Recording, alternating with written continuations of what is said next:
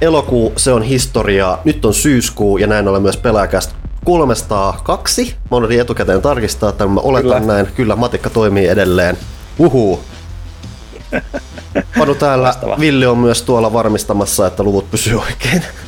Kyllä vaan, ja täytyy myös sanoa, että ostan koko roskan, sanoi Piers Brosnan. Oli se jopa aika, ihan, ihan ok. Mutta mä, eikö olisi aika monesti jo featuring Pierce Brosnan näissä läpissä? Ei, Kuvittelenko se, se, mä vaan? Kertaa. Mä oon, miet, mä oon niinku miettinyt pitkään, mikä rimmaa Brosnanin kanssa ja nyt mä sen keksin. Ja sit se on vaan mielikuvitus. Siellä on myös Janne Pyykkönen, joka selvästi ajattelee useammin kuin uskookaan Pierce Brosnania. Niin, koska en ajattelisin, että en ajattele ikinä. Niin mikä tahansa on useammin kuin koskaan. Sulla on myös massiivinen nalle siellä taustatukena. On. Mistä tää on? Eh. Onko tämä aina ollut jossain siellä vai mistä on ilmestynyt? Mä, ei, siis tämä on semmoista tiedätkö, panostusta. Mä ajattelin, että siis kun kert nauhoitetaan videota, niin siellä olisi jotain kivaa ihmisten kattella. Nyt sulla on kuitenkin se niin kuin mielenkiintoisin tausta anyway ollut siellä, että siellä on just tommoista, että on mitä sarjakuvia, sarjakuvia pelejä, mm-hmm. DVDtä, mulla, mulla on valkoinen seinä ja sohva ja tonttu. Mä voin vaan unelmoida valkoisesta seinästä valitettavasti. mm-hmm. Siellä, mitä sieltä, siellä löytyy kovaa lakki, onko tuo Gilmoren tytöt vai mikä tuossa on mm-hmm. ja kaikkea muuta, että, että kyllä sieltä löytyy kaikenlaista. Ehkä jos pyörin jossain, niin Alan Wake saattaa tulla mm-hmm. sieltä. No niin, loistava. Mä vaan sumennan taustani, ettei kukaan näe mitään. Mä ajattelin, että on nyt niinku, that ship has sailed. Et, et siis, mulla on tuota tavaraa tuolla hirveästi, se on mun tiivistymä. Ka- ka- kaikki kama on tungettu yhteen huoneeseen ja se on siinä. Onko yksi pyöräpumppu vai potkulauta vai? Se on pyöräpumppu, koska lapset meni kouluun, niin mä oon huomannut, että mä pumppaan koko ajan jonkun kun kolme lasta menee pyörillä kouluun, mä pumppaan yhden pyörää vähintään niin kuin koko ajan ja sitten tota, pitää myös jalkapalloja pumpata koko ajan. Hmm. Niin, niin, tota, se, on, se, se on nyt mun elämän pysyvä, pysyvä esine. ja siis että kannattaa olla tuommoinen hyvä pumppu, siis, koska siis nykyään kun käytetään näitä, varsinkin jos on näitä mikä se on, kun niitä on kolme niitä pyörän... Jo eri venttiilejä. Vent, venttiilejä, niin on ne kaksi järkevää ja sitten se yksi se hemmetin tyhmä.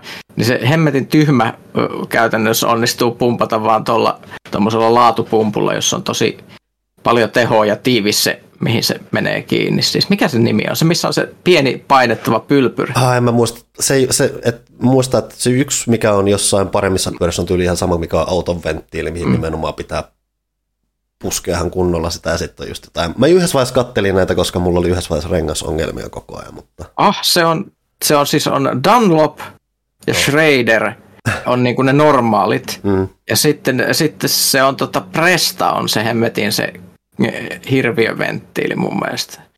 Mm. Jos se on ihan, ihan se, sekaisin. Se, se on tota, joo, ei, ei, ei. Parasta on siinä vaiheessa, kun joo, se menee jotenkin vinksalleen se, että just silleen, että se ilma ei pysy millään siellä ja ilma ei mene millään tavalla sisään ja se on juhlaa.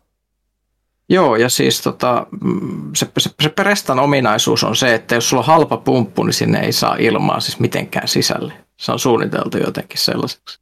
Kuuntelette siis pumppukästiä. Ville, Pum, on, pumppukästiä. Onko... Niin, niin siis, nämä, nämä on asioita, jotka usein pyörii elämässä enemmän kuin pelit, vaikka en haluaisi. Mm-hmm.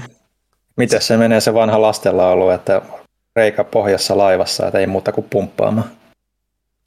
En ole koskaan kuullut, mutta nyt opin. Rööpelin palikat. Tämä on, tämä on väärää sukupolvea. Meillä on vaan tota, öö, mikä, mikä sen nimi on? Dinosaurus. Heavisaurus. Mm. Se, se, tämä, se taitaa olla, tämä taitaa olla sitten oma, oma lapsuusaika. Olisiko kertonut kästissä koskaan, että mulla yhdessä vaiheessa ala-asteen musaopettaja oli yksi Fröpelin palikan jäsenistä. Herra jestas, me ollaan melkein sukua julkikselle. Kyllä. Nyt tiedämme. Mun, mun tota, ala-asteen, hämmentävästi mä mainin ala-asteen opettajat, koska ala-asteen opettajat on tärkeitä lasten mm. kehitykselle.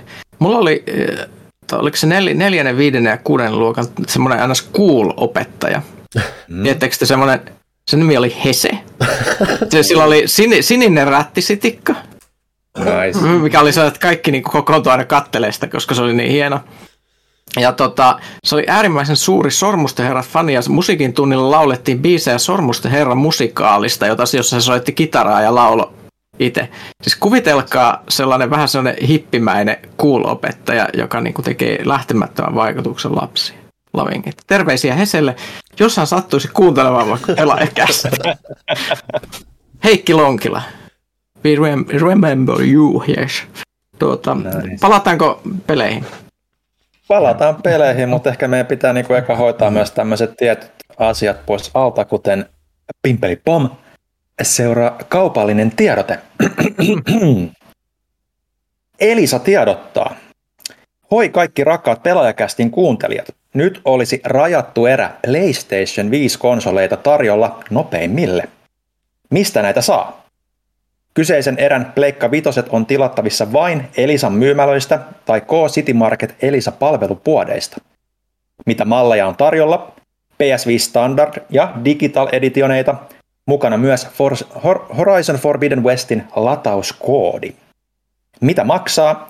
Standard Edition Horizonin kerran 599, Digital Edition Horizonin kerran 499,90. Paljonko näitä sitten on tässä erässä? Levyasemallisia standard-versioita löytyy vielä runsaammin, joten sitä varmasti vielä löytyy, mutta digitaalista versiota tätä äänittäessä jäljellä enää reilu parikymmentä kappaletta, joten vähin käy ennen kuin loppuu. Pleikka Vitoset tosiaan on varastossa, joten yhdessä kahdessa arkipäivässä toimitus kotiin, kun ja jos ennättää myymälästä käydä tilaamassa. Siellä on myös muitakin makoisia tarjouksia, muun muassa lisäohjaimesta ja Pulse 3D-kuulokkeista, jotka on hyvä hyödyntää. Eli sinne vaan kipin kapin Elisan puoteihin tai K-City Market Elisan palvelupisteisiin tai sitten, sitten myös muita niin elektroniikka-aiheisia tar- ta- ostoksia kaipaa, niin elisa.fi. Pimpelipom, kaupallinen tiedote päättyy tältä erää tähän ainakin Elisan osalta. Ja meillähän on tietysti myös meidän omat kaupalliset tiedotteet, joista varmaan pitää mainita päällimmäisimpänä tietysti pelaajakästin tukipaketti, joka on ö, syyskaudelta tosiaan tarjolla tuolla Pelaajashopin puolella, pelaajashop.fi.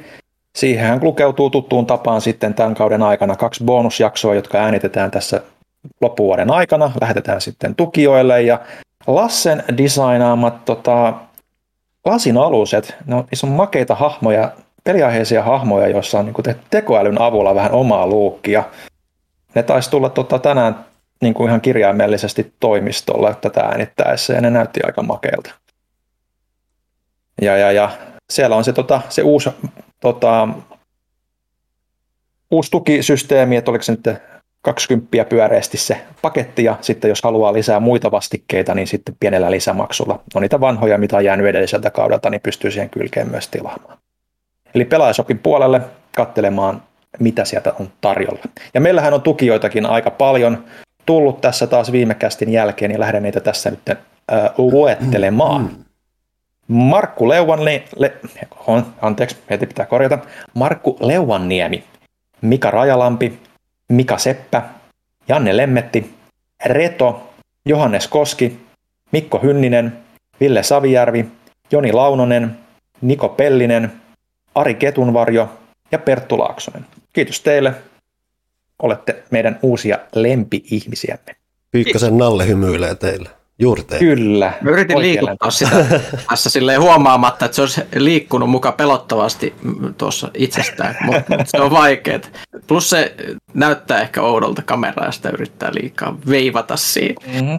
Mulla tulee tuosta mieleen se meidän vanha joulukalenterivideo. Muistatko Pyykkönen, kun tehtiin tuolla joskus kymmenen vuotta sitten, kun tehtiin niitä Antonio Banderas-liikkeitä jokainen toimituksessa – oli se meemi. Valitettavasti muistan. Yritän niin unohtaa. Niin siinähän oli tota, itsestään liikkuva Nalle Puh tota, myös teki tämän Antonio Banderas liikkeen. Se oli, toi muistutti mua siitä. Tämä on ehkä vähän tämmöinen pelaaja HD joulukalenteri tunnelma. Kun ei, ei ole pitkään aikaan päässyt panostaa sillä tavalla, kun on täällä eristyksissä tehty näitä käsiä. Niin, että etä, etänä on vähän vaikea keksiä mitään hauskaa ja luovaa niin kuin tuolla saralla, mutta ehkä joskus vielä. Joskus vielä. Mm. Mitäs muuta? Mä ymmärrän, että joku uusi pelaajalehti on lähestymässä. Totta. Öö, syyskuun pelaajalehti ilmestyy tätä, tämän julkaistessa öö, huomenna perjantaina, eli, eli sieltä pitäisi kauppojen puolelta löytyä. Toivottavasti myös tilaajille on päätynyt tässä viikon aikana, viimeistään ensi viikon alussa, koska postihan nykyään vähän jakelee vuoropäivittäin, mikä on vaikuttanut siihen jakelusykliin jonkun verran. Siitä tuli mielestäni aika mielenkiintoinen, mielenkiintoinen tota, numero, koska siellä on muun muassa ensimmäinen pandemian alkamisen jälkeen tehty reissuraportti, jonka teki miehemme, miehemme maailmalla Panu Saarenoja. Joo, että mä puhuin aiemmin siitä Lontoon reistusta tässä kästissä, mutta ei voitu puhua siitä, mitä se käsitteli. Nythän jos ihmiset on pelialaa ylipäätään seuranneet tai julkistuksia tai muuta, niin siellä voi arvoilla, että siellä on vähän zombimättöä käyty kokeilemassa. Zombimättöä, joka oli vaarassa joutua vaporvaaraksi, mutta ehkä se, ehkä se vielä tulee ulos nyt sieltä, kun mäkin olen sitä nähnyt pelaavana. Joo, kyllä me varmaan voidaan ihan sanoa tässä vaiheessa, koska Gamescomissa mm, se julkistettiin, mm. eli Dead Island 2 nykyään tekee tämä, tämä, tämä Dambuster Studios, joka teki aiemmin Homefront Revolution. Joo, ehkä, ehkä valasevaa tai silleen rohkaisevaa joillekin, että kun Homefront nyt oli mitä oli, se ei ollut huono peli, se oli lähinnä enemmän semmoinen, että eh, se tuli ja tapahtui ja meni. Mm. Tämähän on siis sama, tämä perus, tällä tätä historiaa just niin kuin, no yhdessä vaiheessa tämä oli Crytek UK ja niin poispäin, ja sitä ennenhän siis, ja se perimmähän löytyy Golden Aihin ja tämmöisiin peleihin asti. Joo, Free Radical ja niin poispäin, joo. Jeppistä. Että siis periaatteessa pitkän linjan brittistudio ainakin silleen niin kuin perimältään. Mm. Siinä mielessä kyllä tosi nimeltään. Joo. Et, et se oli niinku semmoinen, että vaikka niinku Gamescom ei itsessään niinku kaikki julkistukset tehtiin nyt tuohon syyskuun numeroon, niin saatiin ainakin NS Jeff, Jeffscomin isoin julkistus mukaan sitten tolla tavalla jo tähän numeroon, ja siitä on sitten iso, iso katsaus. Huomattavasti myös, mitä viimeksi tiisattiin, iso katsaus. Päästiin jututtamaan yhtä pelialan visionääriä suorastaan menneeltä vuosilta hyvinkin usein otsikoissa kärkeillä mielipiteillään ja näkemyksillään, eli Quantic Dream David Cage intoutui Studio 25-vuotisen taipaleen kunniaksi vastailemaan pelaajan kysymyksiin, jotka alun perin piti olla puhtaasti vain niin studion jäsenille, niin kuin yleisesti, että se vastaa kuka ehtii, mutta tota, Pyykkönen laati niin hyvä kysymyspatteriston, että David Cage halusi ajan kanssa itse vastata niihin jokaiseen, ja siitä on nyt tota, koko niin kuin katsaus sitten tuossa syyskuun numerossa. Ja vähän studiohistoriaakin siinä puidaan läpi, eikö näin ole ollut Pyykkönen? Joo, se tuli vähän sille yllätyksenä, että et, et, se oli alun perin vaan sellainen suht normaali studiohaastis, jossa, jossa tosissaan laadin läjän kyssäreitä ja ajattelin, että ehkä joku kolmas graafikkotaiteilija oikealta ja äänisuunnittelijan Key Grip Best Boy ehti ehkä vastata niihin, mutta sitten sieltä tuli ilmoitus, että nyt David intoutui ja hän intoutui. Hän todellakin siis vastasi ihan sivukaupalla. Ihan siis hämmästyttäviä mä- määriä äh, kertoi asioita ja, ja siis vastasi oikeasti kysymyksiin, koska ei ole taas välissä sitä semmoista niin sanottua PR-filtteriä, koska kukapa sanoisi studion perustajalle, että et voi puhua tästä aiheesta. Niin, niin, niin se, se oli aika, aika mielenkiintoista ja ihan yllättäviäkin mielipiteitä sieltä tuli esille sitten tietyistä aiheista. Joo.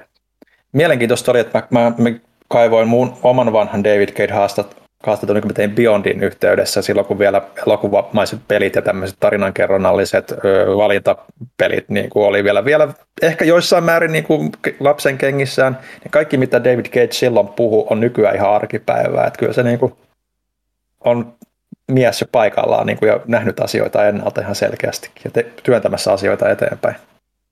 Joo, se oli, se oli mie- mie- mielenkiintoista ja kyllähän se, kun katsoo nyt, että, että, että mietitään, että mi- mitä tarinapelit on nykyään, mm. minkälaisia juttuja, että esimerkiksi katsoo tuota Telltalein taivalta esimerkiksi. Aivan. Ja, tai esimerkiksi mitä niin kuin Gamescomissa nyt julkistettiin siellä, siellä ja tulee jotain Telltale Expanse-juttua, ja tota, tai sitten jos katsoo, että Supermassive teki vasta Quarryn, ja sitten kohta tulee taas tämä uusi Dark Pictures, Devil mm. in Me ja tälleen, niin kaikki voidaan juontaa sen tyylin peli periaatteessa aika tiukastikin sit sinne jonnekin Fahrenheitiin ja Heavy Rainiin.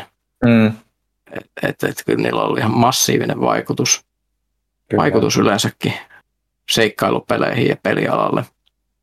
Niin tuota, tuota, se on si- si- silleen, silleen jännä hahmo, koska, koska hän- Gates on semmoinen, se ei ole, se ei ole koskaan ollut semmoinen yleisesti estoitta suitsutettu hahmo myöskään pelialalla, että ihmiset on kritisoinut sitä aika Nimenomaan. kuvallakin kädellä ja ihan siis syystäkin, että, että jos Mm. miettii, että et, et, et siis joku Fahrenheit tuli aikanaan, niin sitä kun pelasin, niin sitä miettii, että vähän upeita, että on tämmöisiä realistisia kohtauksia. Mm. Ja, ja se, se, se, oli siis ihan käänteen tekevä, että on tämmöinen kohtaus, missä tota, tyyppi elää normaalia elämää ja tunnelmoidaan vaan siitä, että min- minkälaista se on. Niin se tuntui ihan ih- ihmeelliseltä, jossain seikkailupelissä oli sellainen juttu, missä tehtiin jotain, mikä ei sinänsä edistä tarinaa, vaan niin kuin rakennettiin vaan sellaista moodia, Mm. hahmoa semmoisella realistisella jutulla. Ja tota, se, Gates, Gates jakoi myös tämän kohtauksen taustoja ensimmäisen kerran tuli niin tässä haastattelussa myös, että mitä se mietti itse, itse siitä ja tälleen, niin ö, tosi, tosi mielenkiintoista, mutta sitten toisaalta se tyyppi ö, myös kirjoitti siihen samaan peliin niin huonoja juttuja, että niitä on ihan vaikea käsittää edelleenkään, niin kuin se loppuratkaisu ja ne käänteet on Edelleen ihan, Fahrenheitista eka noin puolikas on mielenkiintoista pelattavaa ja sen jälkeen se on mielenkiintoista vähän eri syystä. On, Mm. mm. on, on joo, että se on silleen ollut tosi, tosi ristiriitainen hahmo. Ja siitä, Mm. mm. siis jos puhuttu siitä, että onko se huono juttu, että onko pelit, pitäisikö pelien välttää elokuvien matkimista, että onko, se, onko siinä mitään järkeä ja niin edelleen. Ja tätäkin kysyttiin ja niin, niin, niin edelleen. Tämä tässä puhuttiin aika, aika paljon, niin kyllä sitten loppujen lopuksi tuli, tuli aika mielenkiintoinen setti. Mä oon sen jälkeen päätynyt itse asiassa katsomaan aika paljon.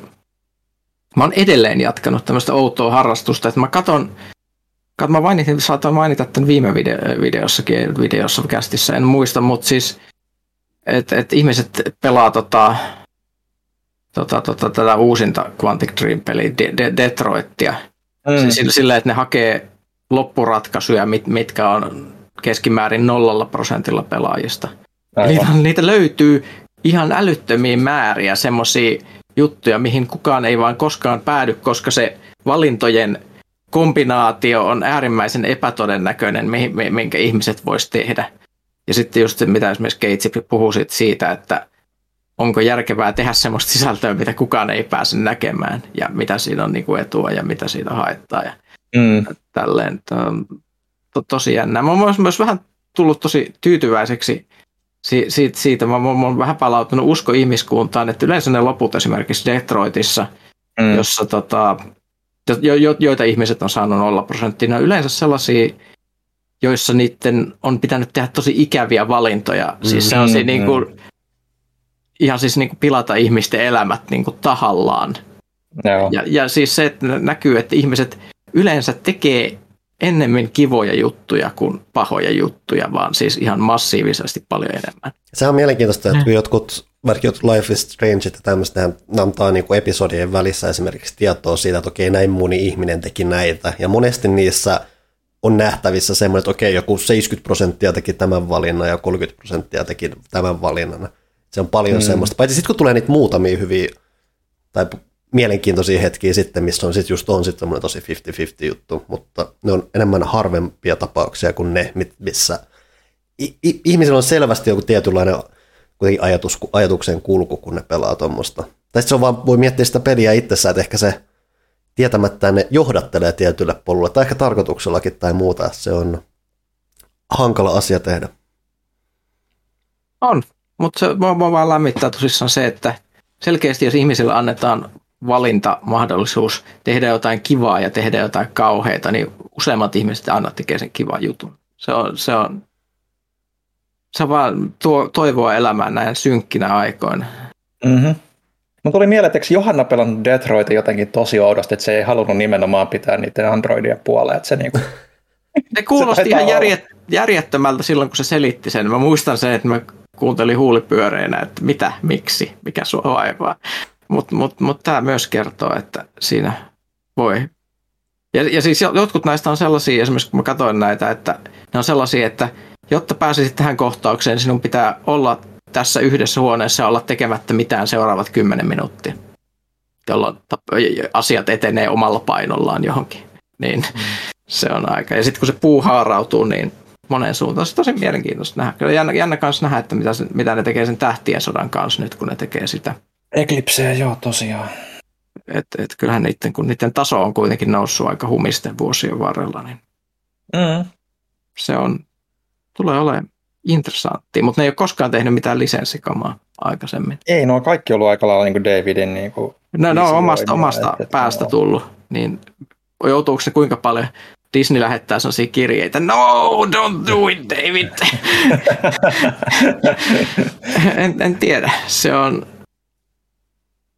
Se jää nähtäväksi jännä, kyllä. Jännä, jännää, mutta siis mielenkiintoinen haastattelu. Ja siis jälleen kerran tällä alalla aina tulee hirvittävän iloisena yllätyksenä, kun ihminen puhuu ilman filttereitä aika paljon, siis sellaista, että vastaa kysymyksiin oikeasti, eikä lue jotain robovastausta sieltä semmoista, että et, et, et hirveän monessa semmoisessa just klassisissa reissuissa, kun sä meet johonkin studioon, siellä on joku designeri, jonka kanssa sulla on 15 minuuttia aikaa puhua ja kysyt se mitä tahansa, niin se vastaa sen valmiiksi purkitetun vastauksen. Jotenkin mm-hmm. vaan jollain aasinsillalla ujuttaa sen sinne, koska ei voi ottaa riskiä, että se paljastaisi jotain muuta. Ja sitten ne yleensä ne tilaisuudet silloin, kun voi tehdä jotain tällaista, niin on joko jotain solo-devaajia, jotain tosi pieniä indie-tyyppejä tai tällaisia.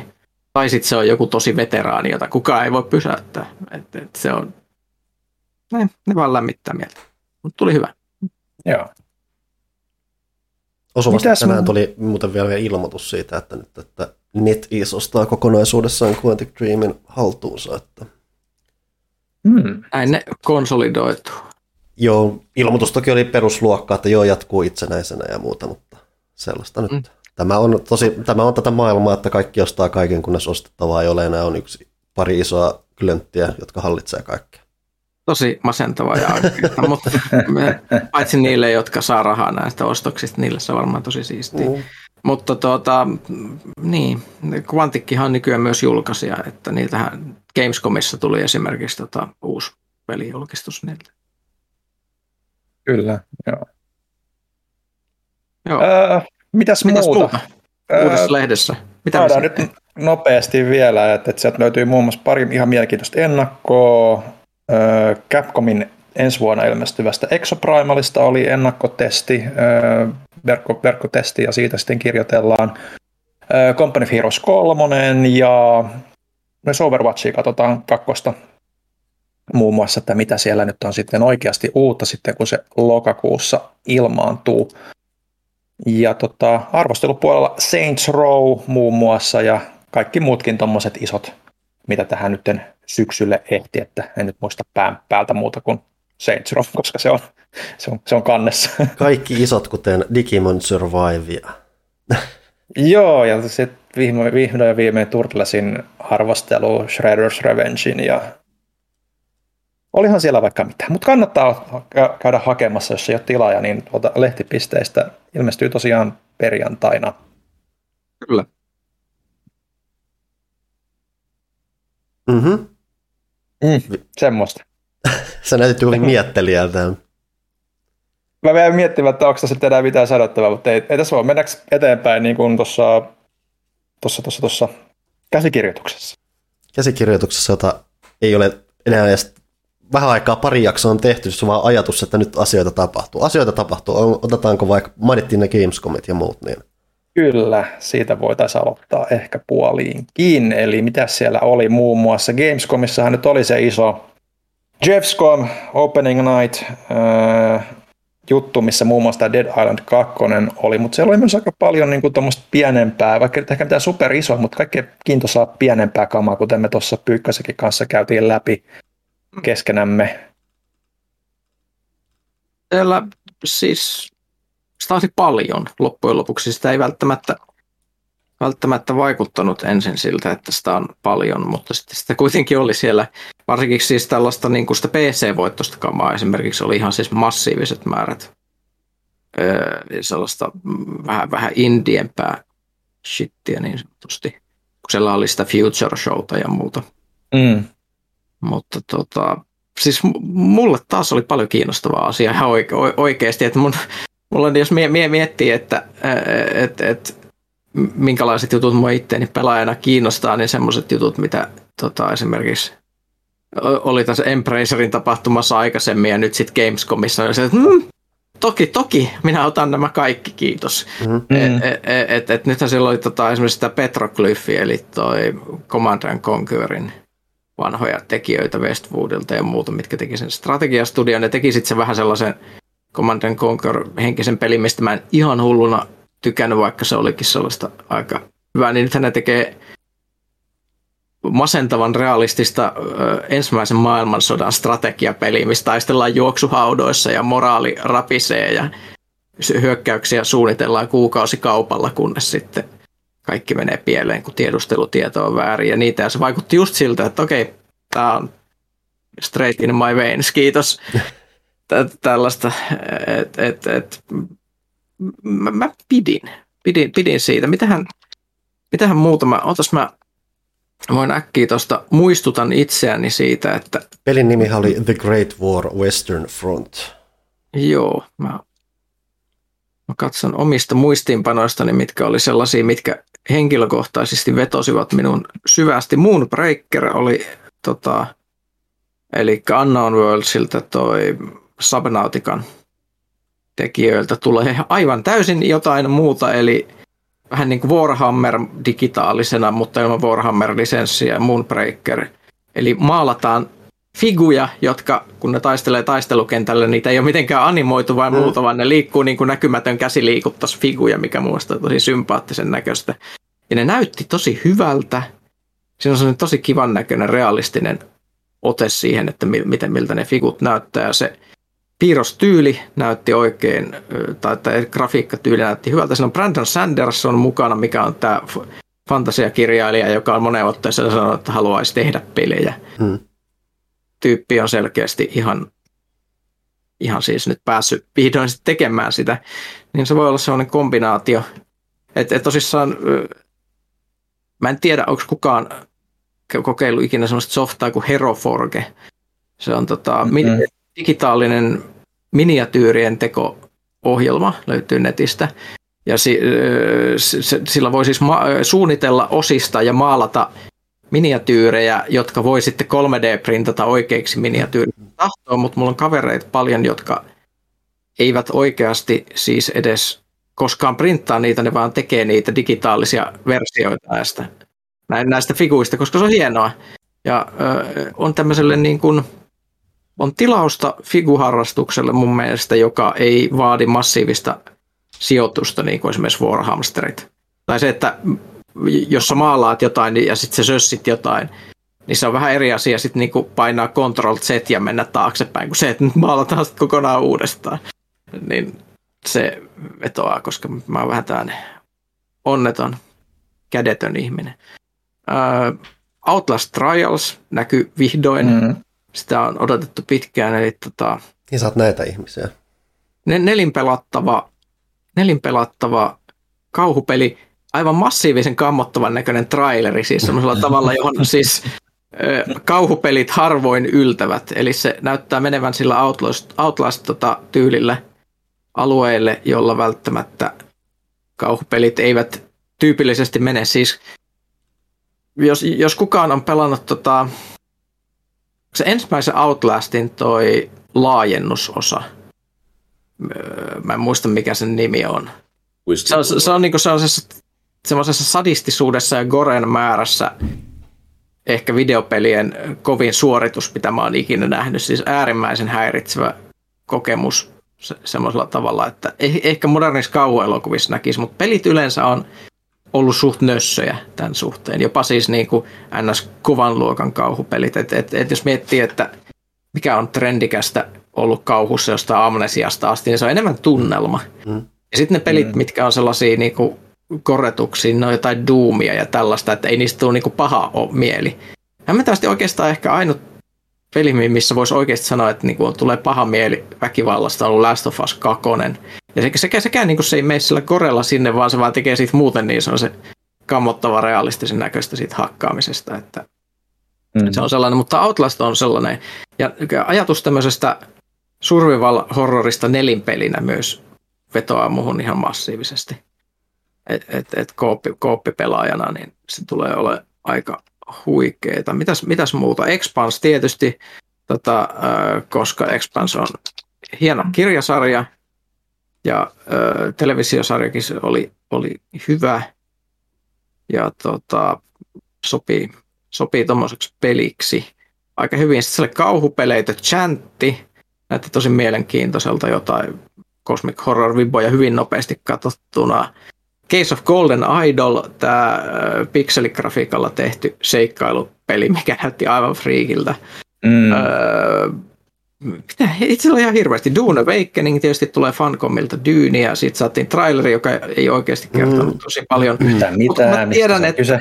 niin, mutta, mutta toisaalta niitä ei tarvitse tehdä mitään muuta kuin paremmilla grafiikoilla Conan Exiles ja niin kuin Dune, että, että siellä on Dune-ajoneuvot ja muuta, koska niillä on siis olemassa jo peli, jossa ollaan survivalia autiomaassa PvP, että niillä on niin kuin kaikki osat jo siellä, että ne voi vaan niin latoa ne siihen kakkuun ja Laittaa todeta. hiekkamadon, anteeksi, hiekkamadon pyörimään sinne, niin siinä Niin, niin se on, se on aika lailla, aika lailla siinä. Tietysti jännä nähdä, että Lords of the Fallen tulee takaisin.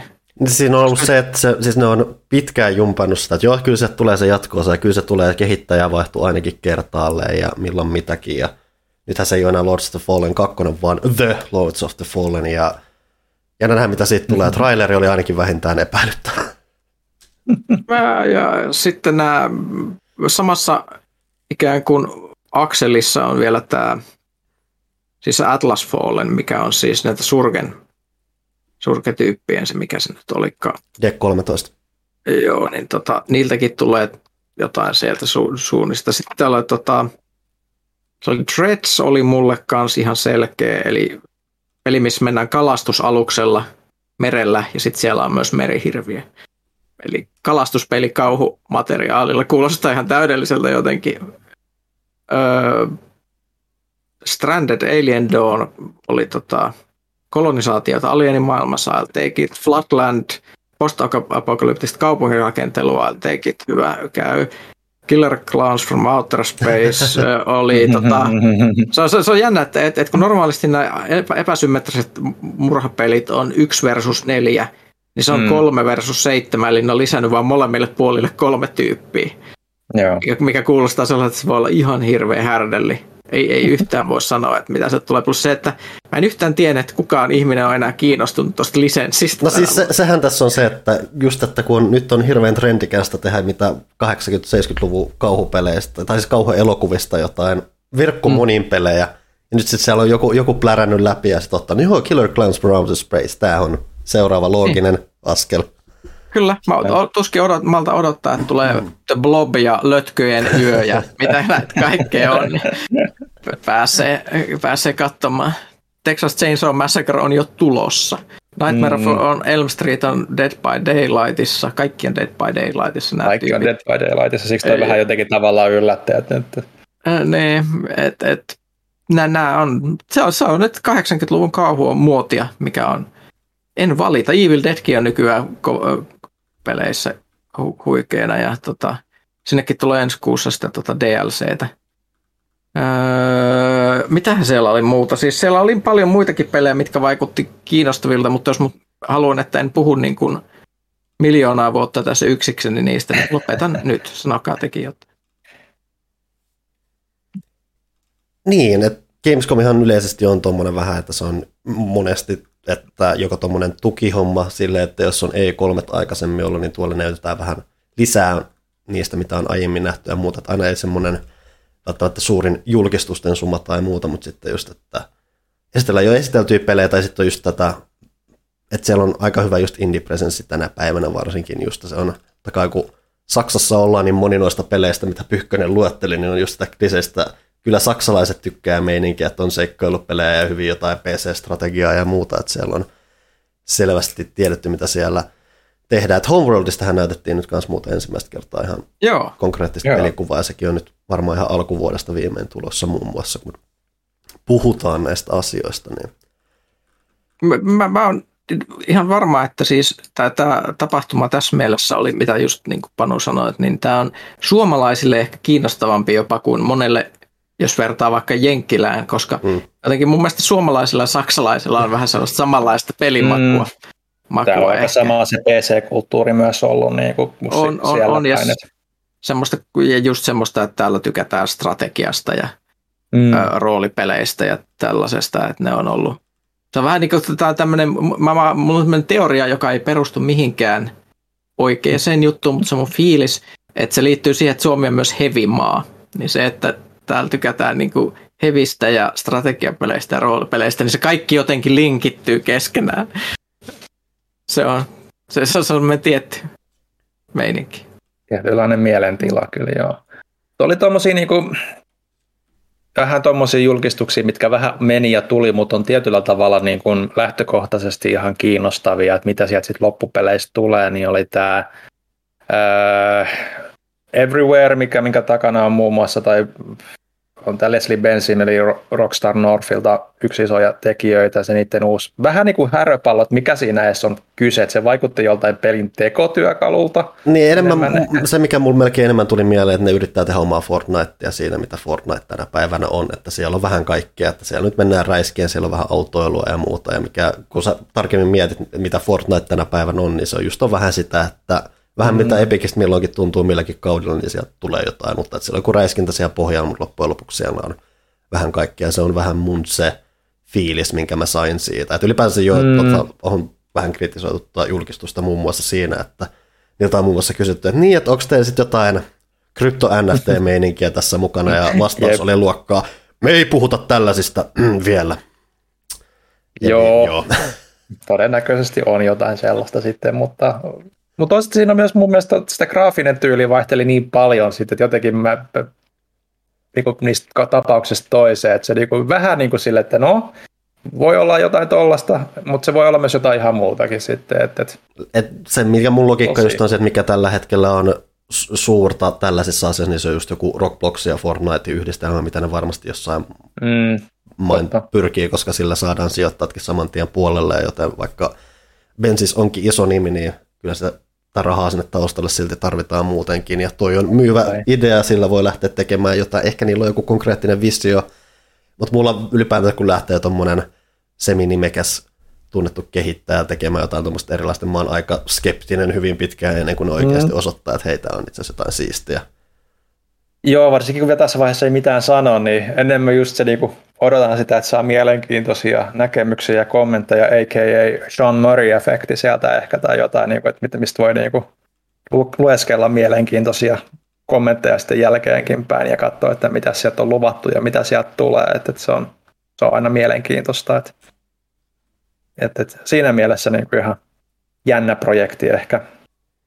Ja, ja, ja mitäs muuta, siis toi tavallaan herätti mielenkiinnon se oliko nyt Birdsong, se missä mm. on periaatteessa niin kuin just ö, entisiä ö, näitä, näitä, näitä Bethesdan ja Obsidianin tyyppejä niin kuin tekemässä isoa uutta suurta roolipeliä, että, että uudella studiolla. Niin... Mikä jälleen, että siis idea kuulostaa hienolta ja jännältä, mm. mutta ennen kuin teillä ei ole mitään konkreettista näytettävää, niin se on taas, että näistä on kuultu niin monta kertaa, että hei nämä entiset kehittäjät menee tekemään jotain tällaista ja sieltä tulee maailman paras peli ja isoin peli ikinä ja Mm, mm. Se ei välttämättä pidä aina sit paikkaansa, niin se on. Ei tietenkään. Tietysti just se aina, että pitää niinku, että hyvä pitää mielessä, että tämmöinen on tulossa. Että... Ja siis, että siis tuossa on ns. rohkaisevinta se, että hei, nämä ihmiset on mennyt eteenpäin, ne on löytänyt ehkä oman, oman uuden polkunsa sieltä, ja ehkä sieltä tulee jotain jännää, ehkä ei, että kiva mm. että ihmiset levittäytyy, eikä se ole vaan sitä, että no, tämä ihminen vietti 50 vuotta Bethesdalla. Ja, toki jos on, jos on iloinen siitä elämässään siitä suht, siinä suhteessa, niin mikä siinä, mutta on myös kiva, Joo. että ihmiset vähän levittää niitä siipiä sitten kuitenkin. Se just, että, että on kiva nähdä, että tulee, että jengi, tässä on nyt niin moni iso niin kuin nimi lähtenyt tuolle omalle itsenäiselle linjalle, että, että toki ei tiedä mitä sieltä tulee, mutta just kiva nähdä, että lähdetään siitä isosta isojen julkaisijoiden muotista tietyllä tavalla pois. Totta kai ne tulee jossain vaiheessa siihen kehiin sitten tukemaan niitä projekteja tai sitten mennään itsenäisempää, itsenäisempää kautta, mutta just toi, että toivon mukaan sieltä niin sitten jo, jotkut noista projekteista, ei niistä jokainen tietenkään konkretisoidu sitten toivotulla tavalla, mutta peliala kaipaa kyllä just sitä, että, että vähän niin kuin nämä saa niin kuin isotkin sarjat sitten näiltä vaikka sitten vanhoilta tekijöiltä sitten jotain haastavia. Joo, ja siis, että u- uusia nimikkeitä noin ylipäätänsä, että kaikki Joo. ei ole aina jonkun jatko-osaa, uusia versioita, remasteria ja muuta, niin Täytyy hmm. toivoa parasta. Ää, jos mennään ihan isompiin isompiin julkistuksiin, mitä tuolla oli, niin varmaan että kapasiteetti ei ole siinä suhteen iso ja vuotoja tapahtui, mutta just niin kuin Dead Islandin ohella varmaan mm. isompi oli just tämä, mikä vähän just taas menee näihin saksalaisten seikkailupelisslottiin, niin tämä New Tales from the Borderlands oli osa tätä julkistussumaa, mitä siellä tehtiin, mikä on silleen, että Tales from the Borderlands oli todella pidetty alun perin mm. Telltalein peli, ja nyt on Borderlandsin tai siis Gearboxin, Gearboxin käytännössä oma hanke, mikä kun miettii sitten, mitä esimerkiksi mm. Borderlands 3 huumoria oli niin kuin tälleen aikana, jolla me nyt edetään, niin mä en tiedä, mikä fiilis ihmisillä on ton, ton pelin suhteen tässä, että siellä on nyt vähän, en, en, en, en toki tiedä, mitä ihmisiä se oikeasti on taustalla, mutta kun se, että Telltale vahtuu Gearboxiin suoraan itsessään, niin mun luottamus ei välttämättä ole ensisijaisesti kauhean korkea. Mun mielestä, mä nyt muistan, mä en sitä niin tarkkaan katsonut itse, mutta mun mielestä ne sanoi siinä nimenomaan, että ne olisi niinku niitä kirjoittajia just siitä alkuperäisestä Tales from Borderlandsista. Se, olisi, se, olisi ainakin, se olisi ainakin oleellista. Joo, että et ne niinku, mun mielestä ne sanoi sen, mutta täytyy nyt vielä tarkistaa, mutta mun mielestä se viesti kuitenkin, että löytyy niinku aika paljon sitä vanhaa Telltale-porukkaa myös, niinku, ainakin joissain jo rooleissa niinku mukana. Et, toi on tosiaan noista Telltalein peleistä se alkuperäinen niin kuin just semmoinen, mikä ei itse juuri kiinnostanut ollenkaan, mutta mm-hmm. kehuttiin tosi paljon, koska Borderlands vaan niin kuin ei, ei se, vaikka se on niin kuin toimintaa hauska, niin se, mulle se huumori ei aina, aina se maailma tai muutenkin, että siis kun sä sanot, että hei me tehdään seikkailuperi Borderlandsista, niin eka, eka ensireaktio siitä ei ole kauhean suuri innostus välttämättä. Joo, mutta, mutta tota, tuo nyt kuitenkin otettiin aika niin kuin siinä mielessä positiivisesti vastaan, että kyllä sille varmasti löytyy niin kuin ystäviä. Ja siis edelleen yksi oudompi asia, mitä mä en maailmassa ymmärrä, on se, että no, siis Borderlands aikoinaan hu, huikea viihdyttävä peli, ei siinä mitään, mutta siis se, miten massiivinen sarja se loppujen lopuksi on, on mulle jopa hmm. hämäävää. Mm. Että se on, miten paljon ne myy jo ihan pelkästään sen arvollaan, on erikoista. Mikäs siinä? Se on mielenkiintoista, että onko se niinku tota, enemmän Jenkeissä iso kuin Euroopassa ja niin poispäin. Että Ihan se olisi niinku mahdollista. Hyvin se on jotenkin niin jenkkistä se huumori, että, että se niinku mm. varmasti iskee sinne päin paljon ehkä enemmän kuin tähän suomalaiseen makuun. Tai en mä tiedä, kyllä Suomessakin faneja on varmasti. Mm. Jenkistä huumorista tuli mieleen, että tuossa oli tuossa siinä Openin laitissa oli muutama huvittava tämmöinen hetki tässä Jeff Keelin showssa. Yksi oli mikä käsitteli tätä Justin Roilandin High on Life-peliä – missä kun esitetään yleisölle, eh, Jeff yrittää vähän hypettää yleisöä, koska tämä on nyt yleisötapahtuma, niin siellä mm. esitettiin kyllä, no niin, onko Justin Roiland-faneja, ja saksalainen yleisöllä on ihan kuoleman hiljaisuus siellä. Ei mitään reaktiota. Se on kaunista. Ei siis sillä, että mulla on mitään Justin Roilandia vastaan, mutta siis se on vaan jotenkin niin... Eli ehkä on tiedostettu, että mit, mitkä on Jenkeissä niin isoja ei välttämättä ole. Se on, se on vähän, että ei ehkä mennyt ihan mitotuksen mukaan. No ehkä yleisesti tämä Jeffin niin kuin habatustyyli, niin kuin ollaan monesti puhuttu, niin ei ehkä ole ihan siitä eurooppalaisimmasta päästä muutenkaan, että, että se ei ehkä ihan silleen toimii. Ja kuten sanottu, niin kuin muut aiempienkin näiden tilaisuuksien kohdalla, niin ei se kaksi tuntia, niin kuin, vaikka oli paljon kamaa, niin ei se kaksi tuntia tuntui ihan liian, se rytmitys ja se tapa niin kuin esittää kamaa, niin oli kyllä vähän puuduttava. Oli sen vähän, vähän, vähän jouhevammin eteni. Et meillä on nyt vähän muodostunut tapana se, että kun on chef show päällä, niin pitää vähän dumata sitä tuolta alkoa, koska sitä oikeasti pitää dumata. Kaik, vaikka, vaikka tuleekin hienoa pelishowta ja paljon julkistusta, niin hei, nämä asiat voisi tehdä paremminkin. Yksi on muun muassa se, mm. että näitä asioita voisi tehdä jouhevammin, sen chefin naama ei tarvitse koko ajan olla siellä esillä ja muuta, mutta ei. Se voi vielä mainita noista julkistuksista. Ja aina ne kilpailut kanssa tai antaa niitä palkintoja aina joka välissä. Sitten oli vielä se, että mistä ne, minkä perusteella ne palkinnot jaettiin ja mi, mi, mi, miten, miten, Joo, mitä ne jaettiin. Tämä on tämä, klass, tämä, on, tämä on tämä klassinen tosi outo osa, mikä on ollut nimenomaan näissä Gamescom-liveissa, että hei, mm. yhtäkkiä annetaan palkintoja messulla esillä olevista peleistä, paitsi että ne messut ei ole vielä alkanut, mihin nämä kaikki asiat perustuu, mikä herättää ison kysymyksen siitä, että okei, nämä on palkintoja, mistä voi katsoa, että okei, ketkä, ketkä teistä Kuka, kuka haluaa tämän palkinnon? Laittakaa niitä dollareita tuohon. Okei, okay, hyvä. Tämä tulee tällainen. Joo, hyvä. Joo, joo. mielenkiintoisin PlayStation-peli, joo, tää, kaikki ehdokkaat on multiplattareita, mutta ota tästä tää, sä oot mielenkiintoisin Xbox-peli. Mielenkiintoista Switch-peliä, me ei edes palkita mitään sellaista kategoriaa, mitä ihmettä.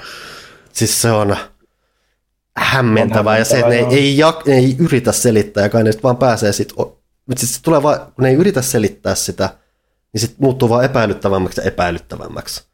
Mm. Ja se menee oudoksi. Ja tosiaan by the way, Niklas on löytänyt tiensä tänne myös. Oi Niklas. Joo, kyllä. Hei. Tota, kävi semmoinen hauska juttu, että kello ei ollut soinut ollenkaan. Ja tota, käänsin tuossa kylkää ja avasin puhelimen, ja siellä oli pommitettu. Niklas, missä olet? Missä olet? Musta ei helvetti, että, että puoli tuntia mennyt jo podcast-äänityksiin. Nopeasti ylös ja kerke, joudun saamaan aamupalaa tässä samalla, mutta sehän ei tätä menoa haittaa. On hyvä aika syödä aamupalaa. Joo, pela, pelaajakästi, pelaajakästi kohta kello yhdeltä iltapäivällä. niin, kyllä, kyllä. Ja se muuten Gamescomista, niin kuitenkin vielä loksahtaa hyvin tuohon seikkailupeli Lokeroon, niin nyt tiedossa myös viime on, että se Return to Monkey Island saapuu hyvin, hyvin, hyvin, hyvin, hyvin nopeasti. 19. Joo. syyskuuta. Sehän on jo ihan niin kuin nurkan takana tuossa noin, että, että, että täytyy tuossa jo vähän miettiä, että hetkinen, tähän ehti jopa niin kuin lokakuun lehteen jopa arvostelua, että täytyy tehdä tilaa sinne. Aivan loistavaa.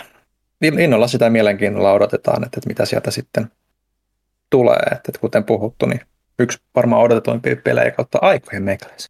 Ja aika hyvä tahdilla nyt on tuutanut uutta materiaalia siitä ulos.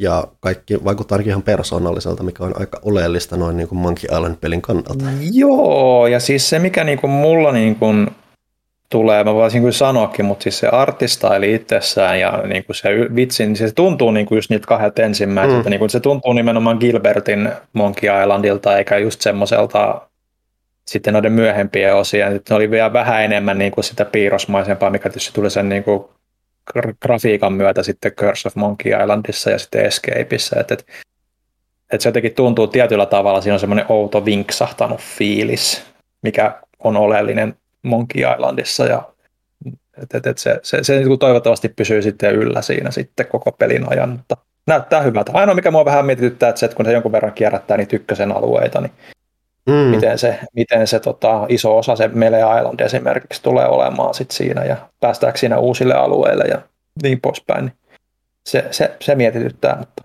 so far so good. Ehkä siinä on oleellisemmat Gamescom-setit. Eli se oli Gamescom, ei mitään päräyttävää, mutta varsinkin jos tykkäät tälleen suomalais-saksalaisesta näkökulmasta jostain esim. Pyykkönen, niin ihan jee jee meininkiä ilmeisesti. Jee jee meininkiä.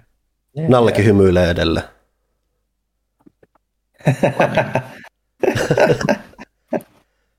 Mutta tässähän on tapahtunut yhtä jos toista anyway näin pari viikon, kun nauhoittaa tälleen parin viikon välein, niin ehtii tapahtumaan asioita. Yksi on muun muassa se, että heti samana aamuna, kun edellinen kästi tuli ulos, oltiin sopivasti edellisessä kästissä puhuttu THQ Nordicista ja muusta, niin sattumoisin sitten samana aamuna, kun tämä kästi, missä puhuttiin THQ Nordicista, tuli ulos, niin tuli uutinen, että Embracer Group, eli tämä THQ Nordicin emoyhtiö, on taas ostanut vähän sitä, jos tätä. Et Embracer Groupissa on se vähän, että no ylipäänsä se on jo pelottava aspekti siinä, että se koko ajan ostaa satun, melkein tuntuu satunnaiselta, miten paljon se ostelee erilaisia asioita. Mm-hmm. Siinä määrin, että joka kerta, jos sä näet uutisen tänä päivänä siitä, että hei, Embracer Group on taas ostanut jotain, niin sitten tulee melkein vähän semmoinen kylmiä väärä, koska siellä melkein aina on joku semmoinen, että mitä helvettiä, aina osti niinku Kohmedian, aina osti Gearboxin, osti Black Horsen, niin kuin, mitä ihmettä, ja tuntuu, että joka kerta siellä on jotain, ja taas kerran siellä on jo tullut jotain, koska Embracer Group käytännössä hallitsee Taru Sormusten herrasta ja Hobbit-lisenssiä nykyään. Aika absurdia. On, ja siis, se, siis Embracerin huono puoli on myös se, että aina kun sä kirjoitat jotain, mitä Embracer Group on tehnyt, niin on lähes joka kerta pakko tarkistaa, että ihan vaan viimeisen tunnin aikana ole tullut mitään uusia uutisia, että mitä se on ostanut. Onko tämä tieto jo vanhentunut? Että se on vähän sellaista, että taas, taas lähdetään, pakko lähteä tsekkaamaan, että mitäs kaikkea siellä on. Mutta joo, siis se on melkoinen media empire. Silloin Mä olen lukenut kaikenlaisia selityksiä tässä vuosien varrella. Mä en tiedä, koska mä en ole taloustoimittaja, niin mä en tiedä, kuinka paljon nämä perustuu, perustuu niin kuin esimerkiksi, että mikä tämä on tämä tämmöinen logiikka. Siihen on olemassa, mitä mä luin, niin jonkunlainen logiikka, että millä se toimii, tämä tämmöinen ikuisen kasvun mm. logiikka, että se ruokkii itseään, kun ostaa koko ajan vaan jotain enemmän ja enemmän. Ja se, on, se, on, se on tosi mie- mielenkiintoista. Mutta siis tuleeko kohta uutisia, että tulee viisi eri studiota tekee peliä, esimerkiksi lorttipelejä tuolla niin kuin, ja hobittipelejä niin kuin hiessä, hiessä, koska siis onhan se semmoinen aihe, josta ne varmasti haluaa saada. Ja siis Lord of the Rings on ollut perinteisesti semmoinen aihe, mistä on tosi monet eri lafkat on tehnyt pelejä.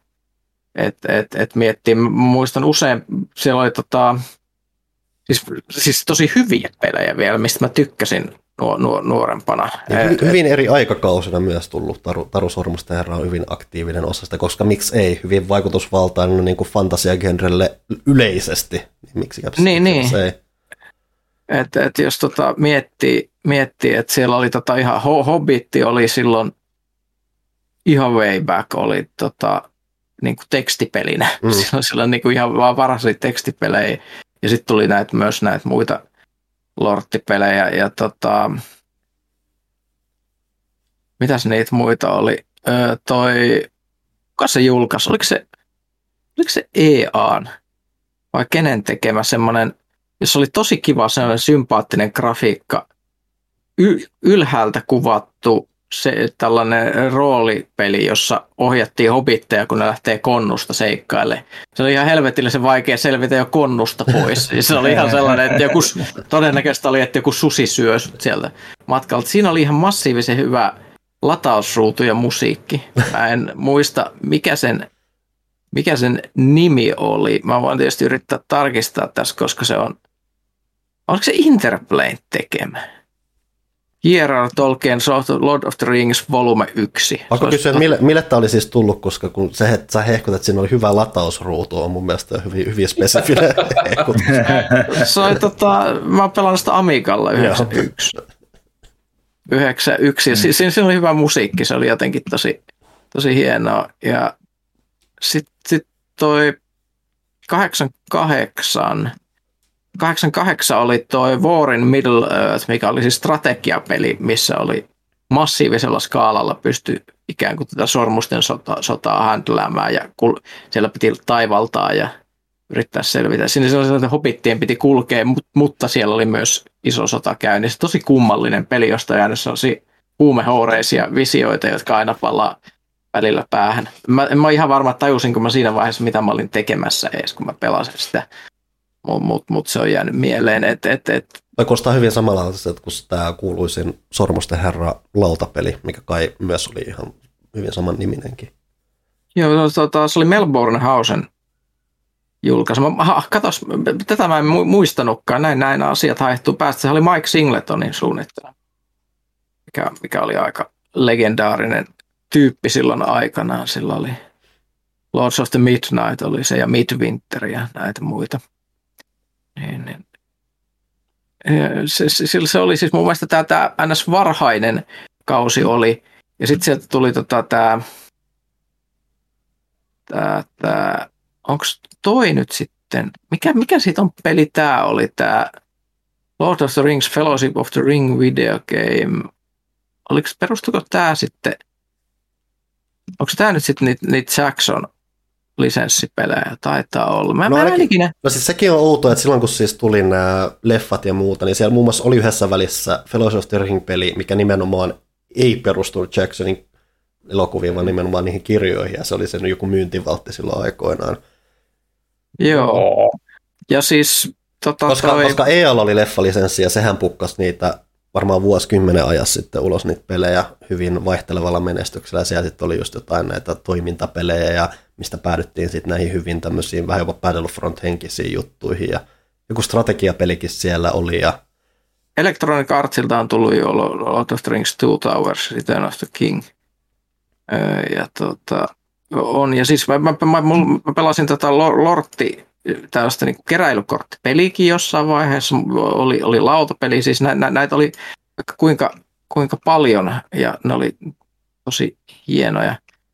Ja sitten oli sellaisia tota, valitse oma seikkailusi kirjoja, mm-hmm. mikä oli ja, tota, yksi oli esimerkiksi se, että sä pelasit yhtä Rohanin ratsastajaa, joka saa selville, että Saruman on tota, petturi. Ja sun pitää päästä Isengardista rautapihasta pakenemaan niin kuin, kertomaan Theodenille tästä asiasta. Öö, eikö, oliko se niin, että sä olit Sarumanin joku oppilas vielä? Niin, niin mm. se taisi, taisi olla, että sä olit tota Sarumanin ikään kuin oppilas, sulla on jotain pieniä maagisia kykyjä siinä, siinä, siinä kanssa, mitä pystyy käyttämään. Mutta mut se ikään kuin sulla selviää, että Saruman ei olekaan enää hyvä velho, jos pitää lähteä. Ja, tämä oli tosi hieno tällainen seikkailukirja. Ja siis Lordi Lisenssillä on tehty tosi paljon kaikkia juttuja. Ne, nythän on niin kuin myöhemmin on tullut tota se pöytäroolipeli, mikä kanssa yrittää simuloida kirjoja todella paljon, että siinä on jonkinlaiset simulaatiot niin kuin tällaiselle matkustamiselle ja lauleskemiselle ja mitkä kuuluu tämmöiseen mm-hmm. aitoon lorttikokemukseen, että se, se, se, se on erilaista fantasiaa kuin nykyfantasia pohjimmiltaan. Lord of the Rings ja tota, se on, mutta mut siis jos nyt palataan siihen, niin unelmissa voisi käydä nyt silleen, että ne tekis jotkut hyvät tekijät jossain hyvissä studioissa tekisivät tämmöisiä keskibudjetin kiinnostavia, ehkä jopa autenttisia lorttipelejä, jotka ei olisi välttämättä kiinni siinä Saamarin mm. elokuvatrilogiassa. Siis mä tykkään elokuvatrilogiasta ihan massiivisen paljon. Se oli sellainen eventti silloin, kun se tuli. Se on edelleen eventti. Mä niin kuin loputtomasti jaksasin meemeilläkin siitä niin, niin kuin näiden repleikeillä ja mu- mu- mu- mu- muuta. Voisin puhua Arakornin varpaista ja muusta. Öö, muusta. Et, et, siis se, se on vaan massiivinen osa, mutta mä en haluaisi, että ne enää tekisi mitään, mikä liittyy siihen leffalisenssiin sinänsä, että ne esimerkiksi ottaisi täyden ikään kuin irrotuksen siitä taidetyylistä, mikä se on, koska ei kaikkien lorttisovitusten aina tarvii näyttää täsmälleen samalta. Ei mm. kiitos. Et, et, et, silloin, silloin kun mä olin pieni kanssa, niin tota, oli semmoisia lorttitaidekirjoja, David Dane toimittamia, semmoisia, missä oli kaikki näitä kuuluisia lorttitaiteilijoita, semmoinen kahvipöytäkirja, siis se on niin kuin iso, painava, paksu, jossa oli sellaisia aukeaman kokoisia kuvia niin kuin kuuluisilta kuvittajilta. Ja ne, ne, niissä oli ihan siis erinäköistä, siis en niin kuin ikinä tiennyt, että minkälaista visiota sieltä tulee, että miltä ne näyttää, mikä oli just hienoa. Ja siis osa niistä taiteilijasta oli mukana sitä auttamassa niiden leffojen teossa, mutta sitten toisaalta ne on vähän tuntunut, että ne on jämähtänyt se leffa-meininki, että se siitä on tullut liian semmoinen mm. juttu, että et ei, ei kiitos enää. Siis se on se, kun se on käytännössä, että kun ylipäätään luettelit noita pelejä tuossa, että okei, tässä on selvästi se aika, jolloin mm. Taru Sormusten herrasta oli huomattavasti rajatumman yleisön tiedossa. Että sehän on se, että se, mitä se leffasarja teki kuitenkin. Niin, no se meni niin mainstreamiin niin. Niin siellä, vaikka olihan se, on se aina ollut massiivisen joo, joo, se totta kai. kirjakin. Mutta mut, mut siis Joo, niin jos, jos nyt ne esimerkiksi aloittaisi tekemään jotain kamaa, ne, niillähän on myös mahdollista, koska siis tota Embracer omistaa tämän Asmodeen, mikä tekee lautapelejä mm. ja korttipelejä, niin voisi aloittaa pukkaa niitäkin taas vielä suuremmalla raivolla kuin ennen, mm. niin luoja tietää, mitä ne meinaa tekee. Mä en tiedä, kuuluuko se, niin kuin, jos niillä nyt on se, koska siis se, se, se että että et mitä ne osti, mä en ole tarkistanut, ja tämä aina menee mulla sekaisin, että mikä, mikä tolkkien omistus rajautuu mihinkin esimerkiksi, koska nämä aina second age ja third age kamat, mm-hmm. niiden omistus on aina mysteeri, koska sieltä saisi esimerkiksi paljon, jos, mä en, mä en, mä en tiedä, mä nyt joudun puhua läpi ja päähän, niin mä, mä en muista, että kuuluuko nyt näitä Embracerin ostamia juttuja esimerkiksi kuin Silmarillion kama ollenkaan vai ei, koska mm. siellähän on siis semmoista kamaa, mistä saisi tehtyä eepistä fantasiaa. Että et ikään kuin miettii, että keskimaan aikakausista oli, siellä on sellainen ns. todella myyttinen aikakausi, ns.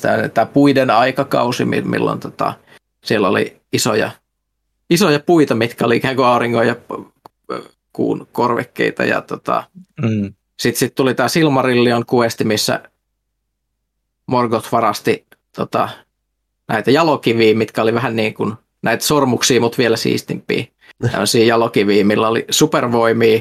Sitten sit nämä haltijat oli ihan helvetin vihaisia.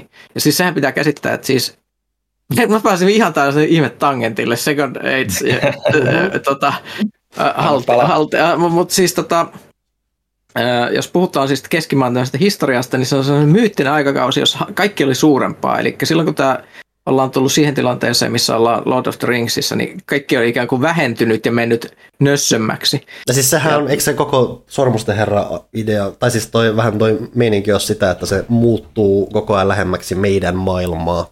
Joo, se koko ajan muuttuu mm. vähemmän fantastiseksi ja lähemmäksi meidän maailmaa. Että muun muassa se maailma oli aikanaan, tota, se oli esimerkiksi lättänä käytännössä ja se, siellä pystyi seilaamaan semmoisiin paikkoihin, mitä nykyään ne on henkisesti, henkisesti erotettu omalle olemisen tasolle, eikä ennen ollut, mutta siellä, okei, okay, kuvitellaan, että Sauronin ikään kuin bossi varasti semmoisia juttuja, mitkä oli tosi siistejä, ja sitten siellä oli tyyppi, joka oli tehnyt ne, se oli siellä aina jos, niin kuin niiden vastine taivaasta, mistä siis käytännössä haltijat tuli tämmöinen paratiisi.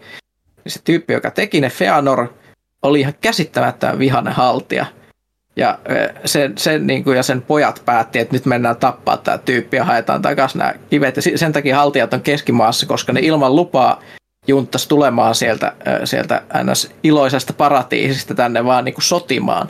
Ja ne oli sellaisia supersankareita ne tyypit, että koska kaikki oli paljon suurempaa kuin ne taistelut, mitä siellä on kuvailtu, niin on sellaisia, että kun tämä Sauronin bossi heiluttaa jotain vasaraa, niin maahan tulee kraatereita ja sitten kun lohikäärmet tippuu taivaalta, kun se ammutaan sieltä alas, niin vuorijono menee lättänäksi, mikä oli semmoinen e, tietyllä tavalla melkoinen visio.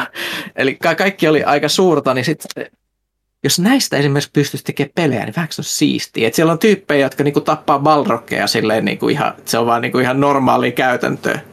Mm-hmm. Et, et, et, se, se, se, on ihan, ihan eri luokkaa.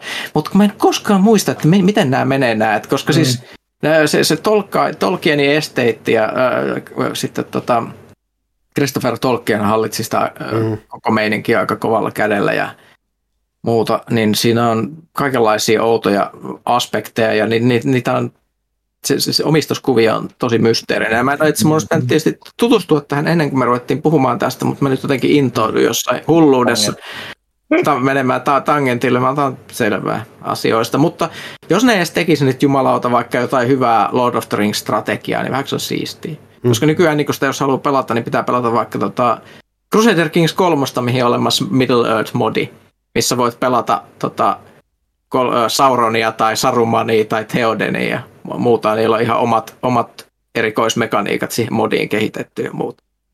Nice. Cool. Mitä, mitä Crusader Kings 3 ei löyty? Sehän on se kysymys. Se on se, on se kysymys, että et, et kaikkihan siellä on.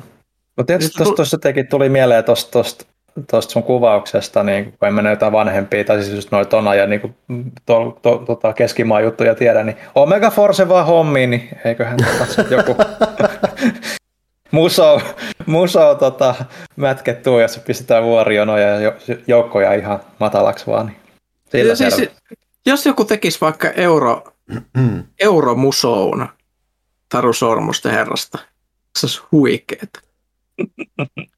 siis ihan, ihan next leveli. Miksi, miksi kukaan ei lähde tekemään Siitä näitä? postikorttia Ruotsiin saman tien. Mm-hmm. Euromusoa pystyy. Mä, mä, mä, mä oon nyt johonkin ihan jossain omissa sfääreissä, niin taas tällä kertaa on tämä ei varmaan tullut kenellekään minkäänlaisena yllätyksenä. No siinä mitään. Jatketaan. Jatketaan. Mm. Ah, Embracerin liittyen tässä välissä samalla nyt vahvistui se, että tämä yksi yllätyskauppa, mitä en vielä maininnut, niin se, että nämä Square Enixin nämä länsistudiot, niin ne on nyt mm. kaupat saatu valmiiksi ja Crystal Dynamics, Eidos Montreal ja Square Enix Montreal on nyt virallisesti osa myös Embraceria. Toki mm. varmaan ainakin Square Enix Montreal-nimi oletettavasti vähän vähän muuttaa muotoaan siellä. Mutta joo, se, Todennäköisesti. Se olisi muuten hämmentävää, jos se ei. Niin, että, tai jos olisi tavallaan aika mielenkiintoista, niin jättäisi sen. No, mä veikkaisin, että jos siellä olisi ollut joku loophole, mikä mahdollistaa sen nimen käytön jostain syystä, niin Embracer olisi varmaan taho, joka ihan mielellään käyttäisi sitäkin nimeä. Todennäköisesti. Joo, että iso juttuhan tuossa olisi myös se, että ne sarjat, eli Tomb Raider ja Legacy of Kane ja tämmöistä sitten liittyy myös tuohon kasvavaan ruotsalaisimpeeriumiin. Kyllä. Mikä on edelleen aika pelottavaa. Vaikka se oh. paljon intoa saa aikaa, niin se on myös hyvin pelottavaa. Mm. Voidaan vielä massistella vielä lisää sitä, siitä, että muun muassa Saudi-Arabia on yksi rahoittajista on ollut nyt tuolla taustalla ja muun muassa katsottu, että se on ollut yksi mahdollista ja muun muassa Taru Sormusten herra hankinnoille. Vähän synkkää. et, et, se on ihan hyvä muistaa aina, kun otetaan Saudi-Arabia esille, niin esimerkiksi se sahattu kaveri. Et niin kuin, never forget. Siellä on tehty ihan asioita ja tehdään asioita, mitkä ei, ei, ei hyvä. Mä muuten postasin Discordin chattiin teidän iloksi. Kuulijat ei sitä näe, mutta miltä toi Interplane toi Lortti-peli näytti silloin aikanaan. Se, se, se näytti mun henkisessä silmässäni paljon modernimmalta. Eh, ehkä. Et, et, et. Mutta siinä oli Hobbit Lore ja Elven Lore skillit. Siis ny, nykyään, ei, ei, ei jos mä nyt tiedä EA Lord of the Ringsissa välttämättä ei saataisi tämmöistä mm-hmm. deep shit. Ei millään pahalla ajat kohtaan. Mutta. Tuossa on vähän tämmöinen Warcraft 1 viba jotenkin. se, se, se, oli ihan kyllä rooli, roolipeli, mutta tämä mm. karun näköistä. Mä vaan muistan sen, että mulla oli äärimmäisiä vaikeuksia ikinä päästä pois konnusta hengissä. Et, et, et se oli huhujen mukaan siinä pelissä päästiin jonnekin Moriaan asti, mutta ei mulla ollut keinoja. Kun lapsen, lapsen into ei riittänyt. Et sehän tosiaan niissä EA-peleissä on huomattavasti varsinkin alussa huomattavasti mennä valtayleisöä kosiskelee, mutta oli se, ja, et just se, että ne outolinnut oli luokkaa tämä Lost of the Rings Third Age, mikä siis oli ihan häikäilemättömästi Final Fantasy 10 ideoita mm. ottanut, siis vuoropohjainen roolipeli, mikä mm. tot, luonnollisesti aina kiinnosti mua. Mä en tiedä, pelasinko mä itse asiassa koskaan sitä, mutta aina vähän kiinnosteli, koska se taistelujärjestelmä oli käytännössä Final Fantasy 10 siinä koko ajan. Mm-hmm. Ja totta kai se ja, kiinnostaa. Voidaanko nyt myös sanoa, että toivottavasti kukaan ei ikinä enää jatka tätä Shadow of Mordorit, Jesus Christ. Se on oikeasti, siis mä pidin siitä fucking örkkien tappamisesta, mm. se oli ihan, ihan jees, mutta niin goddamn siis se, mitä ne teki niin kuin aina omia ratkaisuja sen juonen suhteen, niin se oli kyllä sellaista, että, että siis painajaisten materiaalia näin Lord kyllä. Niin siis kun se, se on... Mä en se, mikään superfani sinänsä. Kuka muistaa vielä mm. seksikkään Shelobi? Et siis siinähän on se, että kun sen ei periaatteessa siis se sormusten herrapuoli siinä oli enemmän se Kiina, millä houkutetaan katseita puoleensa, mutta sehän oli muuten siis nimenomaan järjestelmiä ja muuta niin oikeasti mielenkiintoinen peli, mm. joka ei tarvinnut olla mikään sormusten herrapeli. Se olisi voinut olla miljoona muuta asiaa, mutta sillä se saatiin myytyä. Niin, mä toivon, että se ei olisi ollut Lord of the Rings-peli. Siis se Nemesis-mekaniikka mm. oli, oli, oli hienoa ja muu, muu. Se on huikea juttu ja se on edelleen jännä, että sitä ei ole nähty niin laajalti kuin mitä uskottiin. Niin, tiedättekö missä sitä on nähty?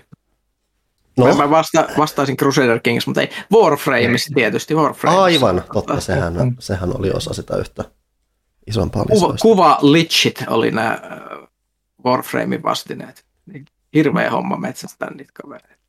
Hmm. Hyvä. Joo. Eli tangentti. Mihin tangentti. mennään seuraavaksi?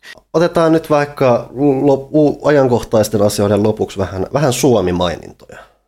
Koska, no niin. Suomessa, koska Suomessa edelleen tapahtuu ja voidaan pitää se tori vilkkaana.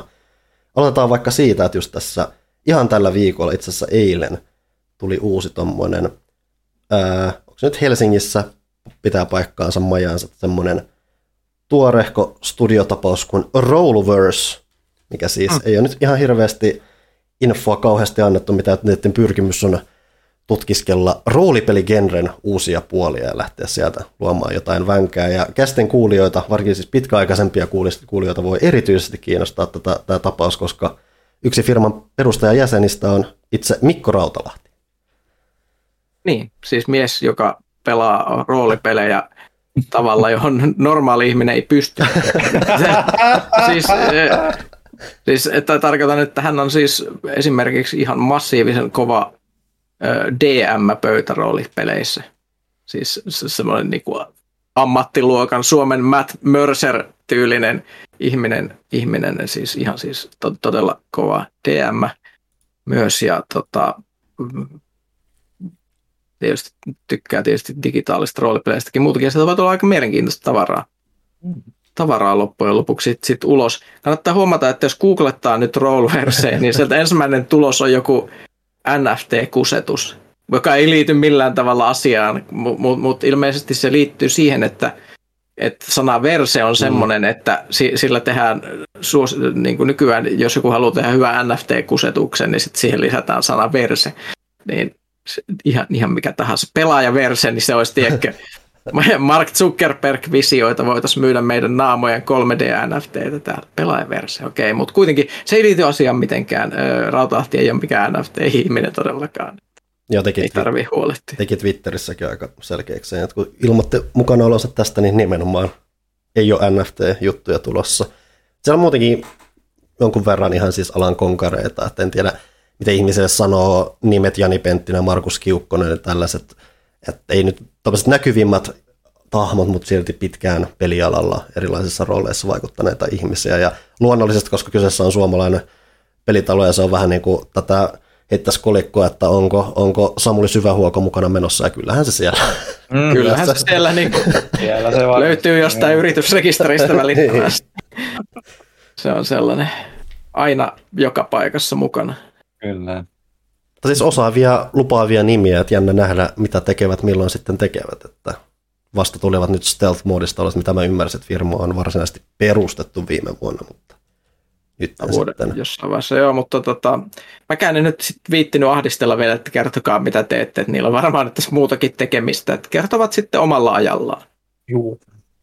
Näinpä. Semmoinen Suomi-mainita. Toinen Suomi-mainita voidaan vielä sanoa, että Sonykin on tehnyt, nimenomaan Sony, Sonyin tämä PlayStation-puoli on tehnyt ostoksia. Viimeisimpänä semmoinen tapaus kuin Savage Game Studios, mikä siis on osittain Helsingistä käsin toimiva mobiilifirma. Onko se nyt entisiä roviolaisia ollut ainakin taustalla. Liittyy osaksi PlayStation Studiosia, mutta ei niinkään sitä, koska se on tietenkin siis mobiilipuolen kehitys, niin samalla Sony on lanseeraamassa tuommoista mobiilipuolta, minkä ne on nyt korostanut, että se nimenomaan toimii erillään tästä konsolikehityspuolesta, PC-kehityspuolesta, että niillä on oma mobiilihankkeensa, mikä hyödyntää tuttuja nimikkeitä, mutta vastaavasti, että sen ei pitäisi kuitenkaan jättää jotenkin paitsi on sitten tätä peruskonsolipuolta tai muuta. Pyrkimys on siis lähinnä laajentaa, panostaa siihen mobiilidevaamiseen nykyään vähän enemmän kuin mitä tähän asti on ollut. Mutta semmoisia kehitysaskelia. Ehkä siinä oli oleellisimmat ajankohtaisemmat setit näin niin kuin syyskuun alkuun. Kyllä. Aika paljon siinäkin oli jo tapa. Oli. Alkoipa ihan hiostaa. Se on, kun on pitää puhua, puhua tunteikkaasti Taru Sormusten herrasta. Ja no sori, sa- ei voinut sille mitään. Ja, se, ja seikkailupeleistä mutta ja, ja strategiasta. Hyvä me, kontentti. Mm, ollaanko me pelattu jotain? Tai mä tiedän, että mä ainakin olen, mutta... Ja itse asiassa hetkinen, aivan. Kun Niklas on kuitenkin ollut hiljaa tässä, mä muistelisin, että meille annettiin lupaus viime kästissä. Niklas, onko Xenoblade Chronicles 3 läpi? Ei ole. Mä joudun valitettavasti sanomaan, että mä en yksinkertaisesti ole kerennyt pelaamaan sitä. Et mulla on tota, ollut monta rautaa tulessa nyt viimeiset kaksi viikkoa. Et mä, mä tein semmoisen katastrofaalisen virheen, että mä aloin suunnittelemaan uutta verkkosivua mun teatterille. Ja mä oon nyt tehnyt sitä niin kuin joka yö joku kahdeksan tuntia ja siinä on kaikki mun vapaa-aika. Mm-hmm. niin, niin tota, verkkosivu näyttää jo helvetin hyvältä, mutta en ole kyllä koskenutkaan mihinkään pelikoneisiin. että olen, olen pahoilla, niin en, en vielä päässyt koskettamaan tähän ihan uuteen. No mä voisin tämän mainita tähän väliin, että mähän olen siis jonkun verran pelannut sitä. Mm. Mä olin jo viimeksi, mutta nyt vähän enemmän. Et viimeksi oli vähän semmoinen fiilis, että ää, en mä oikein tiedä, miten tämä menee. Et siinä on, nyt kun on pelannut, mitä mä oon 20 tuntia pelannut, niin tämä nyt on vähän tämmöinen peli, mikä avautuu hyvin hitaasti. Ja just siinä, että kun pääsee siihen yli 10 tunnin, niin sitten vasta alkaa oikeasti nämä oleellisemmat, keskeisimmät maailmanrakenteet ja muut tulla selväksi. Että, eli, eli ei, ei, ei, ihan pakko kysyä, pikkutangentti. Mm. Mikä, mikä se oli se Final Fantasy-peli, mikä mä ikuisesti jää naurattaa, mitä mä en itse pelannut, mutta mistä puhuttiin aina toimituksessa, mistä sanottiin sille, että se alkaa muuttua hyväksi 50 Tuolla 13. 13. se oli siihen asti hirveät paskaa, mutta 50 tunnin jälkeen se alkaa muuttua ihan siedettäväksi.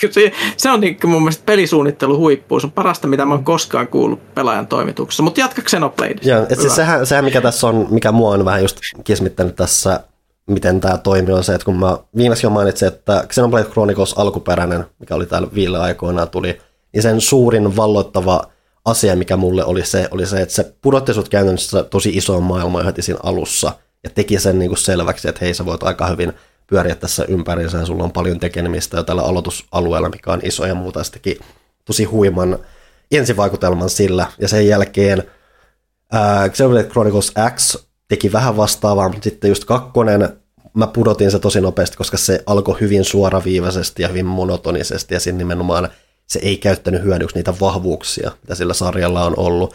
Ja kolmonen teki vähän sama, että se alkaa hyvin suoraviivaisesti ja tarinavetoisesti. Siinä iso, iso apusenta ollut se, että mä tykkään niistä hahmoista itse asiassa jopa aika paljon. Ne on aika miellyttäviä. Ei mitään niinku semmoisia päräyttäviä persoonallisuuksia tai muuta, mutta tavallaan se on myös jopa vähän sen vahvuus.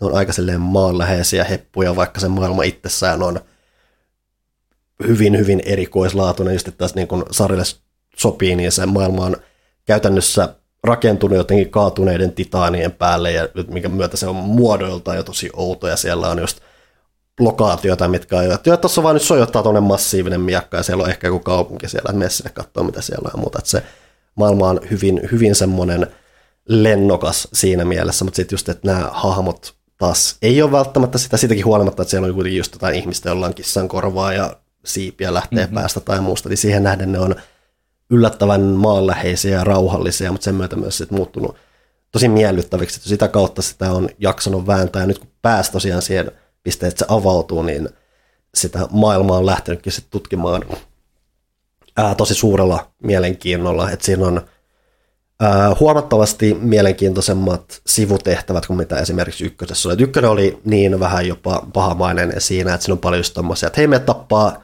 50 näitä ja kerää tällaisia juttuja ja muuta, ja niitä oli miljoona niitä semmoisia yksittäisiä tommosia tehtäviä. Tossa niitä ei ole, niin tehtäviä ei näy niin valtavasti tuttu silleen samalla intensiteetillä vastaan. Ne on ollut paljon semmoisia painokkaampia, pidempiä, niissä on ollut tarinaa enemmän mukana ja just silleen, että hei mene nyt tähän maailmankolkkaan ja vapauta tämä tämmöinen kylä täältä näiden, näiden sotalordien hallusta ja muuta. Ja se on ollut paljon mielenkiintoisempaa, hahmoläheisempää ja se kuitenkin myös on avannut uusia vaikka matkustusmahdollisuuksia ja muuta samalla, kun sä oot tehnyt sitä sivujuttuja.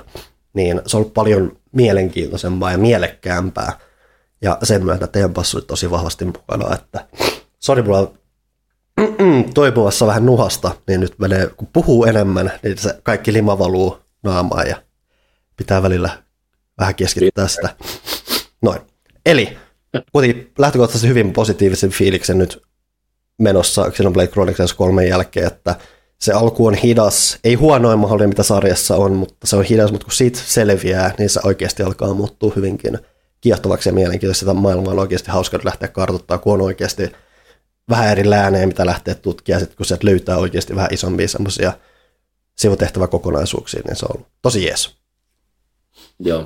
Se, mikä mua ehkä karmii siinä on se, että se on Switch-peli ja se on 720p ja se on lukittu 30 frame sekunnissa ja mä oon hirveä FPS-puristi, niin mä aina tota, vähän, vähän yököttelen, kun mä pelaan Switchillä jotain, mutta se on, toisaalta se on tota, ainoa tapa, miten sitä voi pelata, joten mm. se on vaan, pitää vaan niellä se. No ainoa ja ainoa, mutta siis tulee laillinen virallinen tapa. Ja siis niin. mulla, mulla siis, että toki mä en ole, mä en ole pahin mahdollinen puristi, mulla ei sinällään ole niin häirinnyt se, että esimerkiksi jostain ruudunpäivitystä mä en ole miettinyt yhtään, että joku niin kuin graafinen taso nyt välillä vähän mietityttää. Ja, mutta silläkin parhaimmillaan, se, sekin melkein enempää häiritsee siksi, koska, ja anteeksi taas, ää, häiritsee eniten, koska ne ekat alueet, missä sä pyörit, on tosi joko ruskeita tai harmaita ja tosi tylsän näköisiä. Että se niinku heti piristyy siinä, kun pääset semmoisiin paljon värikylläisempiin paikkoihin. Niin mm. sitten graafista laatua ei vaan tuu mietittyä niin paljon. Joo. Se on kyllä ollut tota, ehkä aina Xenoblade-peleissä semmoinen, vaikka mä en niitä ole hirveästi pelannutkaan, niin, niin kuin sivusta päin huomannut, että ne, ne on tosi niin kuin ison skaalan tai ne, ne pyrkii semmoiseen niin eeppiseen grafiikkaan, mutta sitten se niiden tota, hardware, millä ne pyörii, niin se ei anna niille semmoista tota, ehkä ihan kaikkea voimaa, mitä ne tarttisi siihen. Niin tai siis sehän mikä siinä on, että ne loppujen lopuksi käyttää sitä Switchiä ja ei ylipäänsä viita tai viiuuta yllättävän hyvin hyödykseen siihen nähden, mitä ne voi tehdä. Että ne on itse asiassa, niin. se on yllättävän hyvin hallussa niin se rauta, mitä ne käyttää, mutta siinä myös samalla välillä vähän miettii just, että äh, mitä vitsi, vitsi jos olisi vähän tehokkaammin, miten paljon enemmän ne ehkä tai mielenkiintoisemmin mm. voisi potentiaalisesti tehdä asioita. Niin, kyllä, kyllä. Mutta mitäs muilla? Ville, sä oot pelannut varmasti jotain. Öö, Pelaajalehden päätoimittajana pitää pelata videopelejä. Pitää pelata videopelejä välillä. Öö, tuoreen tapaus, mikä on itse asiassa ilmestynyt tässä ihan, ihan niin kuin nyt eilen taisi olla ihan virallinen julkaisupäivä tätä äänittäessä, niin vähän niin kuin sen edellisten osien hengessä, niin Turtles Kawabanga Collection ilmestyi ja sitä aika antaumuksella ilta meni pelatessa, vaikka oli tarkoitus vaan ihan testailla. Et, et, et, et, et, kuten todettu, niin on Shredder's Revenge oli itselle tosi iso juttu ja, ja onhan se main, mainio peli ja nyt kun pääs vähän taas nyt vertaamaan noihin vanhoihin osiin tämän myötä, niin onhan se aikamoinen edistysaskel ja paljon parempi peli kuin mikään näistä muista, mutta tota, siinä on niin paljon sitä nostalgiaa, mm. mikä just tulee nimenomaan siitä, että kun siinähän on niin kuin ihan joka ikinen Konamin Turtles-peli, kaikki ne versioineen, tai siis ainakin siis niin kuin Japanin versio ja US-versio, PAL-versiot ei tietysti joku on niin kuin ne superhitaat ku, versiot kuka ei niistä. pelaa niitä tänä päivänä. Se mä haluaisin kuunnella niitä musiikkeja, koska niissä se musiikki on sen verran hitaampi, että ne on ne, mitkä mulla on jäänyt niin kuin mieleen. Että aina kun pelaa niin kuin nykyään näitä collection-pelejä niin NES-ajalta ja niin poispäin, niin se mä aina huomaan, että joku tässä häiritsee, että musiikki on vähän liian nopeata. Mm.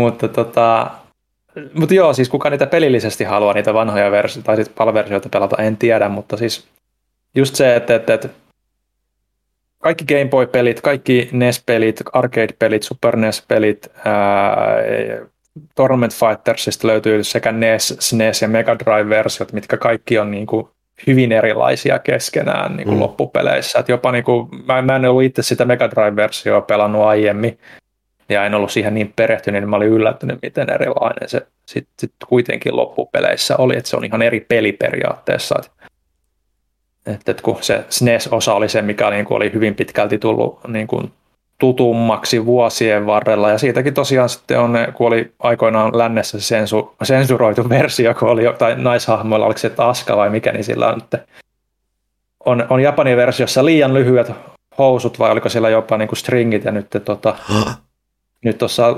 länsiversiossa sillä oli ihan sitten shortsit, niin jos nyt tällaista kaipaa, niin saat niin kuin Japanin versionkin sieltä nyt sitten ihan alkuperäisessä muodossa.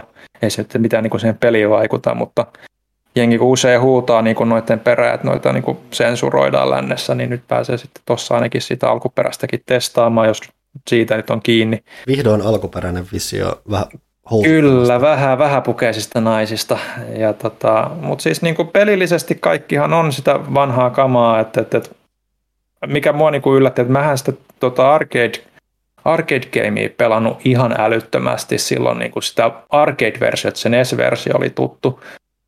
Että, nyt kun pelasi sitä NES-versiota, mikä herätti itselle sen suurimman nostalgian vyöryn, niin, ja sitten perään sitä alkuperäistä kolikkopeliversioa, niin huomasin, että miten helkkarin niin kuin nopeatempoisempi se niin kuin kentän eteneminen, totta kai toimintakin on nopeampaa, mutta se kentät tuntuu niin, kuin niin nopeasti ohimeneviltä mm. arcade-versiossa, NES-versioon nähden, että onko siinä sitten ajateltu, että vaikka se on periaatteessa sama kenttä, sama kenttä, niin se vaan etenee hitaammin. Vihollisia tulee ehkä enemmän. Että varmaan just on ajateltu, että pitää saada tämä kotikonsoliversio jollain tavalla niin kuin vähän pitkäikäisemmäksi. Tuohon siinä uusia kenttiäkin sitten tietysti, mitä ei siinä arcade-versiossa ole, mutta mielenkiintoinen huomata, kun nyt siihen kunnolla pääsi niin kuin käsiksi vuosien jälkeen ja, ja, ja, ja tosi niin kuin, jos niin kuin niitä pelejä pelas, niin hyvät käännökset, että on just sitä kuin mitä silloin aikoinaan pelasi, että, että ei niistä ole mitään niin kuin valitettavaa sen yhden illan testaamisen perusteella ollut. Että, että jos vähänkään on niin kuin nostalgiaa siihen suuntaan ja, ja kaipaa vaan niitä nykyalustoilla, niin tuntuisi niin kuin ainakin tälle nopeasti katsastettuna ihan pätevältä tavalta, kun ei noita kaikki löydy edes niin kuin mm. mistään. Et mä, en, mä en ole varma, onko tämä NES-versio, joka tuosta arcade gameista niin missään ollut aiemmin edes tarjolla, ehkä jossain Wii-shopissa no, kun, kun, sekään, kun siinä on se, se, on se lisenssointiongelma, mikä rajaa niin, niin. paljon pahimmillaan tämmöisiä pelejä, ja Turtlesestakin on kuitenkin ollut hyvin rajallinen saatavuus välillä aikoinaan ihan jo niin kuin lisenssien saralla. Joo, että et, et, onhan ne niin kuin armottomia verrattuna just Shredder's Revengeen, varsinkin nämä arcade-tyyliset mm. gameit, ja, mutta siellä on sitten näitä takaisin kelailuja ja tällaisia, mutta eihän ne tietysti auta, jos niin kuin, siinä ei pärjää, niin, kuin, niin ei ne ihan älyttömästi niilläkään pysty, mutta just sille, niin kun tulee tyhmiä virheitä, niin ainakin pystyy kelaamaan jonkun verran taaksepäin sitä pelitilannetta ja, ja, ja tollasta noin. Ja, en katsonut vielä tarkemmin, että oliko siinä sitten vielä jotain muita niitä tallennussysteemejä, mutta, mutta verkkopeli on aika useammassa osassa niin kuin sitten tullut myös mukaan, mitä en vielä mm. ihan ehtinyt testaamaan, että miten se käytännössä sitten toimii, mutta tota, vaikuttaa ihan hauskalta, että pääsee noita vanhoja sitten myös verkon yli, yli pelaamaan. Ja, ja aika kattavat just sitten galleriat niin kuin, tota, ohjekirjoista ja skannatut versiot pahvikoteloista kaikista. Ja ihan, ihan semmoinen kunnon nostalgiapaketti kyllä, että, että vaikka pelit itsessään ei ehkä ole ihan sitä liäkkiä enää nykypäivänä niin standardeilla, niin, ja aika puuduttaviakin tietyn määrin, niin kyllä se sen nostalgiaan niin kuin puree, jos sitä löytyy entuudesta. Sehän se toikin on noita Digital Eclipsen työstä, Joo. mikä on siis käytännössä melkein olet tehnyt monopolin tuosta pelien, retropelien uudelleen paketoinnista ja tuomisesta, että niihin sitten just kuuluu osaksi se, että siellä on vähän kelausta ja just nimenomaan vähän tota dokumentoitiin tai muuta, että – seuraava vähän isompihan, mitä niitä on, nehän tekemässä tuommoisen niin Atarista, tämmöisen mm. niin kuin melkein sadan pelin kokoelma, missä on sitten kanssa jotain dokumentaatiota, tai siis dokumentteja, kehittäjähaastatteluja ja muuta vielä mukana vielä tuommoisessa isommassa mittakaavassa. Tuommoinen se on hauska nähdä, että tuommoinenkin tuote on mahdollinen olemassa, että se ei ole vain sitä pelejä ja muita, vaan että siellä on vähän niin kuin muutakin vänkää mukana, koska se on kuitenkin aika hyvä historian oppituntimahdollisuus kuitenkin. Ja Joo, ja arvokas, arvokasta mm. työtä, niin kuin, että kun pelejä ja alustoja menee ja tulee ja niin poispäin, niin on hyvä tapa, että joku on tuommoinen taho, joka säilyttää ja vaalia ja tuo sitä esille, että se on, se on oikeasti arvokasta työtä. Mitäs Janne? Öö, vaikka mitä. Öö, lähdetäänkö sitten, että et mä oon pelannut Groundedia nyt, se on melkein ulkona Early Accessista, ei ihan. Eli kohta. tämä Obsidianin kultikutistin kakarat hässä, selviytymishässäkkä. öö, rupesin pelaamaan sitä erään nimeltä mainitsemattoman kooppikaverin kanssa. ja tota, me, me, on, me on tykätty tosi paljon. Siis se, se fantasia siitä, että sä oot kasariskidi kutistettuna johonkin tämmöiseen minikokoon ja sitten siellä on muurahaisia ja leppäkerttuja ja joskus nähty jopa valtava lintu, Oho. niin tuo, tuo, tuota, siis siinä on aika hyvät vipat. Se tekee sen fantasian siitä siellä olemisesta tosi hyvin. Se hämmentävän hyvin toimii myös semmoisena survival-ropetusrakentelupelinä, jossa kasataan muun muassa No me ollaan vielä aika alkuvaiheessa, niin me kasataan lehdistä ja ruohonkorsista meidän taloja nyt, mutta tota, se on aika jees. Se on paljon parempi kuin mitä mä odotin, koska mä joskus tosi varhaisessa vaiheessa testasin sitä vähän ja silloin se oli ihan mutta mm. mut se on se Early Access, se on hionnut sen aika kovaan kuosi. Ja siitähän te, tehdään animaatiosarjakin tässä jossain vaiheessa kuulemma. No jos, se, jos siellä on jo kasari viitteet valmiina, niin totta kai. Joo, mm. ja tuota, I, I like it. Se on, se on hienoa jotenkin löytää jotain tyhjiä kolapurkkeja sieltä lojumasta maasta ja mm-hmm. muuten mennä katsoa, että saisiko sieltä imettyä joku kolatipaan janonsa pohjalta. Ja se on sellaista. Se on, se, se on aika jännä. Esimerkiksi vesisysteemi siinä on, mikä on ihan erityinen, kun normaalisti on se, että yleensä no, helpoin vesilähde on kastepisarat, joita on siellä ruohonkorissa, että niitä voi vähän koputella aseilla. Tota, se, niitä pitää metsästää, että missä kimaltelee ylhäällä ja sitten ne tipahtaa maahan. Ja silleen, se, se, se on mielenkiintoinen kokemus. Me on varmasti saadaan siitä irti paljon. Myös kohta tota, tänään tulee mun mielestä pihalle tota Conan Exilesin seuraava iso pätsi. Myös tämmöinen mm. survival-meininki. Siinä tulee sorcery-pätsi, missä tulee taikuus ihmisuhrit mukaan ensi kertaa. Kuulostaa hienolta, koska Conanissahan taikuus on sitä, että kaikki on perseestä ja taikurit on pahoja, joten jos sä haluat käyttää sorceryä, niin sit sun pitää uhrata ihmisiä alttarilla ja susta tulee paha, mikä kuulostaa tosi mielenkiintoiselta. Aivan oikea kai... tapa harrastaa taikuutta. Kyllä, ei mitään Iiro Seppäs todella. Ja tota, varmasti seuraavaksi tulen palaamaan siihen pariin sitten myö, myös, että nyt on tätä. Sitten mä eilen illalla innostuin vain pelaamaan peli, joka ilmeisesti just tuli Steamissa pihalle, koska mä pidin siitä nimestä aivan se Teenage Exocolonist. Eli tuota, mm-hmm. se, se oli näkyvää Steamin uutuusista, mutta okei, okay, uh, I'm in, you, you sold me. Eli tuota, siinä ollaan siis lapsi, joka menee kolonistina vieraalle planeetalle, ja sitten sun pitää ikään kuin elää se lapsuus, ja se peli loppuu tyyliin, kun sä oot joku kaksikymppinen, ja sitten sulla on, se on semmoinen jännä, vähän uhkaava, siis vähän semmoinen tyylinen niin kuin growing up ja tämmöiset niin kuin kasvamissimulaattoripelit, että sun pitää tehdä valintoja ja pelata minipelejä ja kasvattaa sun taitoja ja sitten sosialisoida toisten skidien kanssa ja muuta. Tosi sympaattiset grafiikat, sympaattinen viba, mutta siinä on se, että kun silloin kun sä te, ikään kuin teette sen varppihypyn sinne planeetalle, niin sun hahmo joutuu kahdeksi viikoksi koomaan ja sitten sä saat aina välillä välähdyksiä siitä silleen, että sä näet tulevaa, mikä ennustaa, että jossain vaiheessa avaruushirviöt hyökkää sinne koloniin ja tappaa kaikki. Mikä, mikä on sellainen, että olemmeko nyt, niin kuin, pystynkö muuttamaan tämän tulevaisuuden valmistautumalla niin, että käyn kouluni hyvin ja se, se, silleen, silleen, että siinä tulee semmoinen vähän semmoinen kuumattava tunne. Mä en tiedä, mihin se menee, me, menee se peli. Öö, vahingossa pelasin sitä kahteen asti yöllä, yöllä tässä, koska se vaan imaisi mukaansa, kun piti mennä nukkumaan. Öö, ja tuota, öö, tähän liittyy myös se, että ostin uuden tietokoneen. Uh. Se on tämä, jolla minä juuri nyt olen tänne yhteydessä. No se on hyvä, aikaa. hyvä tehopeli sit sitä varten.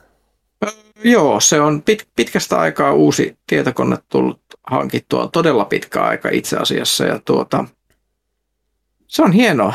Tämä on, tämä on silleen, mä, mä tarvihin tätä muuhunkin käyttöön tätä konetta, niin tota, se oli se viikko, viikko, kun mä jouduin tätä hankkiin, niin tuota, mä silleen havahduin torstai-iltana tämmöiseen tilanteeseen, että tarvitsen tyyliin ensi viikon maanantaina tai tiistaina uuden tietokoneen, jossa on enemmän tehoja. Ja, ja tota, sitten mä soitin Simsille, siellä oli kiva asiakaspalvelu. Mä aina, mä aina mainitsen hyvät asiakaspalvelujutut erityisesti, koska mä tykkään niistä. Niin tota, soitin Simsille ja siellä selitin, mitä mä tarviin niin kuin speksien puolesta.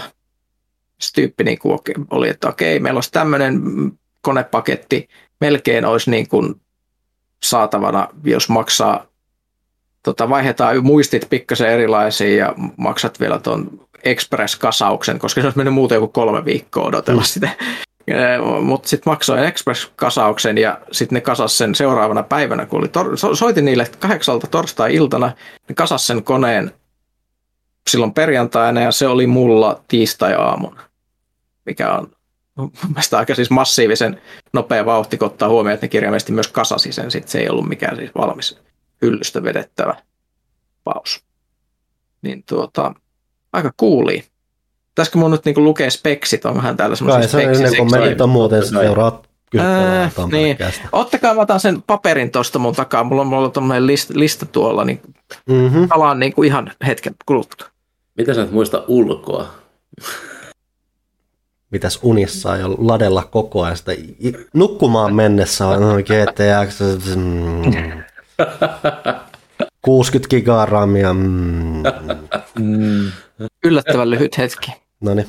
Ei varmaan ehtinyt puhua mitään. Eli tuota, ei, ei yhtään. Ei mitään. Öö, Calling Castle, ikkunallinen miditorni kotelo, musta. Mm-hmm. Eforce RTX 3060 TUF Gaming. Western Digitalin SSD. Ja tästä, tästä mä tykkään. Prosessori jäähdytin Alpenföön Brocken. Uh. I like it. Siinä Alpenföön on semmoinen. Se heti luo semmoista kuvaa tämmöistä jostain todella su- suuresta kylmyydestä. Öö, prosari on siis AMD Ryzen 5 5600X 3.7 GHz 6 core. Ja tuota, Emolevy on Asuksen TUF Gaming B550 Plus. Ja virtalähde Corsair 750 wattia. Ja tuota, muistia on nämä Kingstoni 16 gigaa.